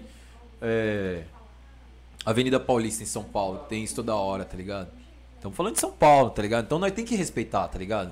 Tipo assim, o que esse cara conseguiu fazer? Não é só o lance de tá lá, o cara tá lá, boyzão no shopping. Não é, mano. Ele teve que convencer alguém, vender o bagulho, tá ligado? Fez o dele. É isso que eu falo, tá ligado? O cara teve que vender o bagulho dele, mano. Convencer a BMW, convencer o cara de fazer o bagulho, convencer não sei o que, tá ligado? Então, tipo assim, e aí eu fui lá, aí um brother meu, o Sabido, quero mandar um salve pro Sabido. O Sabido chegou lá, comprou um boné dele e me deu de presente. Aí eu cheguei lá pra dar um apoio, ver a obra dele, visitar e pá. Ele me deu um boné, tá ligado? Tem dois bonés desse rolê, tá ligado? Então, tipo assim, quantos artistas você conhece aqui que fez um bagulho desse? Uhum. Tá ligado? E eu passei a respeitar muito, mano. Tipo assim, eu não sou fã das músicas da Anitta, tá ligado? Mas eu tenho que respeitar a história da Anitta, mano. É poucos artistas que fez o que ela fez, tá ligado? Cantora internacional, filho. Isso em várias paradas, mano. Várias paradas, tá ligado? Tipo assim, eu já tive maluco assim que eu tive um bagulho assim de tipo, nossa, mano, esse cara e pá tal. Aí depois de um tempo eu entendi a caminhada do cara e eu falei assim, vixe, mano, eu fui mó preconceituoso com o trampo do cara e agora eu tô vendo que o cara, tipo assim, rala muito, tá ligado? Rala muito. E a gente tem que passar a respeitar o trampo dos outros, tá ligado? Sim. Tipo assim, é a questão da arte, né, mano? Exatamente, pô. Igual eu falo pra você. Não é ir lá e gravar com uma mini pá, tipo, eu tenho que editar aquele bagulho, eu tenho que ligar pra ela, eu tenho que convencer. Ó, exato, do meu react, tá ligado? Você pode ver, depois... por exemplo, eu tava lá no Guilherme esses dias, e aí ele falou assim, ó, olha o que eu tenho aqui. Ele mostrou um quadro. Mano, um quadro mó feio, velho. Todo rabiscado, mexido, não sei o que. Falei, mano, que é esse quadro aí? Ele... é um Shimerai, uma coisa, o cara morreu recentemente com a cara toda preta, qual é o nome? Eu sei quem é. É o indígena lá. O indígena. Do... Não, pera aí, que eu tenho muito respeito por esse maluco. É, mano. Ele é foda pra caramba. Então, eu falei, caralho, da hora, né? Você vê como muda a arte, mano. Ó, e pra você ver, esse maluco aí, mano. A primeira vez que eu tive contato com ele, me convidaram pra ir cantar no aniversário dele, parça. No aniversário dele, eu não tinha a mínima ideia de quem era, sacou? Aí cheguei lá, mano, pá, não sei, com o cara com a cara tatuadona preta, tá ligado? Puxa o nome dele aí, mano, caralho, velho. É Shimerai, alguma coisa assim. É, eu vou pegar aqui. Shinerai é moto, mano. Só o fato de eu esquecer o nome desse maluco aí, mano, eu já mereço a morte, tá? Me desculpem. Me desculpem. E aí eu conheci ele, mano. E eu conheci ele e aí, tipo assim, aí eu fui descobrir que era um cara que morou na aldeia indígena... Viveu nu lá um tempo na aldeia indígena, tal, tem uma história e pá.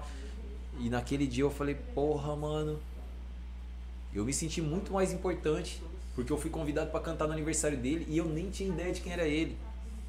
A pessoa me convidou porque achou que eu era importante pra cena regional, tá ligado? Caralho, mano, eu tô na bad de esquecer o nome do maluco. Tô pesquisando aqui também, mano. Mano, é algo conhecido. É esse aí mesmo. Não, tá maluco, mano. Ele é um dos mais pica do nosso estado. Morre, cara. Vou descobrir aqui agora. Mas é isso, mano. É tipo assim, a gente tem esse rolê, tá ligado? Do Mato Grosso ser meio desligado da nossa cultura. Ó, pra você ter uma ideia, o cara é importante pra caralho. Nenhum de nós tá lembrando o nome. É Clóvis Irigaray. Irigaray. Pô, Irigaray, mano. Vocês não têm ideia, gurizada. Irigaray é...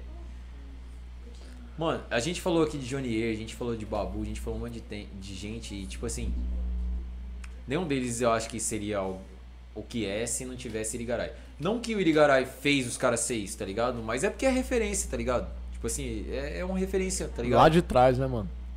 Sacou? Irigaray é cabuloso, mano. Você conhece quantos caras que tatuou a cara? Você conhece quantos caras que se dedicou a vida a morar numa aldeia indígena pra entender como funciona, pra poder aí fazer sua arte, tá ligado? É do caralho. Eu sou um então, cara, tipo assim, tipo, mano, pra você ver como é a arte. Até, tá ligado? Porque pra você ver... a arte muito a sério. É, pra tá você ver como é a arte. Quando ele mostrou o quadro, eu falei assim, mano, tá feio esse negócio aí, né, velho? Quando o Guilherme me explicou, aquilo tomou um valor muito maior. Então, tipo assim, que lá eu compraria, colocaria na minha casa assim, e falei assim, mano, essa porra aqui é um Irigaray, caralho. Tá ligado? Isso aqui tem valor. É que nem um, falou assim, porra, mano, esse negócio aqui. Falei, mano, isso aqui... é um Guilherme GT94, filho da puta, tá ligado? Que é um brother meu que falou sobre os caminhos de Deus. Então, tipo assim, a arte... É, mas aí quem olha vê caminho de Deus? Não vê, mas só que é o peso, entendeu? Exatamente. É o peso do exatamente. Rolê, é exatamente isso no Irigaray, tá ligado? Tipo assim, é o peso de ser o Irigaray. Uhum, exatamente. Tá ligado? E o dia que eu conheci o Irigaray, mano, eu fiquei em choque, tá ligado? Porque eu fui convidado, eu tinha acho que menos de um ano que eu tinha mudado pra cá... E aí me contrataram pra cantar no aniversário dele. E aí eu cheguei lá, mano, quando eu vi aquele maluco assim, ele já era velhão assim, aí tipo com a cara toda pintada. E aí tinha sempre um maluco do lado dele, que era o assistente dele, que acendia até o cigarro dele, tá ligado? O cara acendia o cigarro dele e levava na boca dele assim, ó. Aí ele... O cara vinha e botava, tá ligado? Que loucura. Loucura, mas é tipo assim, mano, é cabuloso, porque se você pensar assim... Pensa comigo. É aí que eu falo pra você do bagulho de cultura, tá ligado?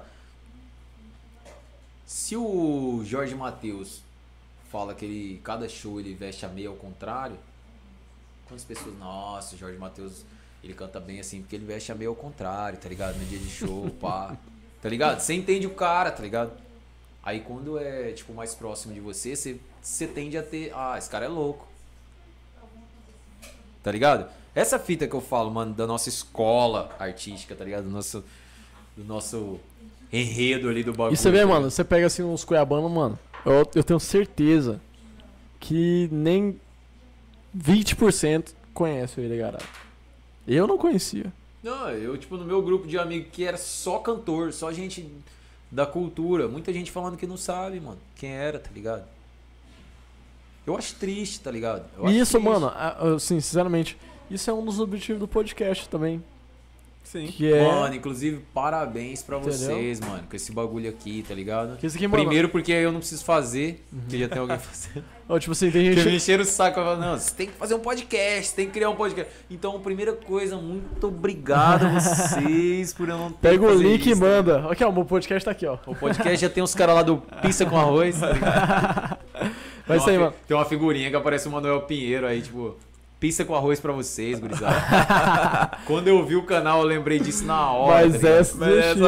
Eu imaginei que pode ter um trocadilho aí. Você não sabe no dia da reunião pra você de novo. Eu falei, mano, vai comer pizza com arroz? Eu falei, mano, aí é paia, né? Não vai chamar, por exemplo, uma pessoa muito importante num podcast chamado Pizza com Arroz, né, pai? Mas, ó, um dos podcasts mais famosos do nosso país aí, eu acho que é o Flow, né?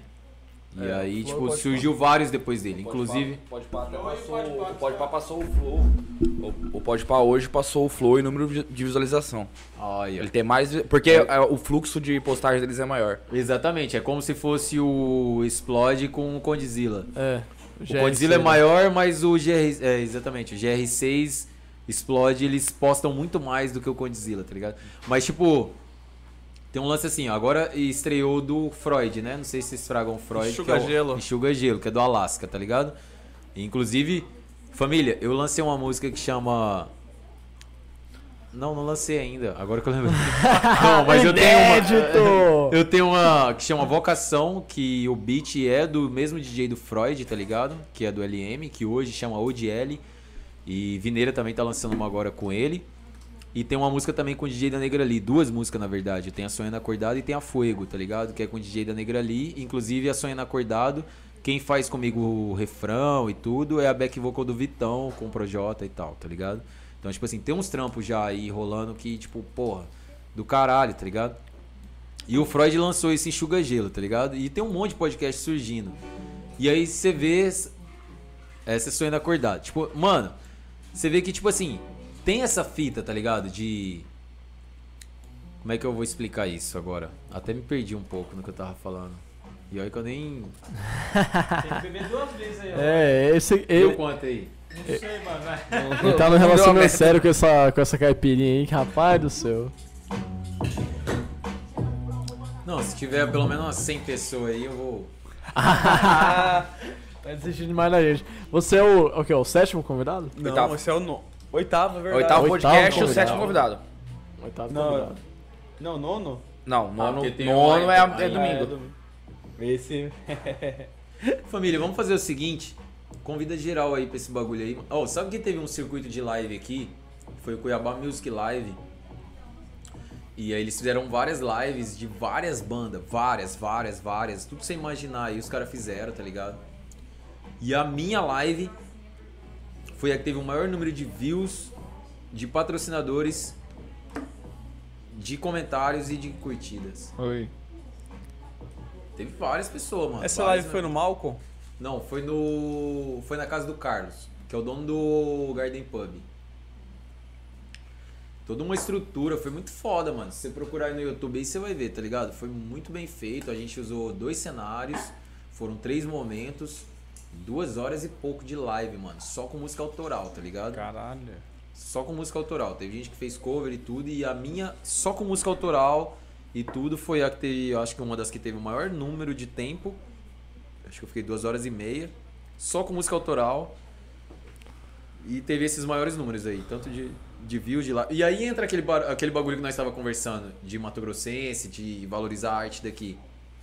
A minha foi o que teve o maior número de tudo, e nós não passamos 1000.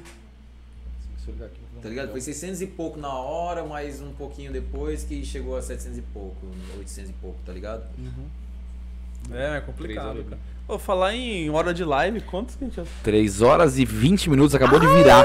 Nossa, mano. É o segundo maior. É o segundo maior. Só o tagarela do Cauê passou. A gente falou aquela hora tanto de política aqui. Há a possibilidade de eu mandar um trechinho dessa Fogo no Século aí? Acho que ela já tá... Fogo no Século? Pera aí, deixa eu soltar aqui.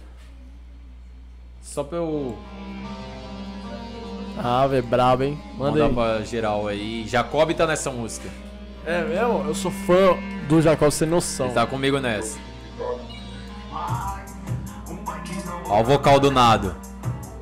De tantos planos agora é nada. Dos olhos escorrem as lágrimas. Dos sonhos que são enterrados, que foram deixados. Não tem mais pato do tempo jogado. Tempo de escravos para chicotadas dentro de um mercado. Eles apagam o fogo do Beck, mas não apagam o da Amazônia. Eles desligam esse som de rap, e o problema é quem fumar maconha. Passando vergonha já sabe, sermão de nego de Coab. Tem droga no avião da FAB, quantos tiros no carro cabe, só Marielle sabe. Quem matou Marielle ninguém sabe. Enquanto a droga invade,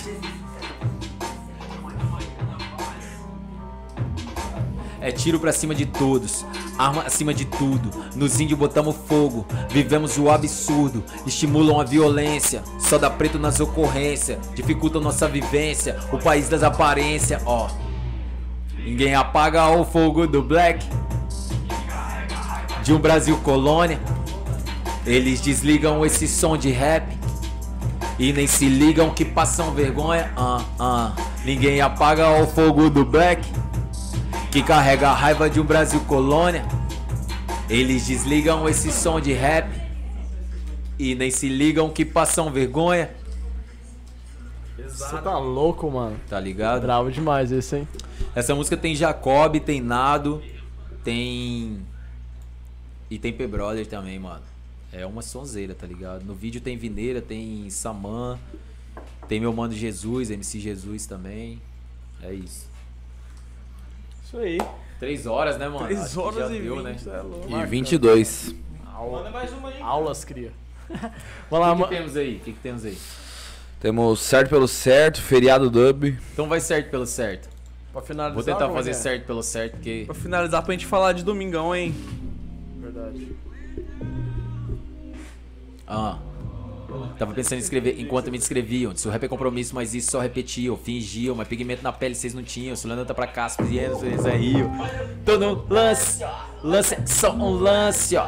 Do jeito que tá, tá difícil ter romance, ó. Gata, dá uma chance, ó. Gata, só uma chance, ó. Juro, vou te amar. Se meu amor vai ter revanche, ó. Mas muda o papo, dá um tapa e passa o bong. 2 tragos e salvo o bonde, outro tapa e a mão se esconde. Se sigo nessa live, vão falar que é love song. Vou falar que é love song. Vou falar.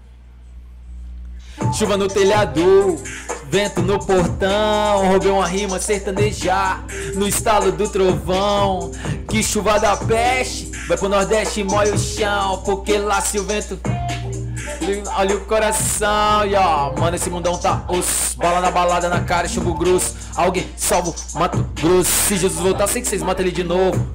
Mano, esse mundão tá osso. Bala na balada, na cara, chumbo grosso. Alguém salvo, Mato Grosso. Se Jesus voltar, sei que vocês matam ele de novo. Ele não vai voltar, ele tá entre nós. Porque a paz é nós e a guerra é nós. Cê não tá com nós, só vai falar de nós. Porque o rap é nós, cê não entende nós. Mano, esse mundão tá osso. Bala na balada, na cara, chumbo grosso. Alguém salvo, Mato Grosso. Se Jesus voltar, sei que vocês matam ele de novo. Mano, esse mundão tá os. Bola na balada, na cara e chumbo grosso. Alguém salva o Mato Grosso. Se deslotar, sei que vocês matam ele de novo. É isso.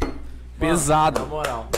Se Jesus voltar, sei que vocês matam ele de novo, tá ligado? Não, mas ele não vai voltar porque ele tá entre nós. Ah, isso daí é brabo. Ele não mesmo vai voltar porque ele tá entre nós e a paz é nós e a guerra é nós. Se não tá entre nós, só vai falar de nós, né? Tá ligado? Tá, essa é brava mesmo. Mas, gente, que a gente quer agradecer a sua participação aqui. Puta que pariu, mano. Eu achei que, tipo assim, não achei que ia ser um papo tão cabeça, assim, né? Quando chegou aqui, o Rafa explicou sua trajetória e tudo mais. Falei, mano, vai ser massa, a gente vai entender várias coisas. Só que a gente abordou assuntos muito sérios aqui, velho. Assuntos, assim, que eu nem imaginava que a gente ia abordar aqui. Nem eu. E eu entender muito mais o nosso cenário aqui em Cuiabá. Eu não sabia que era assim, entendeu? Eu quero falar que, mano, desde o início eu falei e... Qualquer coisa que eu falei de merda aí é porque eu tô bêbado. Mas aqui é o lugar, já falei pra você, aqui é o lugar de falar merda. Foram 4 doses de Jagmaster, uma caipirinha, uma cerveja Izeban. E eu espero ficar aqui bebendo mais algumas, tá ligado? Tipo, já que é de graça mesmo, tá ligado? Ô, mano, valeu mesmo. Como o Thales falou, a gente é mais ligado no rock, né, cara? Que, tipo, nem... Não tava ligado muito na cena do rap aqui. Uhum. Tipo assim, em questão da parte local aqui, tipo assim, eu sou muito ligado com, por exemplo, com o pessoal do Labarca, que tocaram no meu casamento. Foi numa despedida de solteiro que eu fiz lá na Praça da Mandioca, que estava tocando. Falei, mano, essa banda é foda pra caralho, velho. Esse vocalista é do cacete. Eu acho que com quem eu mais fiz show, não, na verdade eu não fiz show com eles, mas assim... A boa parte dos shows do Saudosa foi dividido o palco com o Labarca. A gente fez muita coisa junto. Pois é.